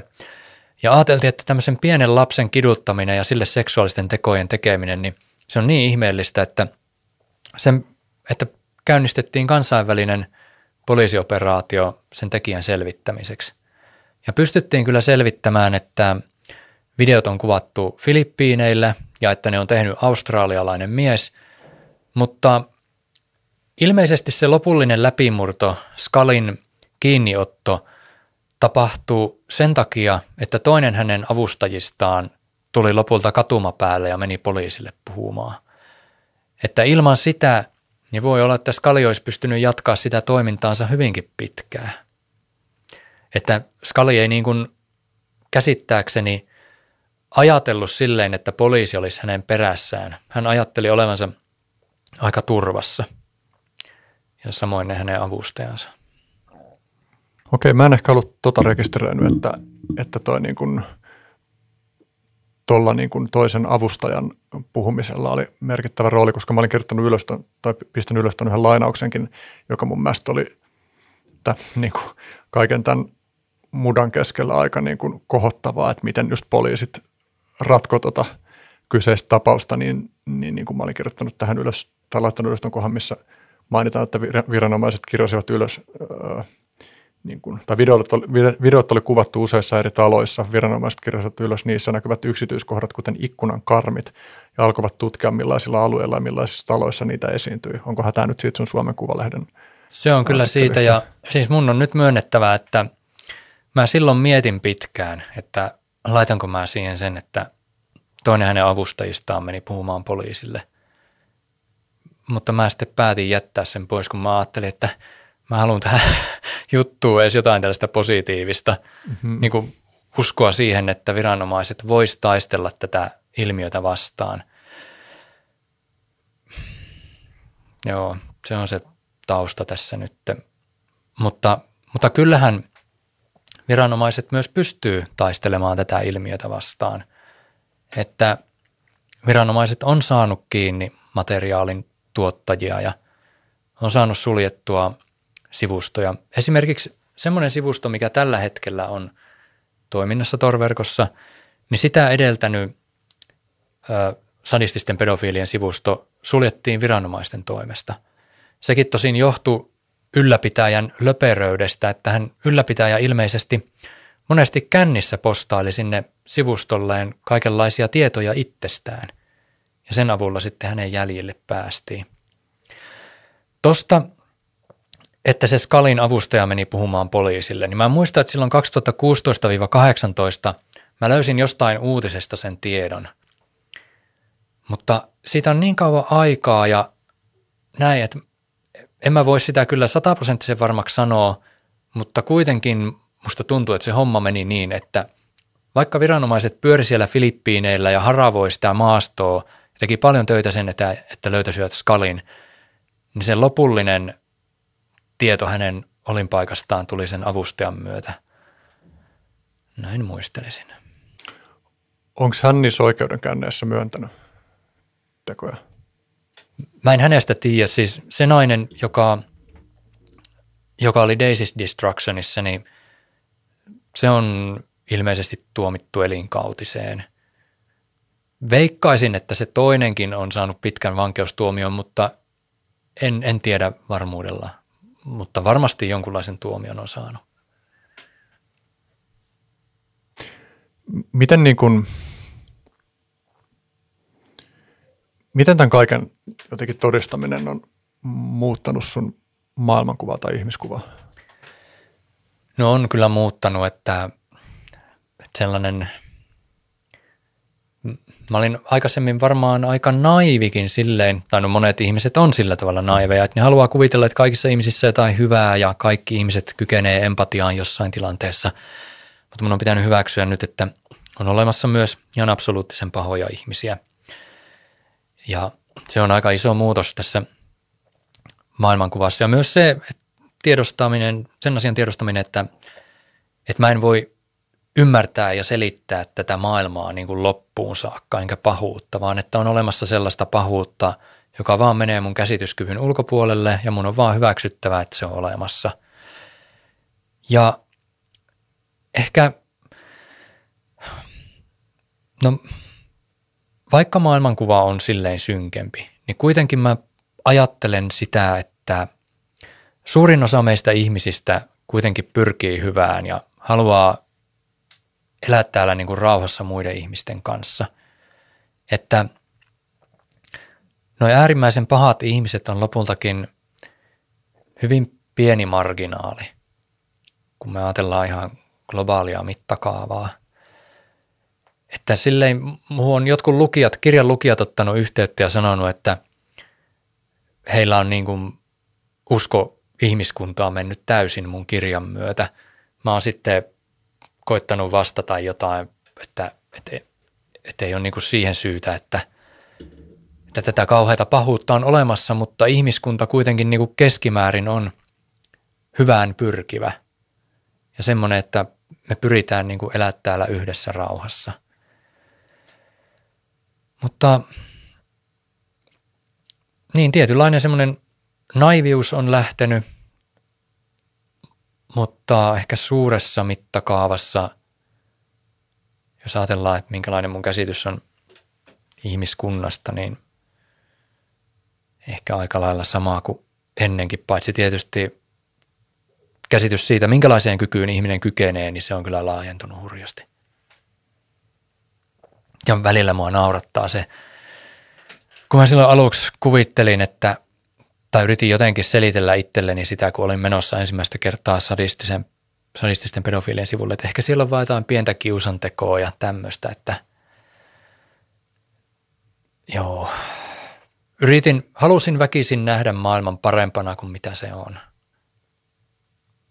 Sä oot myös kuvannut sitä, että kun sä oot lukenut paljon noiden ihmisten tarinoita, he kuvaa elämäänsä ja sitä, miten he on päätynyt siihen pisteeseen, niin sä kuvalit myös sellaisia ihmisiä, jotka sanoo eläneensä niin kuin vaikka keski-ikäiseksi asti ihan normaalin elämän ja ei huomannut mitään erityisiä outoja seksuaalisia mieltymyksiä. Ja, ja sitten noille foorumeille tai noihin sivustoille menemisen myötä niin kuin onkin havahtunut siihen, että, että itse asiassa onkin joku sadistinen pedofiili, niin öö, kun sä itse aloit altistaa itseäsi tuollaiselle materiaalille, niin kävikö sulla mielessä se, että mitä jos sä huomaat itse, että sun kiinnostuksen kohteesta paljastuukin jotain tuollaista?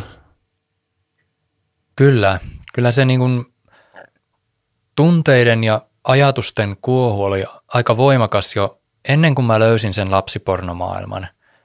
Kyllä siinä väistämättä kävi kaikkea sellaista mielessä, että miten se, jos mä nyt sen löydän, niin miten se muuhun vaikuttaa. Huomaanko mä oikeasti tykkääväni siitä, että tunneko mä nautintoa, kun käyn läpi sitä kuvamateriaalia ja minkälaista mun elämä on sen jälkeen, mitä mä haluan, muutunko mä ihmisenä.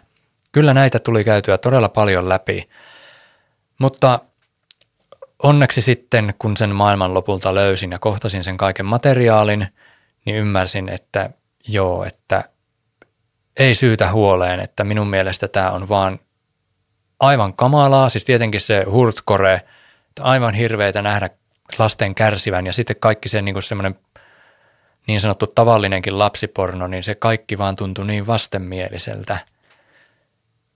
Sellaiselta, että nuo on pieniä lapsia. Että jättäkää rauhaa. Että joo, mutta se on, se on varmasti erittäin luonnollista, että niitä tunteita ja ajatuksia myllää päässä tuollaisessa tilanteessa, missä mä olin, mutta se oli myös hyvin helpottavaa huomata, että kaikki ne semmoiset pelot oli kyllä turhia. Ja toinen, mikä tulee mieleen, on myös vaan se, että, että ei välttämättä ole mitään keinoa ennakoida sitä, että millä tavalla tuollaisten asioiden näkeminen voi olla rikkovaa. Et mietin, mulla on jäänyt mieleen, mä joskus katoin jonkun sellaisen ISIS-videon, jossa joku miehen pää leikattiin irti ja sillä sen niin kuin tunnejäljet on, niin kuin yhä mukana. Muistan niin kuin, miltä se tuntui. Ja, ja tuli myös hyvin nopeasti selväksi, että okei, että vaikka mua kiinnostaa niin kuin faktuaalisesti tietää kyllä siitä, että minkälaisia asioita maailmassa tapahtuu, niin mm, mä en luota siihen, että, että mä en menisi tosi pahasti rikki, jos mä altistaisin itseäni niin kuin visuaaliselle materiaalille, niin, niin tollaset, niin juttuja kanssa niin kuin mietti kyllä sitä kirjaa lukiessa ja kun on kuunnellut sun juttuja. Joo, tuollainen voi jättää, jättää kyllä hyvin pitkäkestoiset jäljet. No jos miettii nyt niin kuin sitä, että mitä kaikella tällä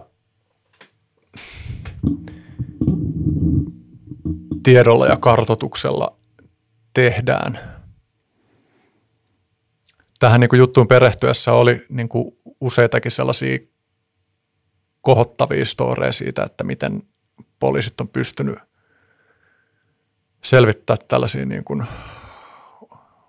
organisaatioita ja, ja tahoja, jotka on pyörittänyt jotain näitä sivustoja ja muita. Ja esimerkiksi sekin oli mielenkiintoinen, toki niin kuin myös paljon niin kuin kysymyksiä herättänyt, että olisi tämä hyväksyttävä toimintatapa, mutta tämä joku sivusto, joka oli suljettu sillä tavalla, että sen ylläpitäjät oli saatu kiinni ja sitten poliisit oli pyörittänyt sitä. Oliko se, se oli kuitenkin niin kuin useita kuukausia? 11 kuukautta. Joo, poliisi tosiaan ylläpiti Child's Play-sivustoa, josta tuli aikanaan ihan kaikkein isoin Torverkon lapsipornosivusto ja poliisi teki sen sen takia, että pystyisi keräämään mahdollisimman paljon tietoa lapsipornon tuottajista ja uhreista. Ja kieltämättä sitä voi miettiä, että onko semmoinen toimintatapa oikeutettua, mutta ilmeisesti poliisi kuitenkin sai hyviä tuloksia sillä tavalla, joten kai se sitten on oikeutettua. Ja sillä oli varmasti myös jonkinlainen pelotevaikutin, että sen jälkeen varmasti monet noiden sivustojen käyttäjät on ollut epäluuloisia, että ei kai vaan tämäkin on nyt sellainen niin kuin honey trap. Ja uskaltaako täällä nyt mitään tehdäkään. Et siltä kannalta varmasti ihan perusteltua. Mutta joo, kyllä, kyllä poliisi saa tuloksia aikaan, mutta silti se torverkon lapsipornomaailma siellä jyllää ja elää omaa elämäänsä. Mutta kuten jo tuossa aikaisemmin puhuttiin, niin se olisi kamalaa, jos poliisi vaan nostaisi kädet pystyy ja toteaisi, että joo, ei me voi tälle mitään antaa olla. Niin tässä tapauksessa ymmärtääkseni niin kuin se johti ihan siihen, että, että lapsia saatiin vapautettua, niin kuin, miten se sanotaan, että vankina olevia lapsia saatiin vapautettua. Ja, mutta, mutta siis tosiaan ilmeisesti niin kuin muun muassa niin kuin UNICEF ja Amnesty kumpikin oli niin kuin myös kriittisesti käsitellyt tätä. Ja, ja oliko se jotenkin sillä tavalla, että he on niin kuin – uskottavuuden säilyttääkseen joutunut siis aktiivisesti postaamaan sinne materiaalia, mutta että se on ollut materiaalia, joka ö, ei ollut tietenkään tuoretta, vaan jostain muualta saatua, mutta että tähän on, onhan se tosi ymmärrettävää, että minkä takia tätä lähestymistapaa on pidetty niin kuin varmaan sekä niin kuin moraalisesti että pragmaattisesti kyseenalaisena. Kyllä, ja sen takia – läheskään kaikilla mailla tai maiden viranomaisilla ei ole mahdollisuuksia tehdä mitään tuommoista, että esimerkiksi Suomessa viranomaisten kädet on monella tapaa sidotut verrattuna vaikka siihen, mitä Australian viranomaiset voi tehdä. Ja tuossahan oli vielä kiinnostava ulottuvuus, oliko se Child's Play vai mikä Joo. nimeltään, niin että siinä oli sellainen kiinnostava ulottuvuus kanssa, että jotkut norjalaiset journalistit oli jossain vaiheessa niin kuin bongannut, että, että sen sivuston oliko se niin, että sen omistajatiedot olikin saatavilla jotenkin sillä tavalla, että sinne pystyy ottaa yhteyden niin kuin avoimen verkon kautta? Siis joku semmoinen vika siinä sivustossa oli, että, että tietyllä tavalla sinne pystyikin saamaan avoimen verkon kautta yhteyden. Ja sitä kautta ne norjalaisen sanomalehden VGn joku hakkeri niin onnistui selvittämään ylläpitäjien henkilötiedot. Ja nehän sopii sitten näiden ylläpitäjien kanssa tapaamisen – ja tapaamisessa sanoi, että me tiedetään, että te ylläpidätte tätä Child's Play-sivustoa ja aiotaan paljastaa se meidän lehdessä. No sitten ne ylläpitäjät paljasti, että me ollaankin kyllä poliiseja. Mutta sitten ne teki sillä lailla, että tota, kun lopulta poliisit sulki sen Child's Playn kauan myöhemmin, niin VG sitten heti ensimmäisenä julkaisi siitä ison tarinan. Tuo on kyllä niin kuin hämmästyttävää yrittää miettiä, että minkälaisia keskusteluja on joutunut käymään tuossa tilanteessa. Ja en mä tiedä, miten, niin kuin,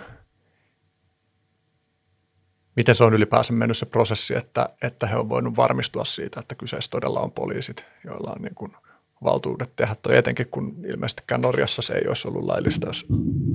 Niin, en usko, että siellä olisi ollut laillista.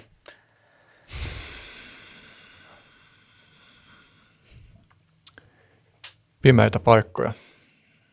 Jotenkin tämän niin kuin, minkä tähän liittyvän jotenkin päivittelykin tuntuu vähän jotenkin banaalilta, kun se on niin, niin naamalla, että miten synkistä asioista tässä puhutaan. Niin, ja mä huomaan välillä miettiväni sitä, että kun tosiaan puhutaan hyvin synkistä asioista, niin vaikutan, vaikutankohan minä jotenkin arkiselta ja tunteettomalta, kun puhun niistä – että no toivottavasti en, mutta jos vaikutan, niin se johtuu siitä, että mä oon kuitenkin käsitellyt näitä juttuja vuosikausia, niin ne vaan tulee semmoisena arkisena puheena sitten suusta ulos, vaikka niiden kaiken kauheuden tietenkin edelleen tiedostaa, mutta tuossa kun puhuin vielä aiemmin tuosta, että sen kirjan julkaisu saattoi ikään kuin valmiiksi sen prosessin, mikä oli alkanut 2016. Se prosessi itsessään oli niin raskas, että ja nyt on niin helpottunut olo, niin niistä kaikista asioista myös pystyy puhumaan hyvin helposti, vaikka tiedostan, että mun keskustelukumppanille voi tulla hyvinkin ahdistava ja vaikea olo, jos näistä asioista puhutaan, mutta itse vaan niitä niin pitkään pyörittänyt päässä ja ne on ollut olennainen osa mun elämää, että niistä vaan puhuu nyt hyvin arkisesti. Mä huomasin, kun mä luin sitä kirjaa, niin, niin kuin alun sellaisten tunnereaktioiden jälkeen, niin mä mietin, että tapahtuuko siinä jonkinlaista dissosiaatioa, että, että luki tavallaan niin kuin faktuaalisesti niitä, miten sä kuvasit sitä sisältöä, niitä tekoja. Mutta samaan aikaan jotenkin tunnetasolla tai semmoisella, että jollain tavalla niin kuin jäi etäiseksi, että ei pysty ihan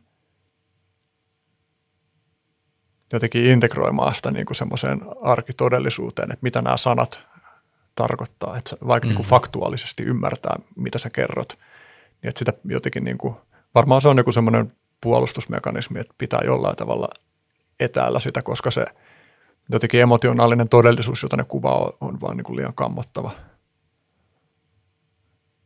Mä uskon, että aika monella lukijalla on ollut toi, just toi sama. Hmm. Mutta sitten on niitä, jotka on kokenut hyvin rajusti sen kirjan, että mä tiedän, että lukijoita on oksentanut ja yksi lukija kertoo, että sen mielenterveysongelmat paheni ja se joutui lopettaa kirjan kesken.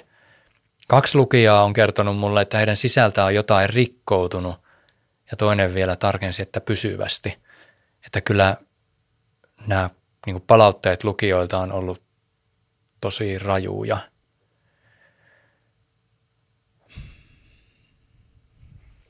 Hmm. Tänään olen miettinyt myös paljon sitä, että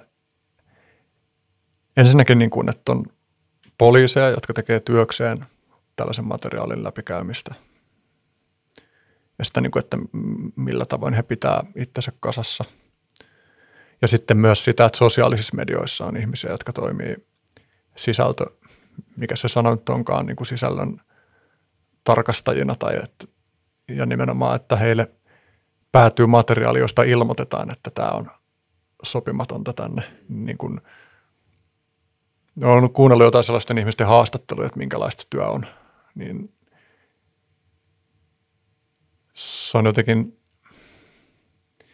myös niin kuin tosi iso pala yrittää niin kuin niellä sitä, että sen takia, että meillä on näitä kaikkia teknologioita, niin, niin tulee välttämättömäksi, että on joitain ihmisiä, jotka käy läpi sitä ja tarkistaa, vaikka siellä olisi jotkut tekoälysysteemit, jotka niin kuin tunnistaa, että tämä on potentiaalisesti sopimatonta materiaalia, niin sitten ihminen sen viime kädessä kai tekee sen Kyllä.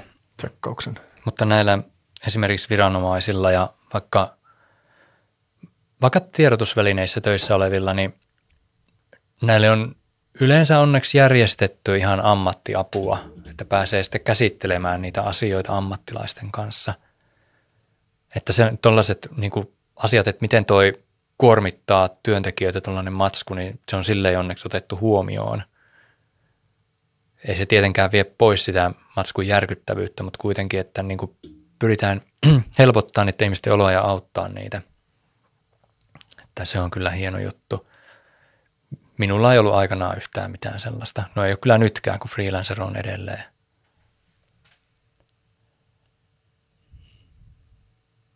Musta tuntuu, että sellainen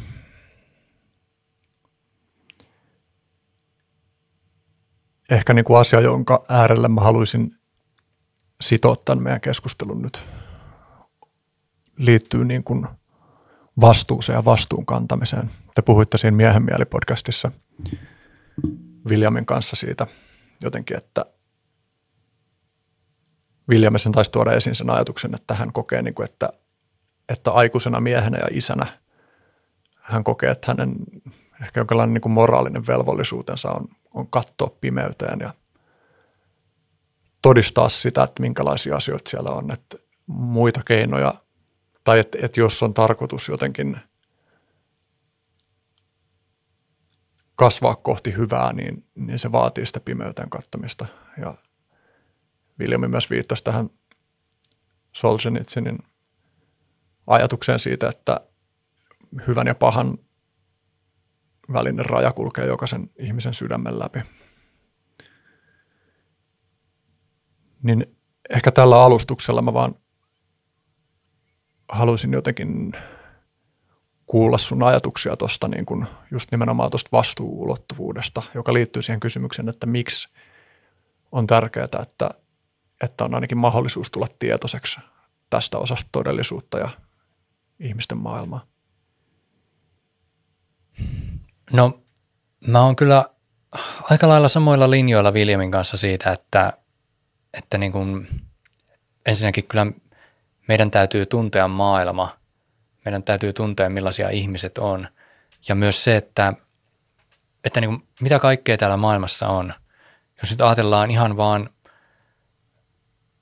ihan realistisia uhkia, mitä elämässä on, miten me voidaan niin kuin estää itseämme – meidän lähipiiriä, meidän yhteisöä välttämästä ne uhkat, niin kyllä meidän on tiedettävä, että minkälaista pahuutta on olemassa. Mutta toisaalta mä ymmärrän sen hyvin, että jotkut ihmiset ei vaan siihen pysty. Ne saattaa olla vaikka liian herkkiä ja niiden täytyy pitää ikään kuin oman ajatus- ja kokemusmaailman ulkopuolella tällaiset todella synkät asiat. Että me ollaan niin erilaisia kaikkia, eikä tämä voi pakottaa sellaisten asioiden äärelle, varsinkin jos riskinä on, että oma pää siinä hajoaa. Mutta ajattelen kyllä niin, että se niin kuin pahuuden olemassaolon tiedostaminen ja uhkien tiedostaminen on tärkeää, mutta ei niiden, niiden ajatteluun ei voi käyttää koko elämäänsä. Että eihän tässä niin kuin voi koko ajan vaan olla varoilla, varuillaan ja miettiä kaikkia kamalia asioita.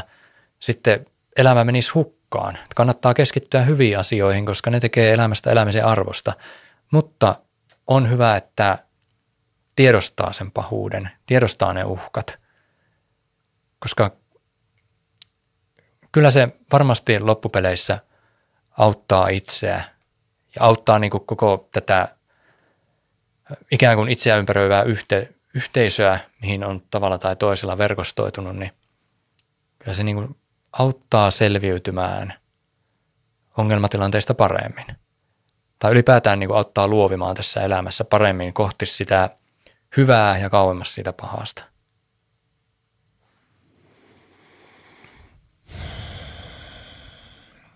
Huomaan, niin että tässä tulee assosiaatio siihen, että miten niin kuin arkisessa elämässä jossain määrin on tärkeää haastaa itseä ja mennä epämukavuusalueille. Mm. Mutta sitten vaikka se epämukavuusalueelle meneminen on arvokasta, niin sitten siinä on joku sellainen raja, että, jonka ylityttyy se alkaa syömään itseään tai että sitten ne tavallaan myönteiset asiat, joita siitä tulee, niin alkaakin olla suhteessa liian pienet. Mietin siis sitä, että miten tunnistaa tavallaan se, että kuinka paljon pimeyttä ja pahuutta kannattaa katsoa silmiin, kuinka läheltä.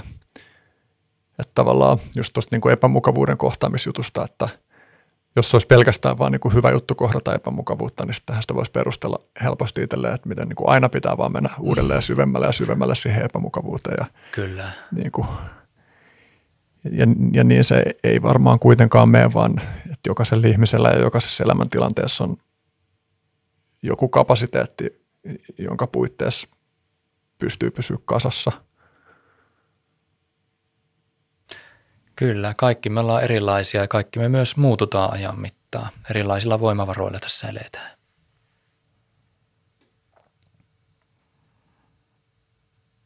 Tämän syvän sukelluksen jälkeen mulla on vielä tästä loppulyhyet, jotka mä kysyn kaikilta vierailta. Voi vastata yhdellä tai useammalla lauseella. Okei. Okay. Ensimmäinen on, että kerro jostain varhaisesta vaikuttaneesta muistosta.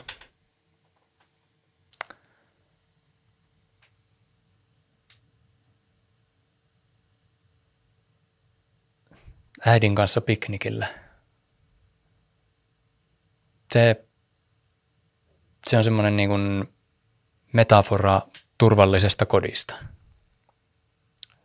Se se muisto yhdistyy aina niin kuin siihen, että oli turvallinen koti lapsuudessa. Kerro jostain inspiroivasta asiasta.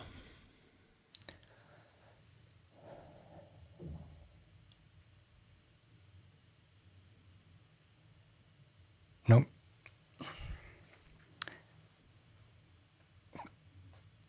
sä puhuit tuosta epämukavuusalueelle menemisestä ja musta tuntuu, että uuden oppiminenkin on monesti sitä epämukavuusalueella olemista, koska se on haastava tilanne, kun on uuden edessä ja on taas semmoinen avuton, eikä hallitse sitä tilannetta.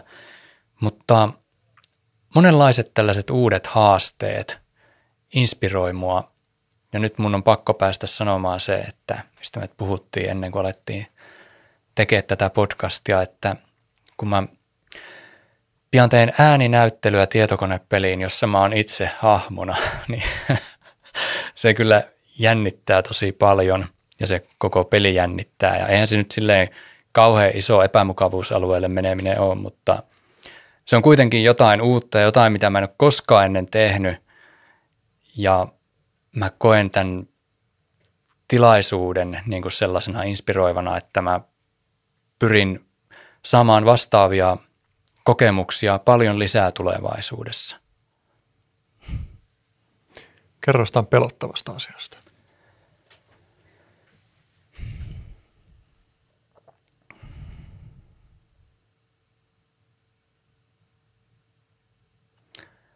Nyt mennään taas lapsuuteen ja noidan käsikirjaan.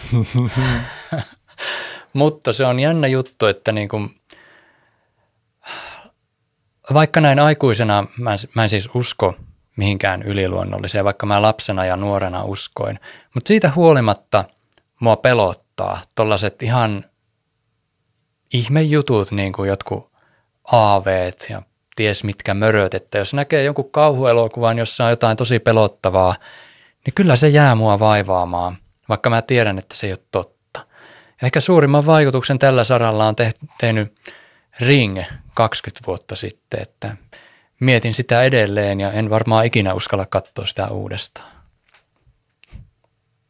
Se on kyllä väkevä. Se on.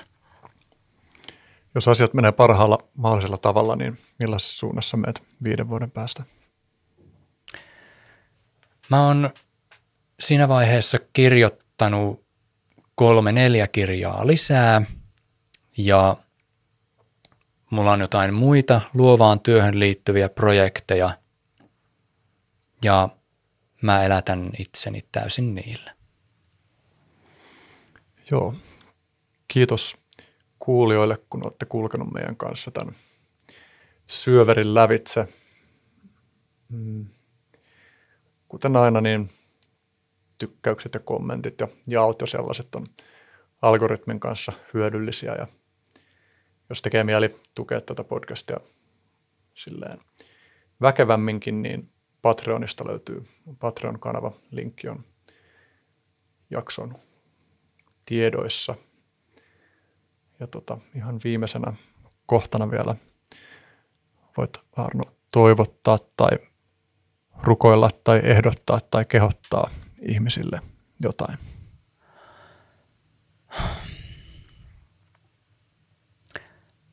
Toivon, että kenenkään maailma tai elämä ei murenisi minun kirjan takia. Toivon toki, että mahdollisimman moni sen lukee, mutta sitten mikäli se tuntuu liian raskaalta, niin jättää kesken.